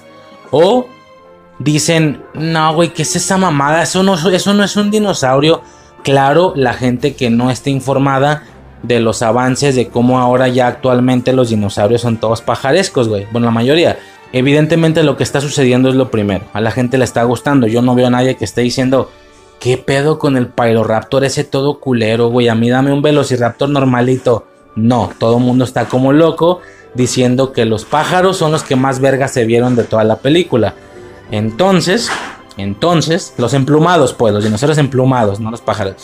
Entonces, creo que ya estamos listos para una película. Mínimo, yo decía trilogía, bueno, no todavía están allá. Primero una película donde todo esté emplumado. Todo, todo, todo, todo. No, güey, estaría bueno. Todo lo que deba de estar, quiero decir, ¿eh? Estaría verguísima, güey. Estaría muy perro. Eh, ya estamos listos para un T-Rex emplumado. ya estamos listos. Creo que ya, ya pueden soltar al otro. Yo sé que es la imagen de todo el concepto de dinosaurios en general. Ese T-Rex escamado, yo sé, es lo que aparece en mochilas, es lo que aparece en bolsitas, es lo que aparece en playeras, sin que sean productos que tengan que ver con Jurassic Park o World. Simplemente una playera de dinosaurios trae a ese T-Rex. Yo lo entiendo, es algo que ya es inarrancable de la cultura pop, yo sé. Pero en cine pudiste comprobar o pudieron comprobar con el Pyroraptor, con el Teddy, que ya estamos listos para un T-Rex emplumado. Espero verlo en algún futuro y verlo bien, verlo chingón. Imagínate esa tecnología. Que como ya dije, no está tan vergas como la de Park. Pero bueno. Poco más que mencionar. He aquí mi final de Jurassic eh, World Dominion. Eh, es el final de, este podcast, de este gran podcast hablando de toda la trilogía. O el final de este fragmento, quien lo haya escuchado, un fragmento de infancia, porque sí.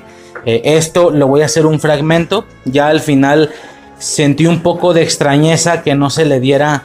Aunque, aunque si bien expliqué que quería juntar trilogías, Jurassic Park y Jurassic World, en dos audios distintos, también sentí con el segundo audio con Jurassic World que no le estaba dando la importancia suficiente al producto que por donde le veas es el producto actual. Como ha pasado con otras cosas que si hablamos primero de todo lo anterior y le hacemos un solo audio al producto nuevo. Vaya, hasta con Scream 5 lo hicimos. Y yo mencioné que a lo mejor la película no daba para tanto, güey. Para un audio solo, mames, mejor lo hubiera juntado con la 4 o, con, la serie, güey, no sé. Esto sí daba para mucho. O sea, pues ve lo que se hizo, un poquito más de una hora nada más en esto.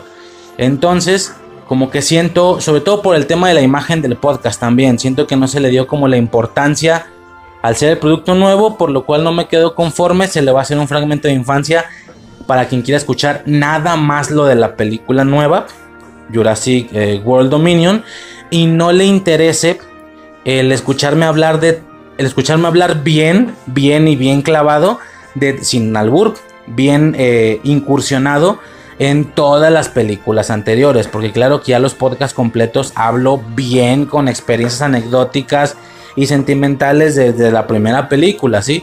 En todo el audio de la trilogía de Jurassic Park y en el audio de la trilogía de Jurassic World, que es eh, que este es el final de dicho audio. Eh, todo el todas las películas desde la primera, la segunda y la tercera, pero también lo voy a apartar en un fragmento de infancia para los que quieran checar nada más lo nuevo y no les importe toda la parte más eh, previa de esta franquicia, ¿no? Y nada más lo nuevo. Sin mencionar que esa portada está increíble, güey. Jurassic Park y Jurassic World nunca se ha caracterizado por buenas portadas. Jurassic Park creo que ni las tiene. Jurassic Park nada más es el logo en un fondo de un solo color y ya.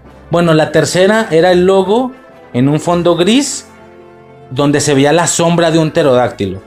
Ok, pero Jurassic Park no se caracterizó por portadas. Jurassic World un poco más, pero no tanto. Pero es que esta portada está increíble, güey. No, o sea, de todos ahí, el logo amarillo. No puedo dejarla fuera, güey. Por lo que esa va a ser la imagen del, fragmento de infancia. Claro que ya el. Eh, ahora sí que el audio completo de toda la trilogía de Jurassic World. Pues ya trae otra cosa, ¿no? Ahí ya se puede observar. Poco más que mencionar. Este será el final de Jurassic World. Para los que hayan checado nada más el fragmento. Este es el final de todo el audio de toda la trilogía de Jurassic World.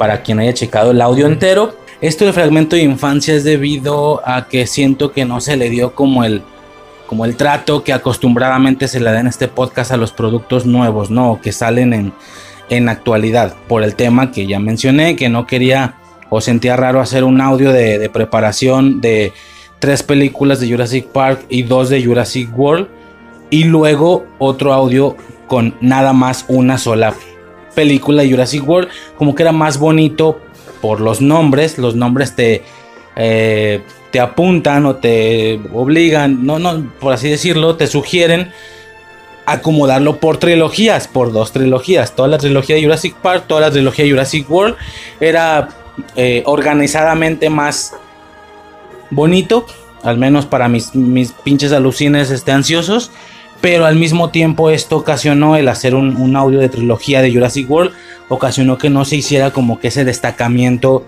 a, este producto individual, ¿no? Con su portada y todo el pedo, como sucede con todos los productos nuevos, o los que se checan al menos. Eh, por eso tuve como que el, el ánimo o las ganas también de generarlo o de separarlo en un fragmento de infancia, ¿no? Para quien quiera checar nada más lo nuevo sin fumarse toda la parte anecdótica de toda la franquicia de Jurassic Park y World o lo que significó para su servidor, ¿no? Porque sí que hablo de manera no rápida, ¿no? No como hablé aquí en este pequeño audio o en esta parte de Jurassic World Dominion, que fue más como que pasando rápido, pum pum, una cosilla de una, otra cosilla de otra. No, no, hablamos largo y en el, en el podcast completo hablamos largo y tendido de cada una de las películas. Básicamente por eso es ese, ese pedo del fragmento, ¿no? Y poco más que mencionar. Por el momento es el final de la incursión a esta franquicia. Me gustaría que me hagan volver. Sí, porque no voy a reseñar Campamento Cretáceo ni nada de esas mamadas, ¿verdad?